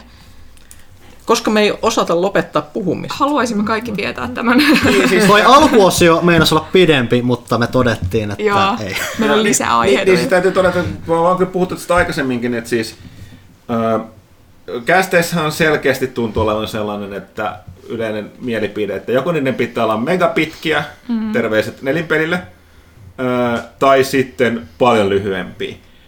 Ja niin kun, ei me kyllä syyt, miksi tätä kästiä kuunnellaan, mä veikkaan, niin ei, ei välttämättä toteutu siinä, että me rypistetään sellainen tunnin jakso. Joo, siis... Ja sitten niin kun omasta puolestani, ainakin mitä vuosi tehnyt, niin, niin kun tämä on sellainen vaiva meille kaikesta huolimatta, kun tätä tekee, niin ei tätä minkään tunnin, tunnin takia. Okei, okay, kyllä. Tai niin se sanotaan, on muutenkin huomattu täällä, että vaikka esimerkiksi tämä me aloitettiin puolelta päivin, mutta kello alkaa nyt lähestyä kolme. Eihän tänä työpäivänä kovin paljon. Tämä jotenkin imee kaiken niin kuin luomisvoiman tämän jälkeen. niin se on myöskin vähän tuhlaus sitten, että jos me pidettäisiin lyhyempiä. Että, että tota, kyllä me aina pyritään pitämään nämä lyhyenä. Tässäkin, kuten Panu sanoi, niin alkuosiossa oli lisää puheenaiheita, mutta me jätettiin ne pois. Toinen on tämä, mikä toisaalta nyt jää uudelle, uusille, kun vetovastuu siirtyy nuorisolle, niin saattaa alkaa miettiä näiden kysymysten suhteen. Että mulla on aina se periaate, niin kuin mä sanoin kästissä, että kun, me sen, kun haluamme, aina pyydämme kysymyksiä, ja olemme luvanneet niihin vastata, niin mun mielestä me vastataan niihin kaikkiin. Jotkut me toki niin ohitetaan, kun ei voida vastata tälleen, mutta, tota, mutta se on yksi asia, mitä me voitaisiin tehdä, olisi se, että niin kuin karsittaisiin, otettaisiin vain kymmenen parasta kysymystä tai jotain tällaista, mutta, mutta tota, minun aikana tehtiin tuolla tapaa. Ja, ja tota, ymmärrän sen kyllä, on, on ihmisiä, joiden mielestä pelaajakas on pitkä, mutta oman käsitykseni mukaan enemmistö tykkää niistä sen mittaiset, kun on nyt ja osa toivoisi, että ne olisipa pidempiä. Joo, siis jos, jos podcast on puolituntinen vaikka, mitä on siis paljon maailmalla, niin silloin sun pitää olla todella selkeä aihe, mitä sä käsittelet siinä. Hyvin ja se on suunni... melko lailla siinä se. Niin, hyvin suunniteltu rakenne. Se ei ole mitään tämmöistä niinku hengailua, vaan sitten se on, että oikeasti pysytään aiheessa ja tuodaan hyviä pointteja pöytään, ja se ei ole meidän vahvuutemme. Paitsi kirjoitetussa muodossa. Joo, lisää Insta-kysymyksiä. Mm. Tosiaan hyvä alkanutta, Joonas Nyyssönen, hyvä alkanutta vuotta pelaajan poppoa. Jannelle kysymys, jos siis Pyykkönen. Mm-hmm. Mitä pidit Star Wars Jedi Fallen Orderista? Oh, no. Itse pelasin kanssa kyseisen pelin joululomilla läpi. Ihan ok Souls-kopio, mutta näki kyllä, että tiimillä ei ollut vielä kyseisestä pelikentästä vielä kokemusta. Star Wars-tarinana hyvä. Peukku. Haluatko joku kommentoida tähän jotain? Ei, mun mielestä varmaan meillä mm. meni tuossa jo huomata, että eihän en todellakaan usko, että niin tarkoitus edes oli tehdä niin kuin, jos puhutaan niin kuin se vakavuusasteeltaan ja vaikeusasteeltaan, ja ne pelattavuudeltaan mitään niin kuin täydellistä souls tai Souls-kopiota, vaan niin vaikutteet mieluummin sieltä kuin siitä, että se on sellaista niin napinläiskintää. Hmm. Teidän tuleva kirjaprojekti osoittautui hyvin onnistuneeksi ja ilokseni voi todeta tilanneeni itse myös sen kalleimman version. Odotus on suuri. Se todella osoittautui onnistuneeksi. Ää, jos joku ei tiedä, niin joku 400 melkein 450 tukia, yli 21 000 euroa. Siis. Näillä luvuilla me ollaan Mesenaatin kolmanneksi rahoitetuin peliaiheinen projekti ikinä. Tämähän Et, ei aiheuta paineita siitä Joo, meidän, meidän edelle meni vain Suomen pelimuseo ja sitten meidänkin avustajan Jukka Kauppisen Retro Rewind-lehti. Ää, ja mentiin ohi muun muassa Juho Kuorikosken sinivalkoinen pelikirja kirjasta, joka oli tähän asti kaikista rahoitetuin tuommoinen peliaiheinen kirja Suomessa. Miltä nyt tuntuu Janne Pyykkönen? Aika synkkä. Suomi on, Suomi on PlayStation maa. Oh. Joo, siis PlayStation kanssa kyllä todisti itsensä mm. tässä. Ja me ollaan hirveän otettuja ja kauhean kauhuissamme. Mutta kyllä siitä hyvä tulee. Sitten ähm. vaan suoritetaan. Mozzarella Stick Herro kysyy, äärimmäisen hyvän kysymyksen. Heippa hei ja Hopsansa, oletteko koskaan pelanneet vuonna 97 ilmestynyttä sairaalapeliä nimeltä Team Hospital? Todellakin. Jos kyllä, niin heittäkää lyhyet kommentit pelistä kokonaisuudessaan, ja jos ette, niin äkkiä pelaamaan, että voitte sitten seuraavassa jaksossa käsitellä aihetta. Enkä mä ainoa. Siis mä oon mä... joskus testannut sitä, siis mutta mitä oot sä syntynyt silloin? Joo, joo, joo. Mä pelasin eniten sitä jotain vanhaa PlayStation-demoa siitä. Joo, sama. Se, sen, sen, sen, ja se, mitä mä rakastin tehdä, että mä vaan heitin niitä hemmetin juoma, juoma-automaatteja joka nurkkaan ja kattelin, kun ihmiset pyöri niiden ympäri. Mä laitoin sisustusesineitä, mun mielestä se oli kauhean kivaa rakentaa niitä pieniä huoneita. Mutta teki sekin silloin sen verran vaikutuksen, että on mä tota, tätä, tätä Two Point Hospitalia, mikä on siis osain, osittain samalta tekijöitä, niin ilolla, ilolla pyörähtänyt välillä sen parissa, koska se on hyvin samaan henkeen tehty. Mut sivutangetti, koska mut tuli napsahti päähän. uutena vuotena katsoin, oli sellainen, tota, harmillisesti oli tehty vain muutama video. Tällaisia niin kuin, tietyn alla ammattilaiset reagoivat tiettyihin peleihin. Ja tässä oli sellainen, että oli, oli tota, kaksi kirurgiaa, josta toinen, oliko toinen aivo- vai sydänkirurgia, toinen oli toi tollainen niin kuin, ää, jos mä oikein muistan, niin se oli tuollaisen, mikä tämä ER on siis tota toi... Siis ensiapu. Ensiapu. Ensiapukirurgi tai joku sellainen, niin ne tsekkas tota, ää, ja kommentoi tota, tota, tota Surgeon Simulatoria, mikä oli suurta hupia. siis ne, nekin ymmärsi, mistä kyse, mutta silti ne antoi sellainen ammattilaisen, vai ne lähinnä kommentoi enemmänkin keske, keskenään, niin se oli paljon huvittavampaa se, just se, tota, tota, siitä. Ja sitten sen jälkeen myöskin Mortal Kombat, mikä on huomattu. Ja mä, mä nostan hattua, koska ne räjähti nauruun siitä tota, tuon, ää, no, mitä mä voin unohtaa, kuka se alkuperäinen pahis siinä on, se maskipää vasaraheluttaja siis. Ice Mortal Kombat, what? Niin. Vasaran heiluttaa. Niin, siis se iso sotavasara, siis se pahis, se Outer Worldin alkuperäinen. Ah, siis Sh- Sh- Shao Kahn. Shao Kahn, niin. Niin Shao Kahnin se tota, fatality, missä pamauttaa sen pään. Niin, niin. niin kun se, Nyt lähtee räjähti nauruun just siitä, kuinka absurdi se on se. Mutta joo, joka tapauksessa se oli hauskaa viidettä.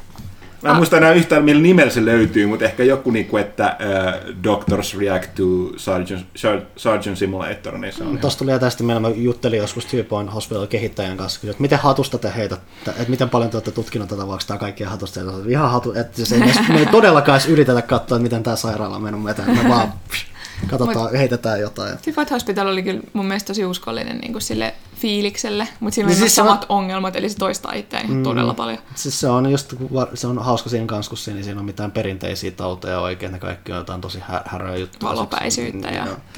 Mikä tää, susta tulee tää, tää, tää, tää, tää, mikä tää Queenin solisti nyt on, miten mä unohdan? Freddie Mercury. Niin, susta tulee tämmönen Freddie Mercury wannabe ja sit sun pitää mennä psykiatrille puhumaan siitä, että sä pääsit siitä eroon. Et se on hupaisa peli. Joo, olisi kiva. Ähm, Juga 95, pelaajan odotukset tälle vuodelle.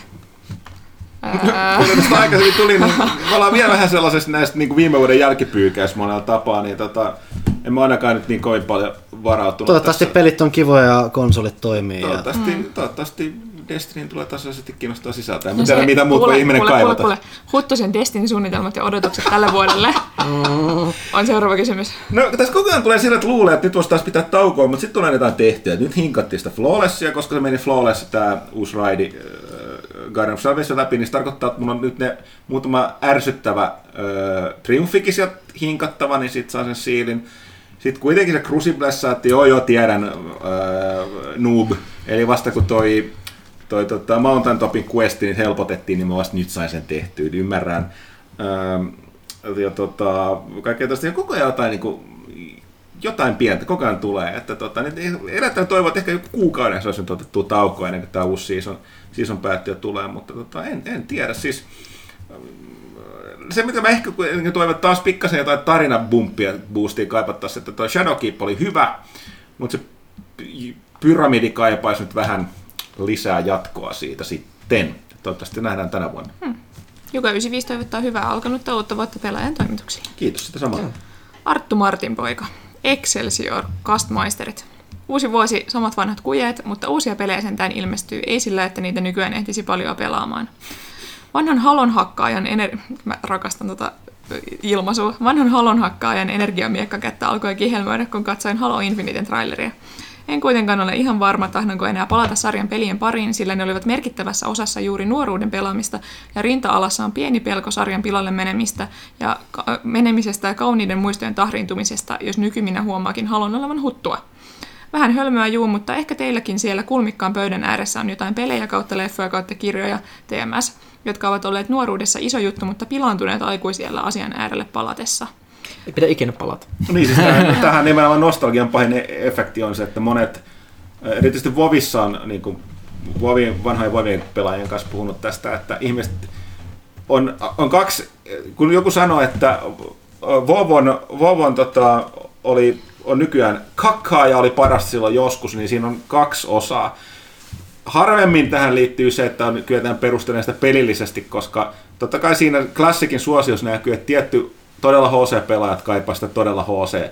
Mä en ikinä halua palata siihen aikaan. Mun mielestä monella tapaa pelejä pelattavuuksina se on nykyään parempi. Mutta siihenkin liittyy se, että elämäntilanne, että nykyään on paljon vähemmän aikaa käytössä, niin tota, sellainen kasuaalimpi meni kiinnostaa. Mutta monesti tässä vielä kyse asia on se, että ihmiset no, ei ymmärrä, että nostalgia tarkoittaa nimenomaan sitä, että kun sä muistat jotain menneisyyttä, tässä tapauksessa Vovia, niin monet muistelee niin, niin sanottua nuoruutensa parasta aikaa, jolloin mm. elämä muutenkin oli todella paljon niin kuin siistimpää. Et tervetuloa vanhuuteen, jossa kaikki on synkkää ja ikävää.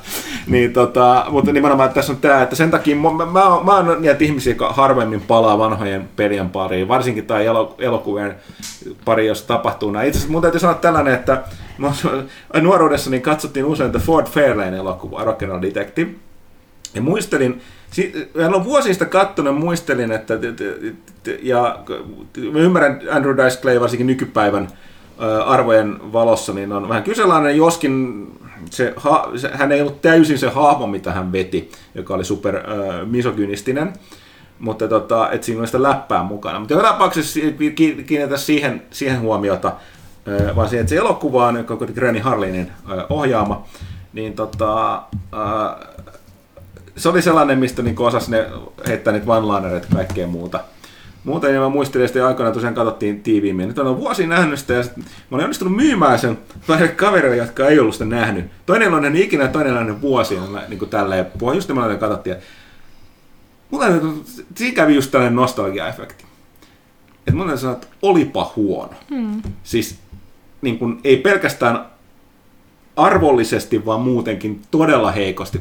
Niin kuin, mä olin silleen, että miten mä oon joskus pitänyt tästä. Ai Ja se- se oli, se oli, se oli sellainen, kun tajusin, että tämä oli nostalgiaa. Ainakin että sä se, ymmärsit ton, koska kiusallisin tilanne ikinä on se, kun joku näyttää jotain tosi nostalgista leffaa sulle, mitä sä et ole ikinä ennen nähnyt, ja siinä selkeästi se niinku hyvyys tulee siitä nostalgiasta, ja sitten se toinen ei ymmärrä, että miksi sä tykkää siitä, vaikka on silleen, että no, niinku, tää oli, tää oli huono elokuva, mm. niinku, että, että sä tykkäät tästä ihan muista syistä kuin sen niinku, elokuvan meriteistä. Mutta mulla, on, mulla tuli jouluna ö, päinvastainen kokemus. Tämä on vähän niche kamaa, mutta tota, mun lapsuuden lempikirjailija Walter Moers on saksalainen sarjakuvapiirtäjä, joka on piirtänyt muun muassa sarjiksia, kuten Pieni persereikä ja Adolf Natsisika. Mutta tota, se on kirjoittanut myös ihan huikean sellaisen sarjan lastenkirjoja, missä ei ole Varmasti natsisikoja. on, no. Joo. Semmoiset kuin Samonia-kirjat. Ja mä sain niistä semmoisen kuin Kapteeni Sinikarhun 13,5 elämää nyt joululahjaksi. Se on ollut semmoinen, jota mä metsästänyt tosi pitkään, koska sitä ei oikein löydy mistään. Siitä otettiin ilmeisesti aika pieni painos joskus ja en ole löytänyt. Rakastin sitä pienenä, nyt mä oon lukenut sitä ja se on ollut niin paljon parempi nyt aikuisena, koska mä oikeasti tajun ne kaikki läpät siinä. Et se, on, se on huikea niin kuin muutenkin ja ymmärrän, miksi mä oon tykännyt si- siitä lapsena, koska se on just semmoista fantasiaa, että siinä ei ole mitään järkeä, missään ei mitään sääntöjä, sä otat kaiken niin kuin täysin face value, koska se on vaan täysin absurdi kama ja se on jotain niin kuin tosi hienoa, että siinä ei ole yhtään yritetty miettiä mitään semmoisia lainalaisuuksia, vaan se, siinä vaan tapahtuu asioita. Mutta siinä on semmoisia niin ihan, ihan perustasonkin läpi, mitä mä en ole tajunnut lapsena. Siinä on kohtaus, missä ö, päähenkilö on just tippumassa kielekkeeltä ja juuri liiskautumassa maahan ja kuolemassa ja sitten sieltä tulee semmoinen lentolisko, joka pelastaa sen ja lentoliskon nimi on Deus Ex Machina. Ja sit, et se lapsena tajua mitään tollasta. Mutta nyt mä nauroin sitä, hykertelin aikuisena. Ja siinä on ihan hirveästi tollasia. Ja mun mielestä on kiva, että se on välillä niinkin päin, että, niinku, että se nostalginen juttu on vielä parempi, kun sä tajuut sen oikeasta aikuisena.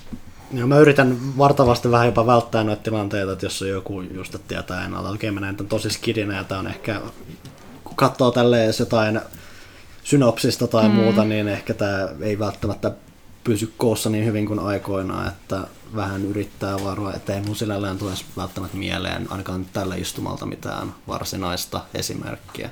Mm. Mä ylipäänsä en hirveästi tykkää katsoa varsinkaan leffoja hirveän monta kertaa uudestaan, että koko ajan, kun koko ajan tulee uutta katsottavaa muutenkin, niin mm. hyppii niistä ja mä unohdan aina 70 prosenttia muutakin, mitä mä oon nähnyt ennen kuin se tulee vasta.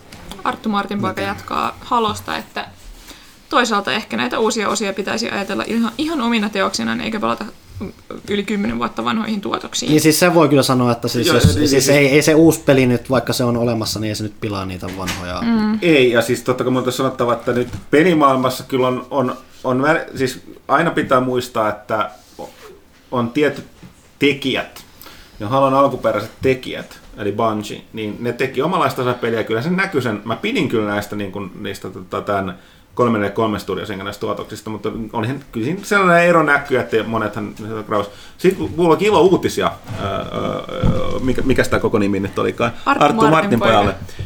Bungie on tehnyt tässä vuosien ajan tällaista äh, hienoa skifiräiskintäpeliä kuin Destiny.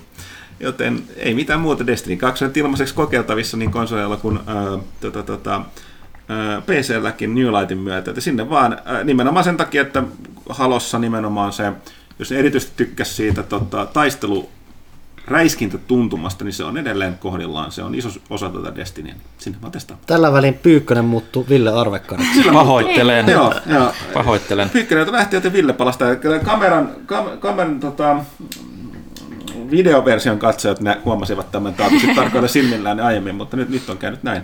Ähm, En takaa, että mitään tulee muuttumaan, koska istun hiljaa. Arttu Martin poika jatkaa vielä. Eihän minulla ole kyllä edes boksia, millä tuota uutta haluaa pelata, eli eiköhän se homma ole ratkaistu. Kiitos Cast. Tämä oli tämmöinen self-help. Toki, toki mun on huomautettava, että, että tota, Microsofthan julkaisee kaikki omat pelinsä nykyään myös Windowsille, mm. niin tota, PClle tulossa myöskin. Sitten vielä lisää pohdintaa ö, tai kysymyksiä. PS Game of Thronesin viimeisen kauden katsominen on alkamassa meidän taloudessamme. Olen kuullut siitä kammottavia huhupuheita. Pitääkö olla jo etukäteen huolissaan? En ole kauhean huhupuheita tässä vaiheessa. No jos on onnistunut välttämään sitten spoilerit, mutta tota, ää, Eihän se kauhean hyvä.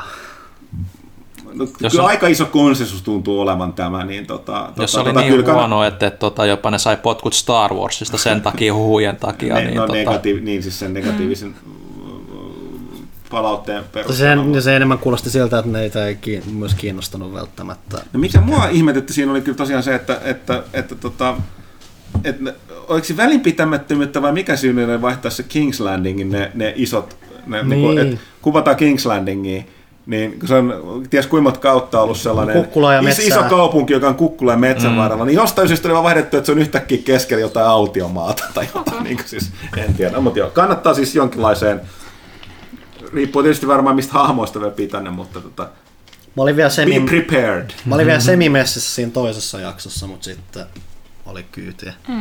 mä en ole vielä nähnyt seiskasta eteenpäin, mutta jotenkin ei vaan houkuta katsoa enempää. Eh, Sitten Instan viimeinen kysymys. Lainio.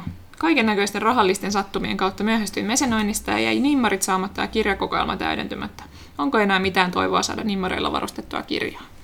No, kirjaa ei voi rahoittaa enää tosiaan mesenaatin kautta, mutta meillä olisi tarkoitus avata ennakkotilaukset jossain vaiheessa pelaashoppiin. Niin kuin monesti Kickstarterissakin, kun kampanja on loppu, niin sit pystyy vielä late niiden omien nettisivujen kautta. Erikoisversioita sinne ei tule. En lupaa edes, että sinne tulee nimmaroituja versioita, koska ne on ollut vähän niin kuin se porkkana siinä mm. mesenoinnissa.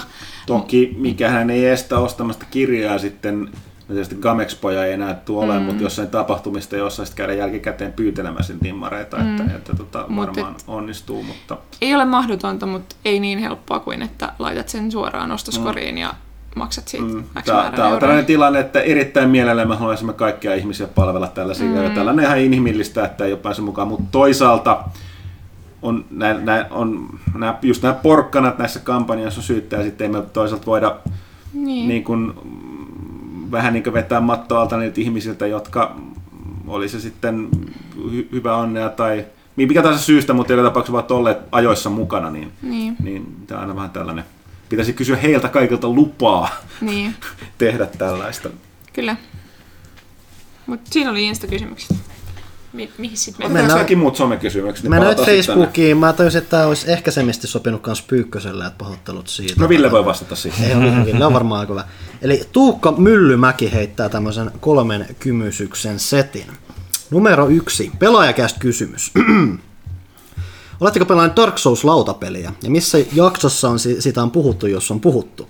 Itse kiinnostaa kovasti kyseinen lautapeli, mutta olisi mukava kuulla ensin teidän mietteitä. Hinta on sen verran korkea, ettei sitä tuosta vaan tulisi ostettua. Joo, äh, suuri lautapeliystävänä meidän toimitusjohtaja juuri eilen kantoi taas kas- kassikaupalla. Mun mielestä toi jotain Dark Souls lautapeli lisäsi. Me ollaan pelattu äh, Bloodborne korttipeliä ja Dark Souls korttipeliä, missä on kuitenkin se oma lautansa siihenkin on lainaksia.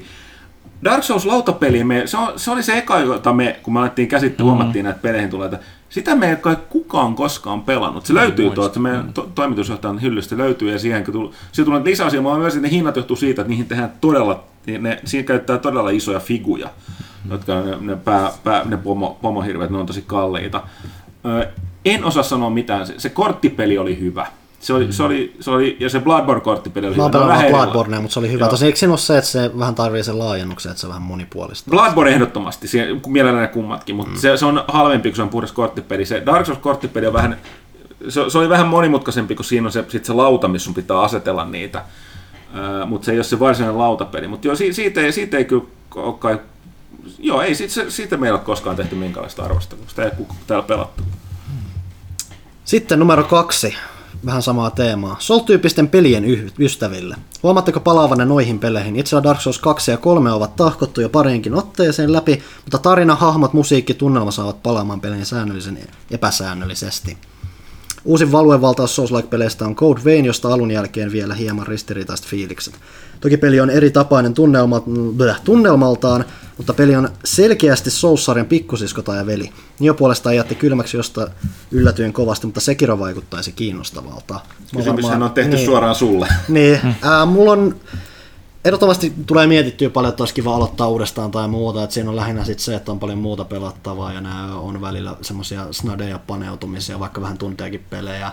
Mutta siinä on, ne on, siis, jos on aikaa, niin kyllä mä varmaan palaisin enemmän, kun siinä on kuitenkin se, että heti kun sä tunnet sen pelin paremmin, niin sehän pelikerta muuttuu vähän siitä kanssa. Sä voit kokeilla erilaisia asioita, voit lähteä lä- lähestymään asioita huomattavasti itsevarmemmin tai muuta, että se pelimekaniikka on kuitenkin sen verran tyydyttävää, että kyllä sitä kiinnostaa. Ja se on kuitenkin vain, just kun se, jos sitä lorea vielä haluaa tutkia tai muuta, niin se on just niin epämääräinen, että se on just semmoinen, mikä avautuu sitten niillä muilla pelikerroilla tai muuta. To, toki ehdottomasti hyvin uudelleenpaluu-arvoa löytyy. Ja Sekiro, hmm, Sekiro on just se, että se on hy- Bloodborne tavoin vähän hyvin spesifiseen suuntaan menevä. Toi vielä vahvemmin just siinä, että sen tunnistaa Souls-peliksi, mutta sitten siinä on just tätä, tätä ää, korkeuserojen merkitystä hyppimisen kautta. Just se, että kun sun pitää pelata, voit periaatteessa pelata sitä vähän soulsmäisesti, mikä tarkoittaa sitä, että kaikki taistelut vie ikuisuuden, kun sä vaan yrität hivuttaa sitä elinvoimaa pois, kun se idea on se, että sä painat päälle kovaa koko ajan,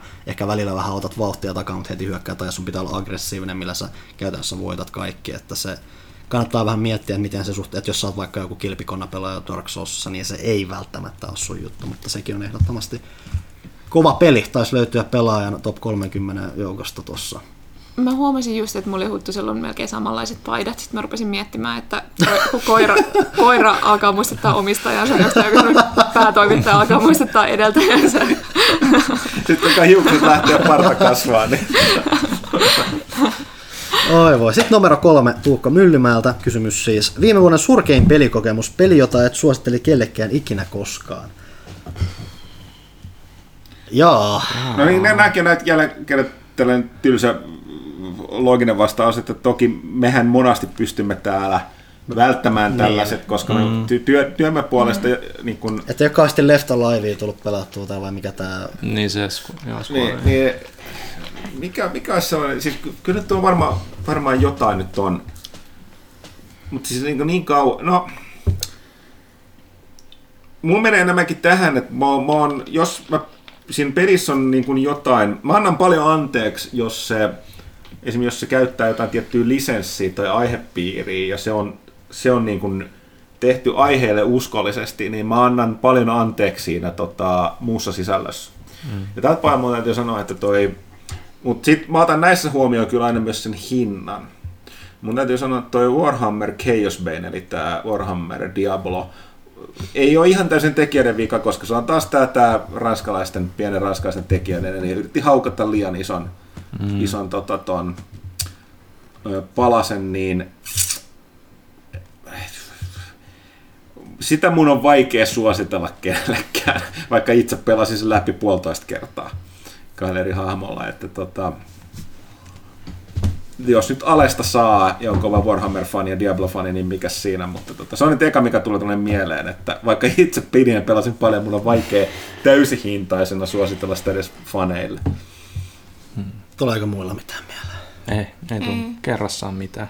Maailmassa on liian vähän tunteja. Ja sit Niin, se, että niin, kun- niin, Ei sitä ole vaan arvostelukaan, välttää. ei ole Niin, kaikista me kirjoitetaan peleistä niin paljon, luetaan niin paljon peleistä, että, että omasta osasta täytyy sanoa, että jos jotain niitä alkuvuoden juttuja viime vuodelta, niin ne vaan unohtaa sitten myös. Erityisesti ne on huonot, niin ei et se niin kuin, ja, ja, anna niille tilaa enää tuolla rekistereissä. Mm. Sitten kun näet sen nimen tai joku puhuu, niin sitten se voi tulla, että ai niin se kammotus. Joo, sepä. Sitten vielä yksi kysymys Facebookista. Martti Rujola, miten paljon Panu tietää talomaaleista? Ja tähän sanotaan näin, että ottaen huomioon, että mä kuulen tämän viittauksen enemmän ihmisiä, Aa, enemmän, mä tajusin tämän vasta nyt. missä päästään siihen, että mä kuulen tämän hemmetin viittauksen enemmän ihmisiltä, jotka on 30 vuotta mua vanhempia, niin ottaen huomioon tämän gapin, mä todennäköisesti tiedän talomaaleista enemmän kuin moni muu, ainakin mun sukupolven läheisyydessä oleva Onko tämä se ihminen. Panu tyttöhomma? Joo, Se, jo, siis Panu Joo. Maali, maalivalmistaja. Joo, Niin. okei. Okay. Jota mainostettiin Panu Maali, siis tuolla Panu tytöllä. Sitten ne teki pelin mun mielestä, eikö tehnyt? Siitä mä en ole varma. Sitten meillä on vielä Twitterissä pari. Mutta kestän ilmeisesti isältä On pojalla. se joku talo, talo, talomaalauspeli. Joo, joo, kyllä. Tämä oli Joo. joku superharvinaisuus. Joo. Mä en muista, oliko se just Panu vai mikä se oli, mutta... Ää, Outoja suomalaispelejä piisaa. Juuppo de Kuuppo Twitterissä. Moi, onko Huttunen, Huttunen ajatellut jatkaa yrittäjänä? Jos... Huttusen ilme, jos näkisitte sen, niin se kyllä kertoo aika kaiken. Vain jos on ihan pakko. Jospa avaat uuden radiokanavan, miltä kuulostaisi paikallisradiokanava Huttunen tai Radio Miika? No itse asiassa, tämä on miettinyt, kun, kun vähän miettinyt tälle, että, että tota, 20 vuotta näitä hommia kuitenkin tehnyt, niin on vähän tällainen sekä haluaa katsoa jotain muita juttuja, mutta tavallaan sitten on vähän silleen, että kykenisikö niitä tekemään, koska on tehnyt 20 näitä hommia, mutta niin kuin tällainen, äh, en tiedä, radioääni. Harju ja Pöntinen jätti nyt aika ison markkinaraon Niin, jälkeensä. jätti, niin, niin että iskel, iskelmäradio tosiaan, niin tota, en, Iskelmä en, Huttunen. en, en tiedä. Valitettavasti on radioluvat on sen verran kalliita, että tota, käsittääkseni, että tota, en kyllä... Parasti jos se, että siellä ei edes kukaan välttämättä niinku, niinku pysäyttämässä mun niinku näitä hörinöitä. Eipä niitä vähän tässä kästiskään ole tehty, tehty aiemmin, mutta tota, niin olisi tajunnanvirta läpäs, siellä, mutta en tiedä.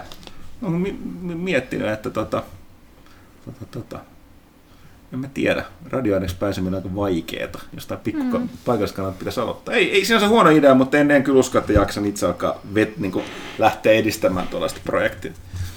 Sitten Keik J kysyy, että mikä on suhteenne pehmoleluihin? Ainakin Panu on ilmeisesti alan harrastaja.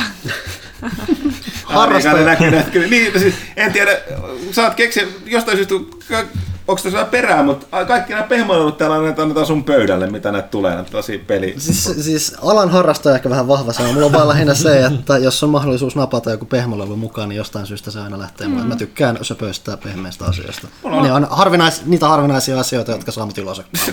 Mulla on kotona kaksi pehmolelua.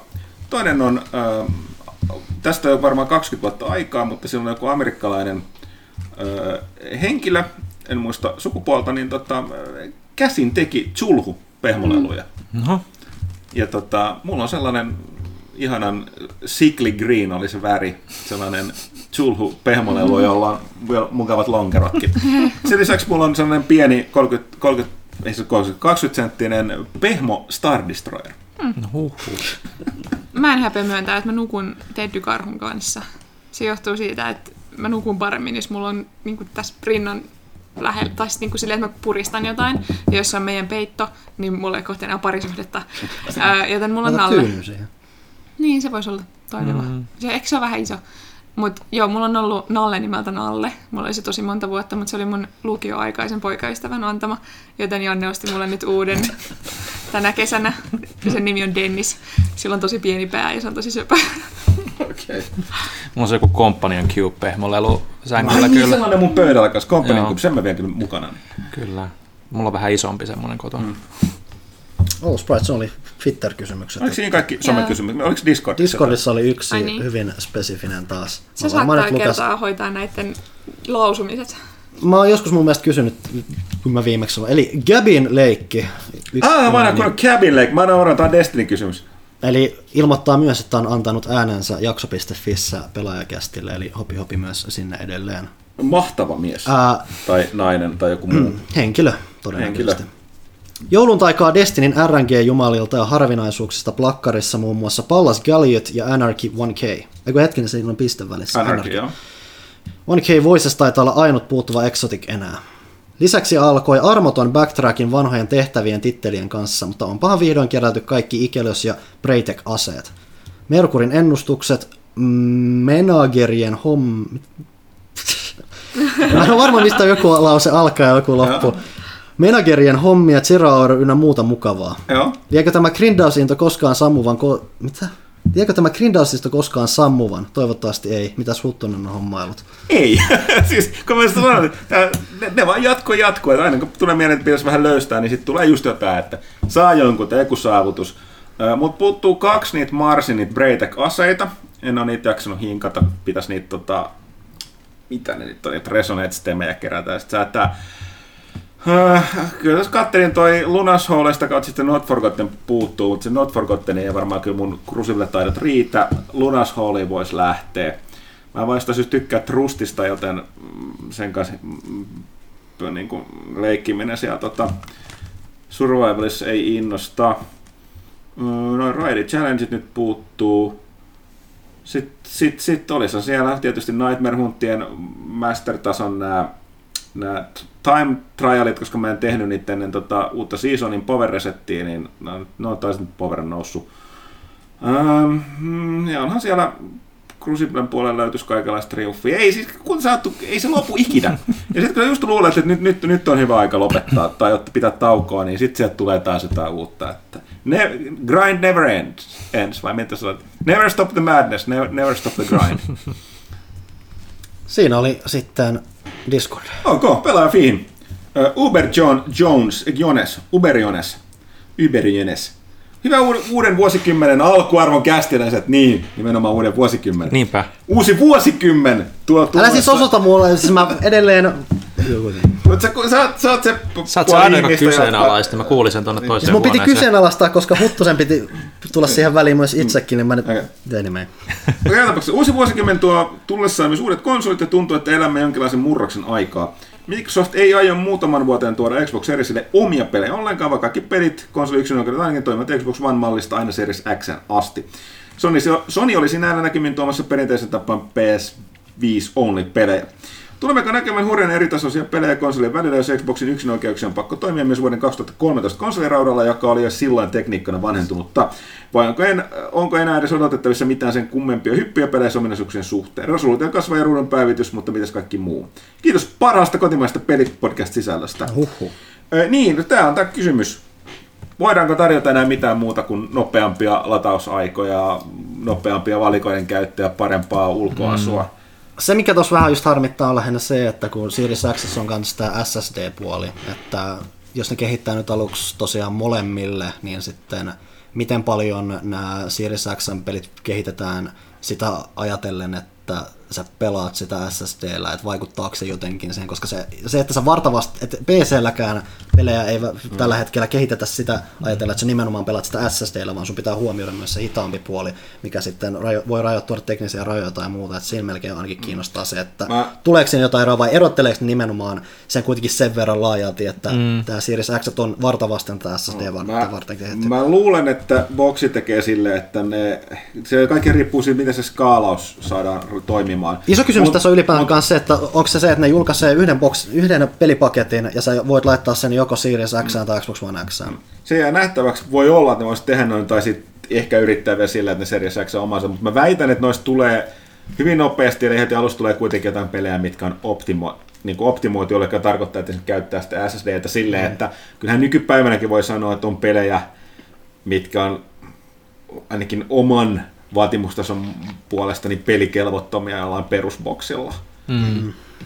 Vaikka ne sinänsä toimii siinä. Ja Pleikalla samoin on jotain pelejä, mikä on niin kuin, niin kuin God of War tai tämän tyyppiset. niin, God of War tuli mullakin mieleen. niin ei, ei sellaista takkuilua, niin tota, mm. anna, en mä pysty antaa anteeksi. Niin kun, eli tavallaan, että ne on vähän silleen, että tavallaan toimii tavallaan samanlainen, mutta silti pelikoms on erilainen. Ja tässä boksin mm. tapauksessa vaan nimenomaan riippuu siitä, että kuinka, kuinka vahvasti ne tekee sen, että ne on Tämä aina täytyy ottaa huomioon markkinoinnista tästä puheen. Mm, Nythän meillä ei ole tietenkään mitään niin kuin, faktaa vielä tästä, että mi- miten mm. isosti ne aikoo tehdä sen, mutta se, että julkaistaan kaikille konsoleille, niin ei tarkoita, että ne on todellakaan, että ne voi ihan hyvin tehdä sen ton äh, Series Xlle, ja sitten ne on niinku puhtaasti kuitenkin downgradeja monella tapaa. Ne, muakin kyllä hämmentää se, että sanoo, että niinku, et mä en tiedä, onko ne jo kehittänyt jotain tosta super, super niinku skaalautuvaa systeemiä, millä ne on pelissä aikoo tehdä, mutta se, että niinku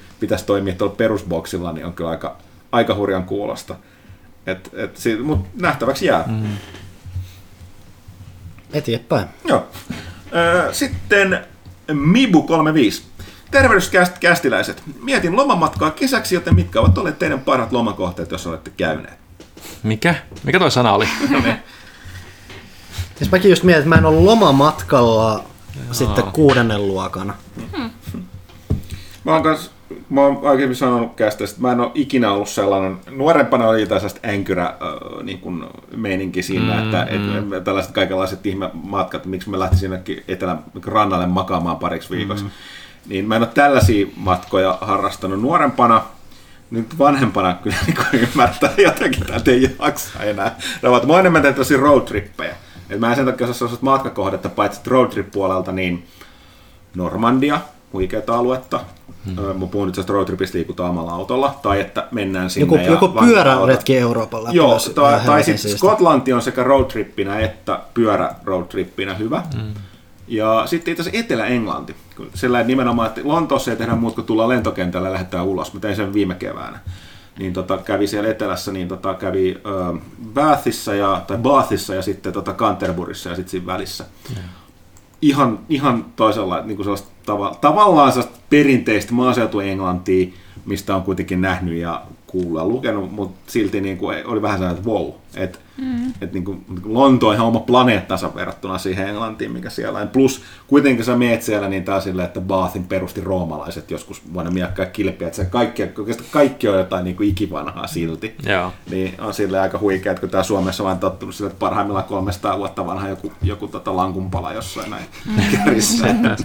Mä ensin kanssa suositella niin kuin maaseutu Englantia, sillä että mä tykkäsin aina, mun paras kaveri yli- yliopistossa asui niin kuin sen perhe asui Kentissä semmoisella vähän paremmalla alueella, mutta kuitenkin niin kuin maaseutu semmoista, missä on vanhoja kartanoita ja isoja maatiloita ja mun mielestä siellä oli jotenkin aina niin ihanaa. Ja sitten me välillä käytiin niissä pien, tai niin kuin pikkukylissä, mutta sieltä niissä isommissa paikoissa siellä lähellä. Ja mä tykkäsin, siellä oli aina jotain markkinoita ja kaikkea. Ja mä, se on jotenkin tosi kiva ja vieraanvarainen paikka, että tosi erilaista englantia kuin Joo, siis toinen se, kuinka niin kuin ystävällisiä ne ihmiset Joo. on vieraanvaraisia. Toinen oli nimenomaan se, että toi, me käytettiin myös Airbnb, on käytetty näissä paljon, että nykypäivänä se on Airbnbistä kannattaa aina kyllä katsoa ne arvostelut, mm. mutta tota, oli ihan niin kuin siis ei mitään, mitään ollut valittamista missään tapauksissa näissä Airbnb-meningeissä. Että, Mulla lähin mitä noista on ollut, että kerran olin duunimatkalla Cambridgeissa keväällä ja se on vaan ihan uskomattoman kaunis paikka. Joo. Mm. Kun siellä lehmät vapaana hillu ja se oli mielenkiintoista. Sitten Osaka oli ihana, mutta siitä ollaan puhuttukin. Itse asiassa varasin juuri häämatkani, tai siis häämatkamme, huom. en siis sanoa jotain sukupuolettunutta, mutta Mä menen, mä menen ekaa kertaa Tokioon, ja sitten mennään Okinavalle, eli Japanin Havajille. Ja odotan sitä. Mutta tota, mitäs muita? Intiaa en suosittele, en millään. Se oli traumatisoiva kokemus. Ehkä mä oon vaan tämmönen länsimainen hemmoteltu ihminen, mutta Intia ei. Ei siis, mutta mu- tota, on muutama tällainen niin intialaista, intialan-amerikkalaisia näitä stand-up-koomikoita. Joo. ne, nehän puhuu paljon siitä järkytyksestä, vaikka ne tekee sitten sellaista hyvän tahtoista vitsiä, mutta kyllä niin paistaa se, mä oon kuullut jotain vakavampaa juttua just Russell Davisilta, niin tota just se, että niin kuin, et, hän on vielä intialainen Amerikassa kuin Amerikan intialainen Intiassa. Että kyllä se tosiaan on se. Siis, kun tietää mitä odottaa, kyllä kaikki tietää ne stereotypiat Intiasta, mm. mutta sitten kun sä niinku oot oikeasti lentokoneessa takaisin semmoisessa 40 asteen horkassa, koska sulla on joku maailman pahin ruokamyrkytys niinku toista viikkoa päällä ja neljä pari kenkiä on mennyt roskiin, koska sä kahlaat kirjaimellisesti paskassa siellä niinku nilkkaa myöten, niin jotenkin se vaan niinku ei, ei ehkä Ja oli auennut. muuten pieni virhe, sanoa- Russell Davis sanoi Pohjois-Amerikassa, kun se on kanadalainen. Mm. Mutta intialaiset ihmiset oli kyllä ihan mukavia. Siellä oli vaan se niin jatkuva pelko, että mitä mä uskallan tehdä, mihin mä uskallan mennä ja mitä mä uskallan syödä. Vastaus, ei mitään, ei minnekään ja älä syö. Uudessa sellaisessa Islannissa olisi joskus kiva käydä. Joo. En sitten tiedä ehdinkö ja Mä haluaisin ausseihin, palko- sit kun se lopettaa palaamisen. Jos siellä on enää Jos siellä on enää mitään jäljellä sen Se jälkeen, on sehän ihan pelkkää on. aavikkoa. Se on kyllä jännä, mulla on pari kaveria, jotka on siellä niin kuin, asuu suomalaiset kaveri, ja niiden storyissa sun muissa instassa, niin kuin somessa ei ole näkynyt ollenkaan tämä tulipalotilanne. Öö, niin sit se on tosi outoa katsoa niin kuin niitä uutisia ja kaikkia, kun siellä oikeasti eläimet voi todella huonosti ja ihmiset voi huonosti ja luonto kuolee ja kaikkea, ja sitten kaverit postaa jotain. Olin tosi kivalla vaelluksella tänään kuvia. Mm. Joku kuva, näytettiin satelliittikuvaa Australiasta, niin sillä on vaan sellainen niin satelliittikuvissa on kyllä sellainen valtava pöly. Pöly, Eikö toi, tota, toi savupilvi sen maan päällä. Niin tulee tosi omituinen dissonanssi. No, mutta jotenkin maailman, maailman kaikki ongelmat johtuu ylikansoituksesta ja ihminen ei sille tule mitään kykene tekemään, koska siihen ei ole mitään eettisesti tai moraalisesti pysyvää ratkaisua, joten mm. jotenkin luonto on hoidettava asia. Mm. Ähm, näin, näin en, en, en näe muuta ratkaisua. Mm-hmm. Mutta olenkin linkolalainen. Ähm, sitten Mibu 35 ja Ville laittaa lomamatkan juttuja, niin se ei, ei tule koko sana. Niin kysyy, että mielenkiintoisin pahis peleissä. Entä tuleeko mieleen pelejä, joissa pelataan pahiksella? No Sephirothhan on yleensä sellainen yleensä käytetty. Onko se Se- mielenkiintoisin? Onko se mielenkiintoinen? Ehkä sellainen mysteerinen, Niin se on kun ka- se sit sel- mun mielestä jossain osissa selitti vähän liikaa. Oliko se jopa pelin loppu? Mä en ikinä muista. Siis jujuhan se, että Sephiroth, joka on, no anteeksi nyt hirveästi kun Final Fantasy 7 on, mutta Sephiroth, joka on, jota vastaan se taistelee, että Final Fantasy 7 ei ole Sephiroth. Mm. Mm. niin se olikin. Öö, siis no tähän Ylipäätään se, mitä se kuvastaa, niin Sephiroth on hirveän mamman poika. No, nämä tulee, että miten sä määrittelet pahiksen, koska periaatteessa sanot, että Metal Gear Solid, kolmessa pelataan Niin. pahiksella, tulevalla pahiksella samoin kuin nelosessa vitosessa. Öö, öö, Sitten tota, eikö siis, sori, öö, kolmosessa. Mm. Öö, ei todellakaan nelosessa, vitosessa. Ja sitten tota... No vitosessa. Niin, vitosessa, niin, niin, vittu, mä Peace Walker on siinä välissä, niin, että se varmaan siihen viittasit. Ää, Ja sitten tota toi, no sitten on tietysti Tyranny, missä pelataan periaatteessa se pahis Evil Overlord meiningin, mutta tota, sekin vähän riippuu mitä sä oot tehdä. Mikä tässä roolipeli, mikä hyvin tekee ton, esimerkiksi just tää Pathfinder Kingmaker, missä, mi- missä on ihan yhtä vahvat käsikirjoitetut mahdollisuudet, puolet ja keskustelut ja ratkaisut niin kuin evil-hahmoille kuin hyville, mm. niin tota on, on silleen, mutta niin kuin, mielenkiintoinen, niin kuin tulee mieleen, että pelejä, joissa pelataan pahiksella on vähän eri asia tämän takia mun mielestä kuin mikä on mielenkiintoisin pahis peleissä. Mm. Tuossa nyt Final Fantasy nostettiin esiin, niin voi ihan niinku rehellisesti, että mä en tosiaan tykkää Sephirothista, mutta sen sijaan Final Fantasy 9 kuja on oikeasti aika mielenkiintoinen tapaus. Se esitellään semmoinen tosi teatraalisena hahmona ja se pukeutuukin niin kuin joku oopperalaulaja ja se miten se elehti on tosi överiä, mutta se koko juttuhan on sitten se, että sen maailmahan näkemyshän kaatuu loppupuolessa peliä ja se myös aiheuttaa, käytännössä romalttaa sen ymmärryksen ja kaiken mielen tilan liikkeet ja muut, ja siis se käytännössä se hahmo romahtaa ihan täysin ja sekoaa siitä, ja se, se miten, millainen se on alussa, millainen se on lopussa, niin se on mielenkiintoinen mm. semmoinen vaihtuvuus. En tie- Niin. Mä en tiedä, onko vielä ok spoilata Dragon Age Inquisitionia. Saanko mäkin mietin, että mi, mi, mi, miten paljon voi puhua Niin. nyt spoilaamatta, että mä menisin sanoa, että, niin ehdottomasti, niin kuin, no mä, mä sanon ensin omaa, niin mä mietin saman spoilaanko mä niitä, eli Planescape Torment, Ö, koska se tavallaan se, että No se on niin spoileri se peli, jopa näiden vuosien jälkeen, koska mä haluan, että ihmiset minun pelaa sitä, kun se on siitä on näin se edition, mm. mutta en sano. Mutta se, se niin kuin on syyn, mun mielestä just se, että mikä siinä nyt on se, mä käytän nyt pahis sellaisena terminä, kun peleistä niin se puhutaan, mm. se Big Bad tai mikä se on, joka ei kirjaimellisesti todellakaan, erityisesti Planescape Tormentissa, tarkoita sitä, että se on kirjaimellinen joku mörkö, vaan itse asiassa se, no joo, nyt menee spoilerin puolelle, mutta se on nimenomaan, mitä se on tehty siinä, se on ollut mun vuosien ajan siitä lähtien aina se ykkönen.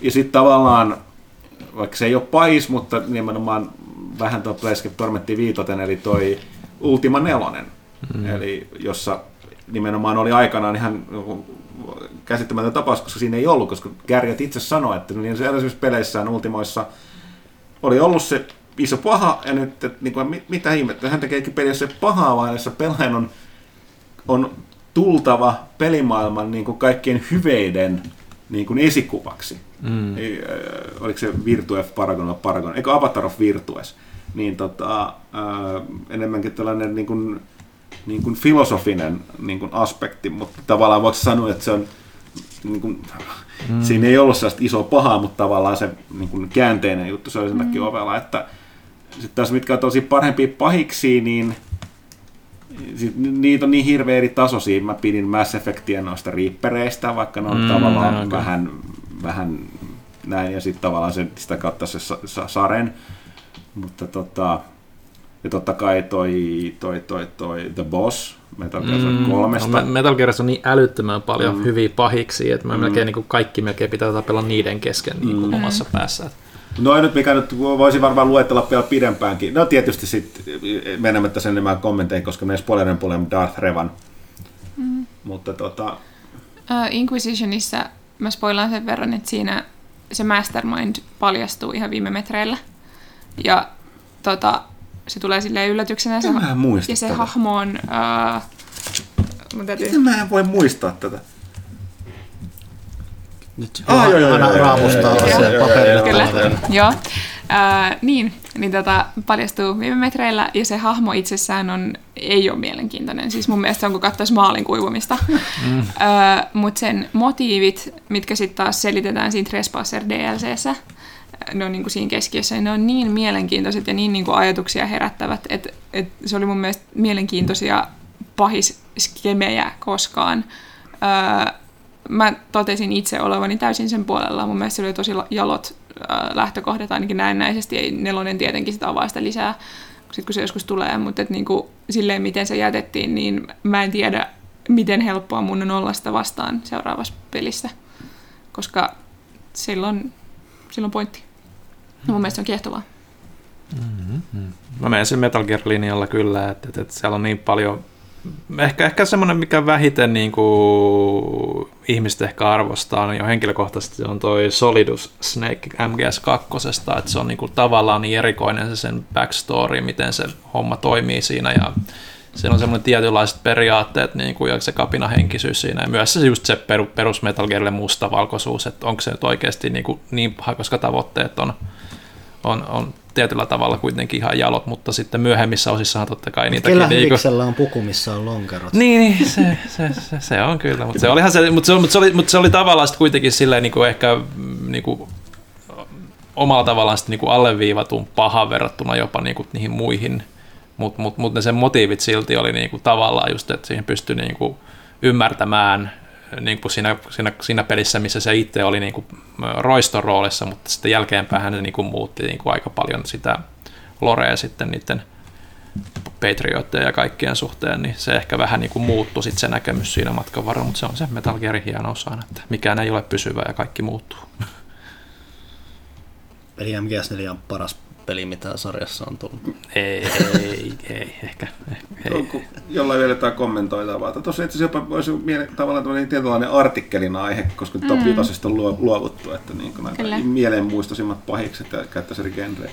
Toki mm. sitten se menee spoilerin puolelle, mutta aina ei voi voittaa. Okei, sitten Mibu 35 toivottavasti jatkakaa saman mallin. Sitten Lostarot. Tervehdys kaikille pelaajakästilliselle hyvää alkanutta vuotta 2020. Kiitos. Kiitos. Sitä sama. Xbox Series X ja PS5 ovat molemmat tulossa myyntiin tänä vuonna. Mitkä olivat olisivat kunkin käsitteläisen nämä julkaisupelit kullekin alustalle julkistettu tai julkaisematta.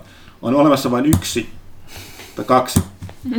Toista mä en tiedä, haluanko mä niin paljon, koska mieluummin tavallaan niin Destiny 3, mutta voisi vaan jatkaa tuolla nykyisellä Ukraina. Mutta äh, Mass Effect Remastered, tri- Mass Effect Trilogy Remastered tai Mass Effect 4. tai mikä tahansa se uusi olisikaan. Dragon Koska tässä annet, annettiin niin kuin, äh, puhua julkaisemattomista nämä mm. tuskin, niin unelma julkaisupelit juuri näin. Dragon Age 4 silleen, mutta kun on PC-pelaaja, niin sitten ei vaan niinku odota noita niin paljon. Tai kaikkien näiden vuosien jälkeen Sony, kuuntele, tai itse asiassa Squarex taitaa olla, Joo. Bushido Blade Remastered.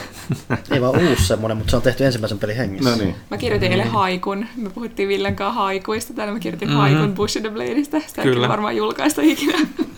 Se ehkä pitää hieman muuttaa, että me ehkä kehdataan julkaista. Se ei se ei se nyt mitenkään niin kuin silleen, mutta voimasanoja Rujua käytetään. kieltä. Voimasanoja käytetään siinä kyllä, mutta, mutta joo. Onko, oliko siinä meidän? Uh, Horizon 2, siitä me nyt puhuttiinkin. jo. Joo, realistisesti ehkä peleissä niin kuin Spider-Man 2 ehkä voisi olla. Se oli mulla niin, kuin niin se eka peli. Niin kuin, Jotain uutta ja yllättävää. Joo, joku uusi IP, olisi kyllä kiva saada kyllä. Et, et, et, et, niin kuin Tai iso- Knack 3. Uusi hyvä Crash Bandicoot. Mä kaipaisin ehkä jotain just, niinku, just tota niinku Crashin kautta, niinku Jack Uusi and Daxter ja Ratchet Clankin No, tyylistä, mutta, niinku, mut niinku, siis niinku just semmoista vähän niinku sarjakuvamaisempaa, kepeämpää. Mm. Semmoista kepeämpää, mutta joka oikeasti nyt vähän yrittää olla muuta Joo. Crash 3. Joo, joku semmoinen ihan selkeästi isomman luokan tota, last, lapsille ja nuoremmille ja 3, mutta se on hyvä. No, mullakin silleen Crash, mut hyvä. Sitten Lastaratilla vielä toinen kysymys. että Oletteko arvostelemassa Tokyo Mirage Ses- Sessions hashtag FE Encorea? Tämä alun perin Wii Ulle tullut äh, Japsi Rope, anteeksi näin ei kun saisi sanoa, japanilainen roolipeli, äh, saa uudelleen julkaisu Switchille nyt tammikuussa on omasta mielestäni viime vuosien parhaimmista omassa genressään Persona 5 ja Nier Automatan ohella. Äh, pelin helmi on ehdottomasti sen vuoropohjainen taistelusysteemi, joka on todella näyttävä, viihdyttävä ja sopivan haastava.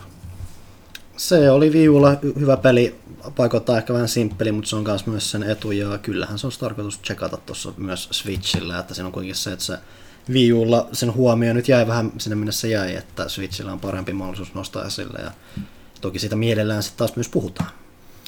Sitten Anzerks. Kingdom Hearts 3 Remind DLC julkaistaan Pleikkarille viikon päästä. Aikooko Panu antaa pelille vielä uuden mahdollisuuden, jonka laajennuksesta tulossa juttua helmi-maaliskuun lehteen? Itse, aina- itse ainakin odotan uusia ja toivon mukaan haastavia pomotaistelua, sillä vanilla-versio jätti kylmäksi lisätekemiseltään. Lisätekemisellään. Maaliskuussa. Helmikuulle ei ehdi. Ei tämä nä- nä- näkymiä näytä siltä, että ehtis. Ää, kyllä mä sen jossain muodossa varmaan, aina, jossain vaiheessa varmaan ainakin kokeilen, että näkee nyt ton kolmosen loppuun ja että onko niillä oikeasti mikä toi suunta. Et kolmosesta tuli jo semmoinen tunne, että ne ottaa faniensa niin itsestäänselvyytenä, että ne ei edes vaivaudu kauheasti. Et, et, kolmes on vaivoja mitään juonta, ja sitten ne tekee DLC, missä on ilmeisesti lisää juonta, asioita, mitä ne kius, niin kuin, mistä ne vihjaili siinä kolmosessa, mitä ne ei saanut loppuun, ja se on tosi rasittavaa, ja ylipäätään se, että mikä Kingdom Heartsin tila on, ne on tällä hetkellä, se harmittaa mua paljon. Mua nyt kiinnostaa lähinnä nähdä, mitä ne tekee tuolla DLCllä. En mä välttämättä odota siltä mitään kuuta ja tähtiä taivaalta, mutta lähinnä nyt näkee sen suunnan siinä, että uteliaisuudesta tsekkaan jossain vaiheessa. Sitten Eerokki. Terve, terve arvon käästiläiset ja hyvä alkanutta vuotta. Tässä on nämä täältä. Eh, Suora asia eli muutama kysymys. Uutena Nintendo Switch omistajana top 3 Switch-pelit. Breath of the Wild, Mario ja mikä se kolmas Se, on vähän, se, se, ehkä voi ehkä sitten olla vähän se voisi olla enemmän joku indie-nimike siellä takavasemmalta, tai mitäs näitä nyt on. Tetris 99 on toki kiva. No joo. Mutta jos mä tässä rajattu, jos no- mä rajaan, että nimenomaan Nintendo eksklusiivipelit. Jos rytmipelit kiinnostaa, niin vois. Niin, no se ei, ole- senkin voi pelaa mobiililla, että ei siinä mm. mitään. Että Eli hetkinen, Breath of the Wild, uh, Smash Bros. jos tykkää siitä. Smash on kyllä hyvä Mikä, mitä se on? Mikä se toinen oli? Se Super Mario Odyssey. Ah, no, Odyssey. Ne on ne turvallisemmat ja jos niitä ei ole kokenut, niin ne on kyllä vähän semmoisia, mitkä ehkä kannattaisikin, että jos Joo. vaan tyyli vähänkään natsaa. Että Mutta kyllähän se on niin, niin semmosia niin just hyviä pelejä tosi paljon. Niin kuin ehkä just semmosia, no on kyllä ne, ehkä ne, mitkä niin kuin pompahtaa niin kuin selkeimmin esille, mm. mutta kyllä niin kuin, melkein mikä tahansa niin kuin Ville nyt varmaan suositteisi jotain Astral Chainia, mä en siitä niin välittänyt. Mansionia. Et jos Link's Awakening kiinnostaa, kiinnostaa mitään historiaa tai kiinnostusta siitä, niin se on ihan kiva, vaikka ne tekniset ongelmat siinä onkin vähän häiritseviä. Nintendolla on silleen, että jos vaan maistuu, niin ei niillä, että kun sä vähän katsot, että se tyyli natsaa, niin ei niillä kauhean pieleen voi mennä. Miten Yoshi on ehkä vähän tylsä. Se on ehkä vähän tylsä, joo, mutta ei sekään nyt sitten silleen, niin Niin, kuin, se on kuitenkin kyllä. laadullisesti tosi, tosi niin kuin Nintendo-mainen paketti kyllä, että ei silläkään nyt sitten niin kuin hirveän pieleen mene, mutta tylsä se ehkä joo Niin. Uusin Pokemonkin on ehkä vähän tylsä riippuen siitä vähän, miten sä katot sitä. Että, Niin, jos kaipaa niin kuin ihan selkeitä uusia suunnanmuutoksia niin, ja että se, tällaisia. vaikka, se on, että- vaikka että- se on nyt telkkarista pelattava Pokemon, niin se ei kyllä erotu siinä kauheasti kuitenkaan noista vanhoista. Mutta jos se, jos se riittää, niin, Jos se riittää, niin, sit niin se, on, se, on, fine, että siis, että- joo. se nyt saa paljon sontaa niskaansa, koska Fire Emblem? on- Fire Emblem on tosi hyvä, jos maittaa. Se on toki vähän erilainen ja se rakenne on vähän semmoinen tietynlaisempi, mutta Mikä siis... se oli? Fire Emblem Three, Three Houses. Three Houses, joo. joo. Eiköhän sillä nyt pääse alkuun. Ok, sitten Eerokilla kysymys, että Sony ei tänäkään vuonna tule E3-messuilla, onko E3 tiensä päässä? No tästähän me ollaan jo puhuttu viime vuonna ja sitten vuonna. No, onhan E- onhan E3-messut omalaisessaan kriisissä, kun ajat ovat muuttuneet. Ehkä ei sitä nyt enää analysoida tässä uudestaan niin laajasti. Kyllä edelleen niin kauan, se me ollaan sanottu ja kirjoitettu, että kyllä se on tietty, se on niin sellainen vuosien ajan ollut sellainen tietty aika vuodesta Mm. pelimaailmassa, että tota, sen niin kuin huomioarvo on, kun sillä on huomioarvoa. Ja tota, toi, niin kauan kuin Microsoft siellä on ja miksi ne ei olisi, mm. koska ne saa toista vuotta jo putkeen niin tota, Kaiken Amerikan huomioon. kaiken huomioon ja nimenomaan Microsoftin jenkeissä. Niin, mm. Tosi huvittavasti nekin, nekin on enemmän erottautunut sieltä messukeskuksesta, pysyy siellä omissa niin, tiloissa. Niin, niin on, ja- mutta sitten tässä on puhuttu myöskin, että E3 ongelma on se, että kun nämä haluaa sen huomioon, mutta ne ei välttämättä halua enää maksaa siitä, että ne on siinä läsnä, niin ne Se- järjestää näitä omia juttuja. Mutta kyllä ne, Esahan sitä yrittää nyt uudistaa että jotain taas muutoksia. mutta Sonin tota- huvittavia statementtihan on se, että joo, että me nyt ei tähän E3 tulla, mutta sitten on nämä sadat kuluttajatapahtumat, niissä me kyllä No, ollaan. mutta si- sitä ne just tarkoitti, että ei nämä, ei nämä isot tekijät enää näe välttämättä mm. Rahanarvoiseksi tuollaisia niin kuin puhtaasti ammattilais mediatapahtumia, mm. isoja E3 vielä kukostaa sen verran, kun vielä ne viimeisetkin ei kyynistyy siihen, että, no, että tämä niin kuin on kuollut pois. Ja ne kuitenkin se nimiarvo sillä on edelleen, että mm. ne tulee katsomaan se, että no onko sillä nyt mitään annettavaa. Ja sitten kun tulee tarpeeksi monta vuotta se, että, että ei enää oikeasti ole mitään annettavaa niin kuin tälleen kotota seurattaessa, niin sitten se tulee mm. kuolemaan. Mutta... Tästä on puhuttu just se, että kun ne on, ne on enemmän sinne uutisen huomiomessut ja ne, ei, ne, niille ei ole sellaista helppoa ratkaisua, että tehkää Gamescomit, että ryhtykää viikon mittaiseksi kuluttajamessuiksi, mm. koska Jenkessä on niitä kuluttajatapahtumia. Mm. Kaikissa komikkoneissa on läsnä erityisesti nämä paksit, iisit ja vestit ja muu.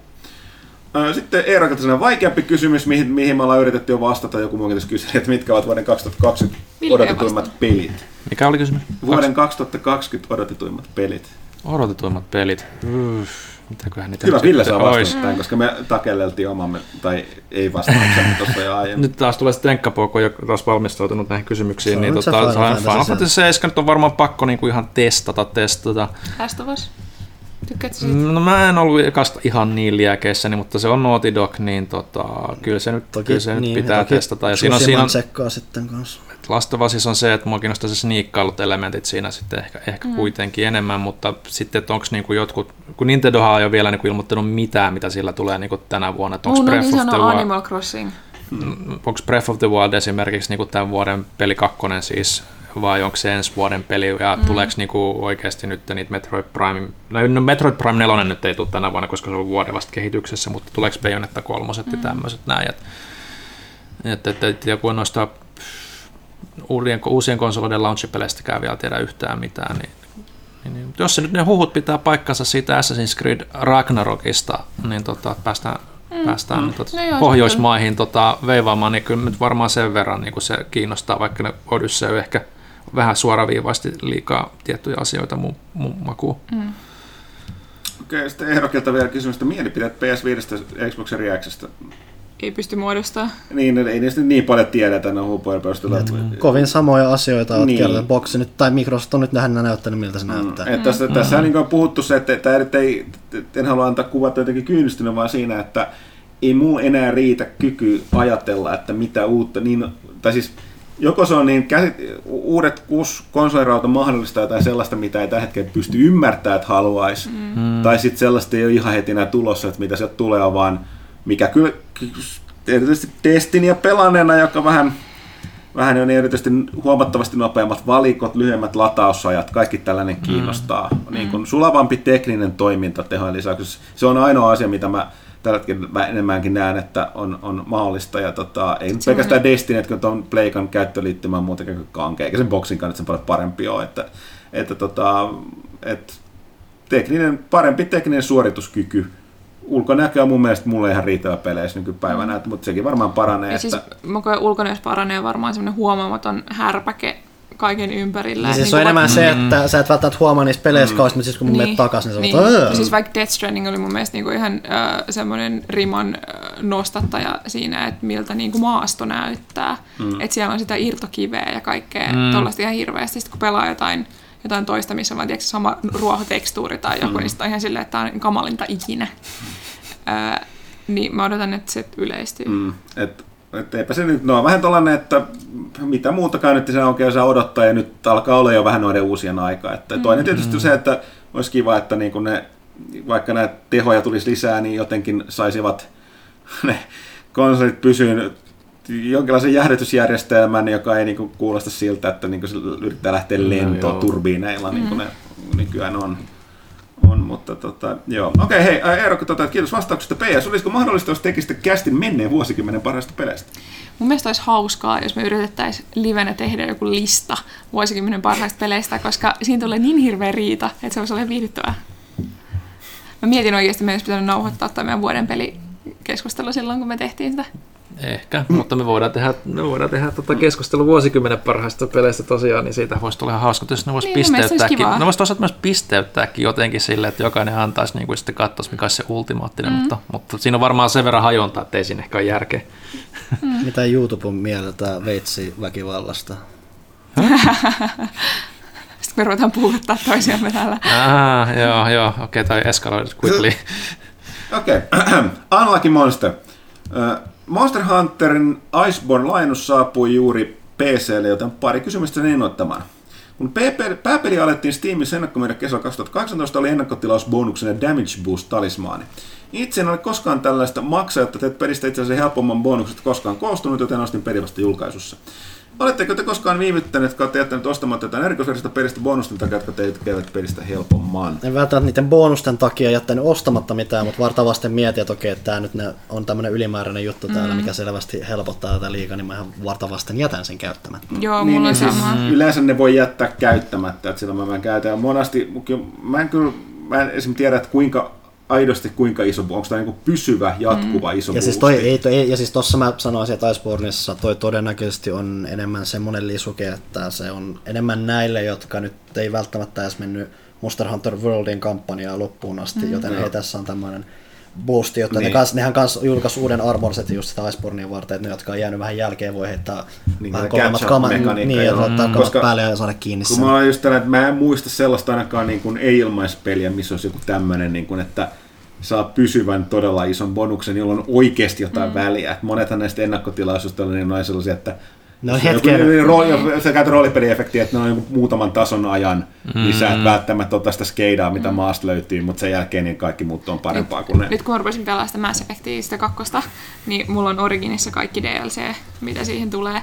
Ja niitä on ihan järjetön määrä, niitä kaikkia haarniskoja ja aseita mm. ja kaikki. Ja mun pitää niinku yrittää sieltä katsoa sieltä weapon loadoutista, että onkohan joku näistä nyt sellainen, mikä on täällä oikeasti. Ja mitkä näistä on DLC, kun mä en halua käyttää niitä. Mm. Tästä Mass Effect voi myöskin käyttää sitä, mikä näyttää hyvältä. Mm. Monet niistä DLC-jutus näyttää. Okei, sitten tota, Unlucky Monster jatkaa, että juuri kun meidän aloittaa Lisarin paluun, raportoitiin netissä tallennusten katoamista, joten peli meni itsensä karanteeniin, kunnes ensimmäinen korjauspäivitys saapuu. Mitä Mönchio Huttunen tekisi, jos hänen Destiny-tallennukset katoaisi kokonaan? A. Uhkaisi Bungieta heikoilla lehtiarvosanalla, ei tallennukset palaudu. B. Poistaisi pelin vai C. Toteaisi tyytyväisenä, jes, nyt mä pääsen aloittamaan grindaamisen alusta hymiä. Vai D, huutasin, olen vapaa, viimein vapaa.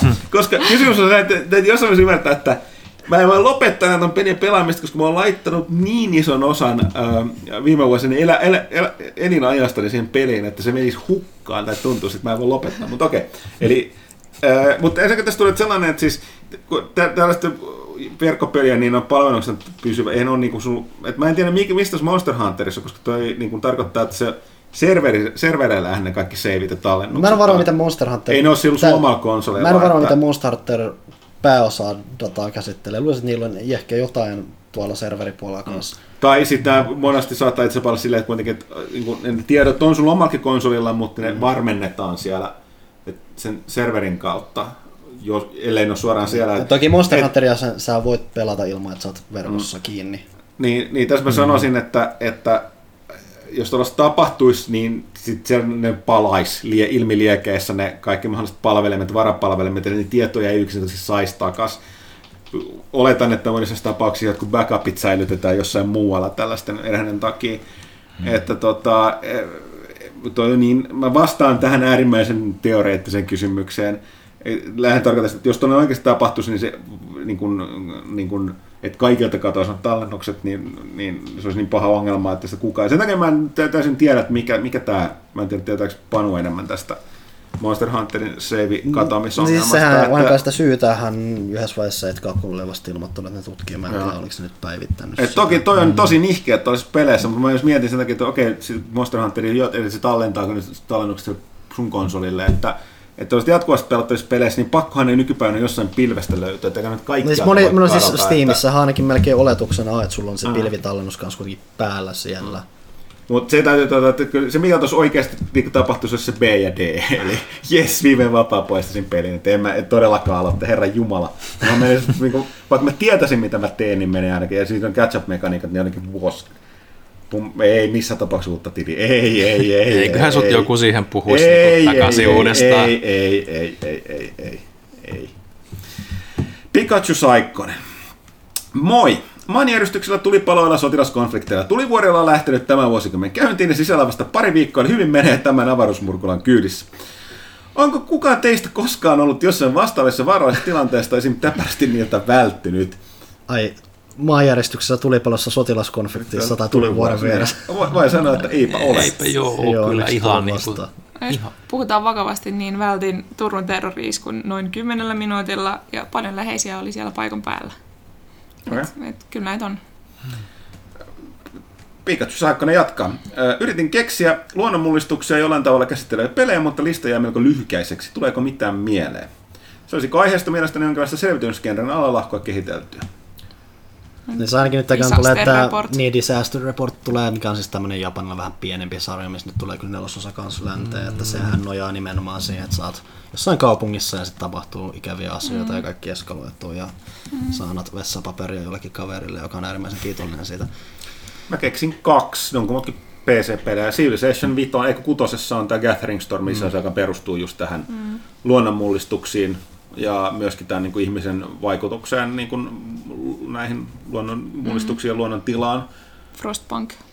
Ö, totta, joo. Mm. Ja sitten tota, no, se on nimenomaan selviytymisgenreä. Joo. Ja vaikka onkin yksin peli. Ja sitten tota, ää, toi, toi, toi, myöskin tämä vanha suosikkini, mikä mielestäni edelleen tiimistä, joka oli tällainen mun mielestä niin kuin joidenkin tieteilijöiden tekemä tämä Fate of the World, jossa sut asetettiin tällaisen niin kuin toimivan YK, eli tällaisen YK kaltaisen järjestön, mikä saa sen määräykset tapahtuvat, eli tällainen pieni ero.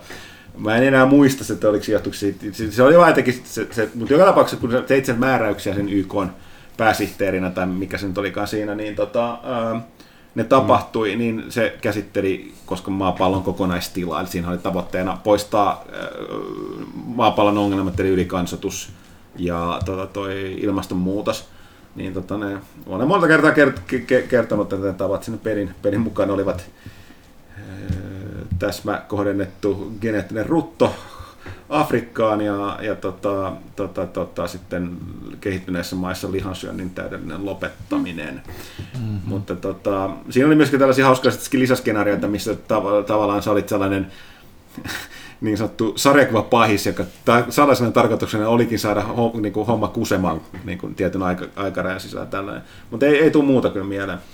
Tuli Ää- tota, Viillä, Viillä oli se Disaster Day of Crisis, se joku Monolithin tota, se peli, missä oli enemmän seikkailupeli, että siellä vaan mentiin niin kuin niissä Ja meiningeissä. se oli joku peli, mistä puhuttiin ennakkoon sille jonkun verran ja sitten kukaan ei puhunut siitä sen. Joo, ja se oli enemmän sit semmoinen, että se oli enemmän semmoinen minipelien sekamelska Joo. sitten ja siinä siis sehän oli just sitä, että- että viimote heiluu oikein urakalla. Joo. Tässä tosiaan puhutaan luonnonmullistuksista, että tuossa a- alku kohdassa Pikachu Saikkonen tai sotilaskonflikteista, että sitä kautta tuli mieleen tämä tämä tota, This War of Mine, missä pelataan mm. näitä sodan runteleman maan niin kuin, siviiliä lapsia tota, Ja mikä- a, selviytymistä. Mutta, Ja tota, mikä helkkarissa oli se yksi peli, missä se joku vähän pienempi indie-peli, mikä niinku, se oli third personissa, oli koko ajan se sumu siellä kaupungissa, sekin oli joku selviytymispeli, se oli Ubisoftin muistaakseni, joku vähän pienempi projekti. Ubisoftin Vai olisiko se ollut Ubisoftin? No joku, joku kuitenkin. Peli, mikä Olevinaan käsitteli hirveästi luonnonmullistuksia, oli Just Cause 4. Mä kirjoitin silloin uutisia meille, kun sitä markkinoitiin hirveästi. Ja sitten joka, joka mahdollisessa tekstissä trailerissa mainittiin tuhoisat tornadot. Sitten tuli mulle eka mieleen. Mut se oli enemmän, nehän ne ei ollut niinkään ilmastonmuutosjuttuja, vaan siellä oli koneet, mm. mitkä värkkäs niitä. Nice. Sitten Pikachu Saikkosen pari kysymystä loppuun. Missä sanoisit olevan ihmiskunnan todennäköisempi selviytyminen? Avaruusmatkailussa kautta kolonialismissa vai maapallon elvyttämisessä? Avaruusmatkailussa. Anteeksi, Jos vastaan, näistä, näistä kahdesta pitää no, valita. anteeksi mä vielä vastaan siihen, että se oli aiemmalla, mitä mä etin äsken. Ah, okei. Okay. Ai niin se. Joo. Ha. Mielipiteitä. Öö, Me kuollaan kaikki, ei se ole mitään väliä. Kumpi voittaa, tiede vai taika? Tiede. Tiede, mutta Niin. Kiitti. Sitten, no, se oli se, mitä Pikachu Saikkonen todeta. nyt on hyvä mieli taas. Kyllä. Jon Bon Gorbachev. Hei kaikille hauskaa tammikuuta. Äh, ilmeisesti po- po- poistetaan bon, Jon Bon Gorbachev on selkeästi lukeneet kommenttiketjua tähän Johannan pääkirjoitukseen, koska hän kysyy tällaista. Voisiko peliarvosteluiden numeroasteikon vaihtaa raaputettavan hajutarran? Näin lukijat saisivat ihan tuntea omissa sieraimissaan arvostelijan mielipiteen pelistä. Hajuasteikko lisäsi myös fyysisen lehden menekkiä, koska harvalla digilehden lukijalla löytynee Skentekin hajukortti asennettaan tietokoneeseen ja tablettiin. Jon Gorbachev, olet Nero. Let's Tämä do it! nimenomaan tällainen pitää hajutarra, raaputettava hajutarra arvosanoissa. Miksi emme tee näin? Kerro meille päätoimittaja. Mä luulen, että se nostaisi kustannuksia. Jotka ihmiset maksaisi siitä, että saisit raaputella ja haistella Se lehteä. olisi kyllä kauhean mukavaa. Eli, eli sä voi tällä Miten, hetkellä raaputella ja haistella. maistelutarra? Maistelut. Ai, tähän, mä, mä kannatan tätä maistelutarraa erityisesti. Se voi lipoa niitä nurkkia jostain saada jotain. Joo. Niin mä teen sitä muutenkin, joten sit saa jotain ekstra makuja. Kyllä tässä on printtimedian Joku, tulevaisuus. joku, Kyllä. joku ehdotti värikoodausta, me voidaan tehdä tästä tämmöisen kaikkien aistien kokemuksen. Mm-hmm. Mm. Kaikkiin sfääreihin. Okei, sitten on vielä, vielä mä refreshaan tämän, mutta näyttäisi olevan pari kysymystä Kaksi näin jälleen. kysymystä Joo. Öö, Janneus Huttunen, joka on Theros Beyond Death Bundlet Areenassa tilattuna. Uudet pakat ja valmiiksi mietittynä. Mikä on mi- kiinnostavin yksittäinen kortti uudesta setistä. Itsellä 50 kiloa in-game kultaa säästetty ja molemmat bundlet ennakkotilattuna. Näillä toivottavasti pääsee alkuun. Janneus, älä tee tätä mulle!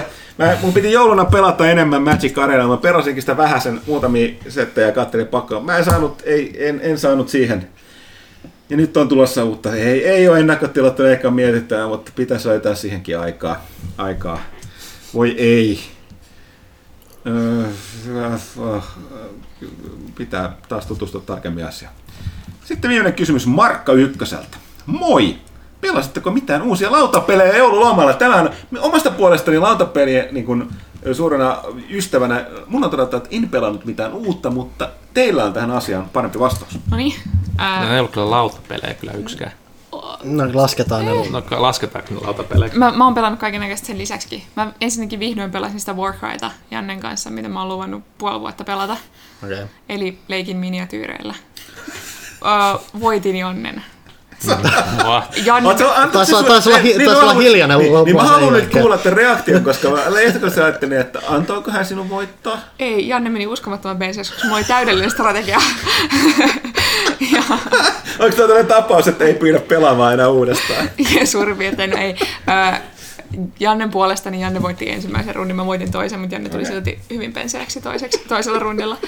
Koska mulla oli, mä pelasin niillä ihme Conan Barbari-äijillä, mä en muista niitä oikeat nimeä, mutta semmosia tyyppejä, joilla on villieläimiä ja kaikkea. Ja, ja sit mä vaan oikeesti mä käytin semmoista mun leijona äijän, tai siis siinä on semmoinen aktuaalinen leijona, mä käytin sen semmoista, Mä tiedän, että Janne just tuolle kiristelee hampaita, jos muista niitä puolia ja yksiköitä mä käytin sen, jollain Kodan barbariun kohdalla. Le- Niillä on joku leijona siellä. mä käytin sen mun leijonan erikoiskykyä vaan niinku useita kertoja, ja sit, sit mä niinku voitin pelkästään sillä yhdellä kyvyllä koko sen systeemin. Janne ja otti päähän.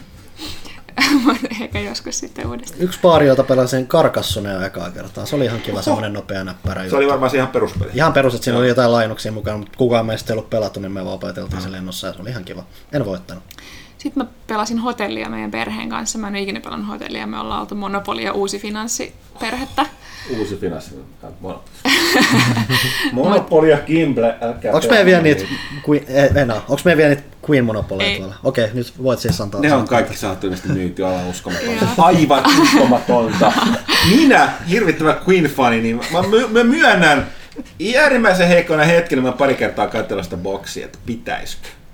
Sitten mä tohteen, sit Se on niin sellainen niin kuin, niin kuin moukari takoi mun tuolla niin kuin pään sisällä niin kuin, niin kuin apinan raivolla, että se on silti monopoli. Joo, Ja sitten niin kuin ymmärsin, että meidän tehdä maailman suurimman virheen.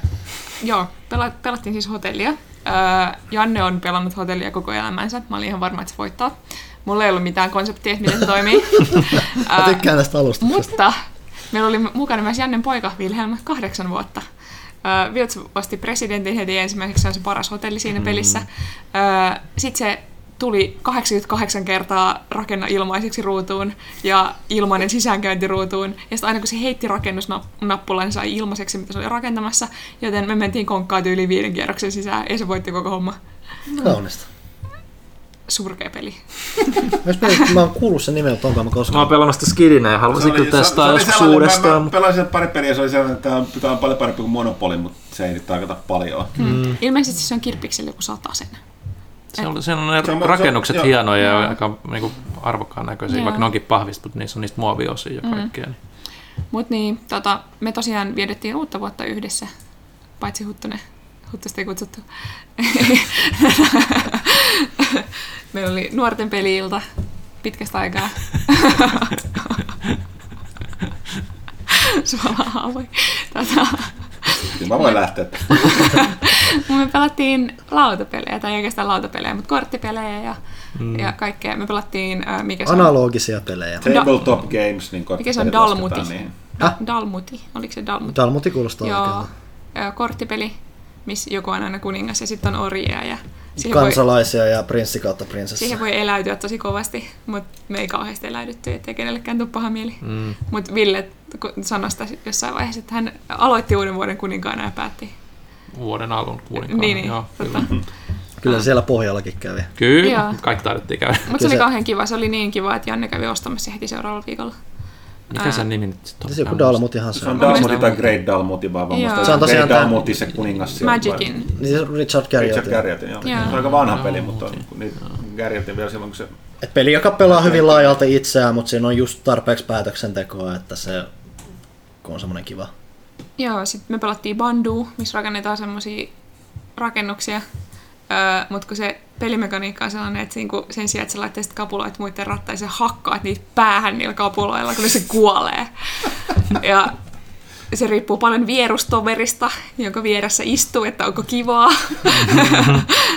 Niin siis, tosi Ville oli ehkä ystävällisen kaikista, joka kanssa voitti sen kuitenkin. Niin. Tosi, se, Tosin mä lopu, myös- se lopu, lopusta sai taisi, taisi sen pelin hengen.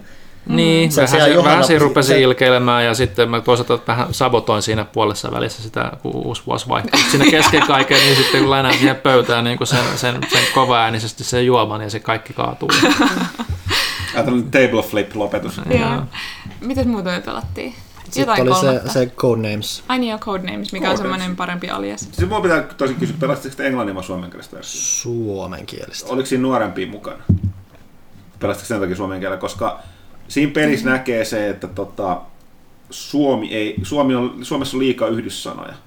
Niin, tota, Me onnistuttiin aika hyvin. Joo. se, Se meni aika hyvin. ongelminen vihjeiden antaminen oli ihan helppoa. Että se, se, Ja se, me yritettiin... Mä, mä, olen, niin. mun, mun pohjassa mä oon pelannut sitä tosi paljon englanninkielisenä, ja sitten kokeiltiin suomenkielistä oli, että ei herra jumala, ei tätä voi pelata. Se on Ai aivan, jaa. aivan niin kuin, niin kuin ekan rundilla saa kaikki, yhdellä niin kuin, johtuen Jaa. suomen, kielen, suomen kielestä sanoista, ja kun sä voit antaa yhdyssana vihjeitä. No me, ja, me nimenomaan Me vähän, niin kuin, vähän välteltiin niin kuin Joo. niitä, että, että, että ainakin just se, että, että se ensin, jos se niin kuin oli se, että se miten me se, että jos se oli se osa sitä sanaa, niin, kuin, niin sitten me ei voitu käyttää Joo. sitä. Sitä ei tiedä, se on perussäännös, Joo, niin joo, on, Mutta mutta Mut, et, siellä oli välillä todella kaukaa haettua kamaa. Mulla oli Totta- muun muassa, siellä oli Puola ja horoskooppi, mitä mä selitin, niin mä sanoin taikausko, koska, koska horoskoopit ja noituri, mutta Panu ei tajunnut sitä. No siis kun mä, mutta siellä oli myös Egypti ja Englanti, joten mä Niin. lähdin eka miettimään, että okei, että Egyptillä on nämä kaiken maailman mystiikat sun mm. muut, että lähdetään nyt sanoa, okei, Lontoossa on Harry Potterit ja, muuta. Ei, ja mutta siis, to- se toi, tällainen hirveän moderni äh, pelityyli on tällainen, jossa tavallaan luodaan pelaajasankana oma kieli, mm. äh, joka tarkoittaa siis sitä, että ei kirjaimellisesti mitään kieltä, vaan sitä, että Siis pelin sun, ideahan- sun, sun, sun, pitää niinku virittää muut pelaajat, saada sellaisia aaltopituudelta mm. löytää itse, että sä pystyt antamaan todella, niin kuin Codenames, just todella hämäriä vihjejä ja yhtäkkiä ka- kaikki tajuu, mistä Pitäisikö meidän selittää, mitä Codenamesissa tehdään?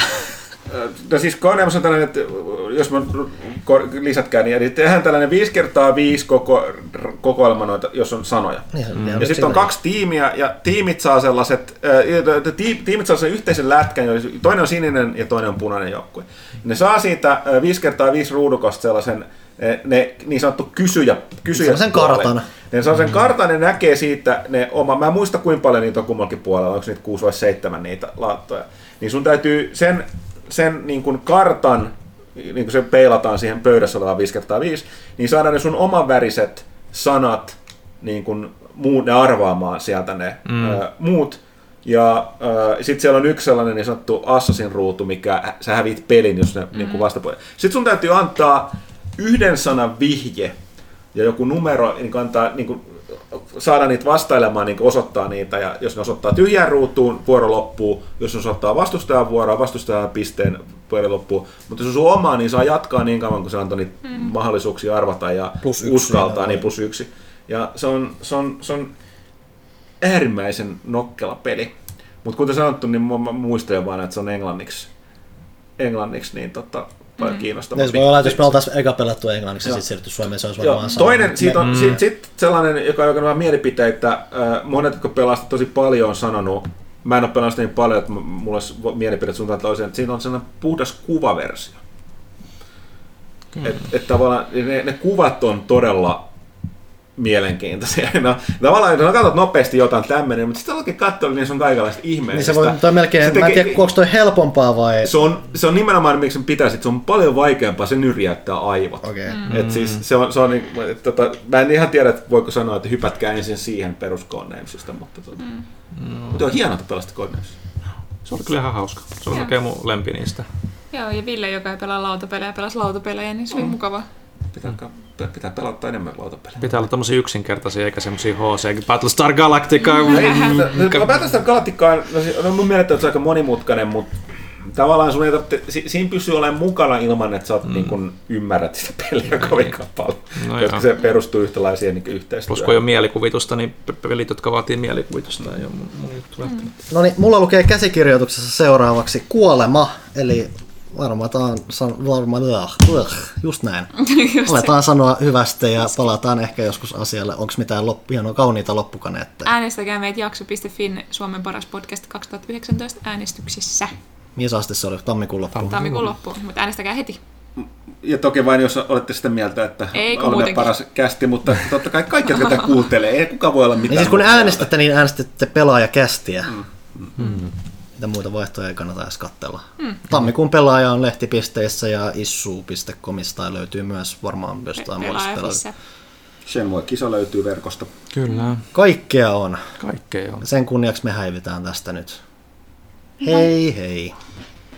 Moi.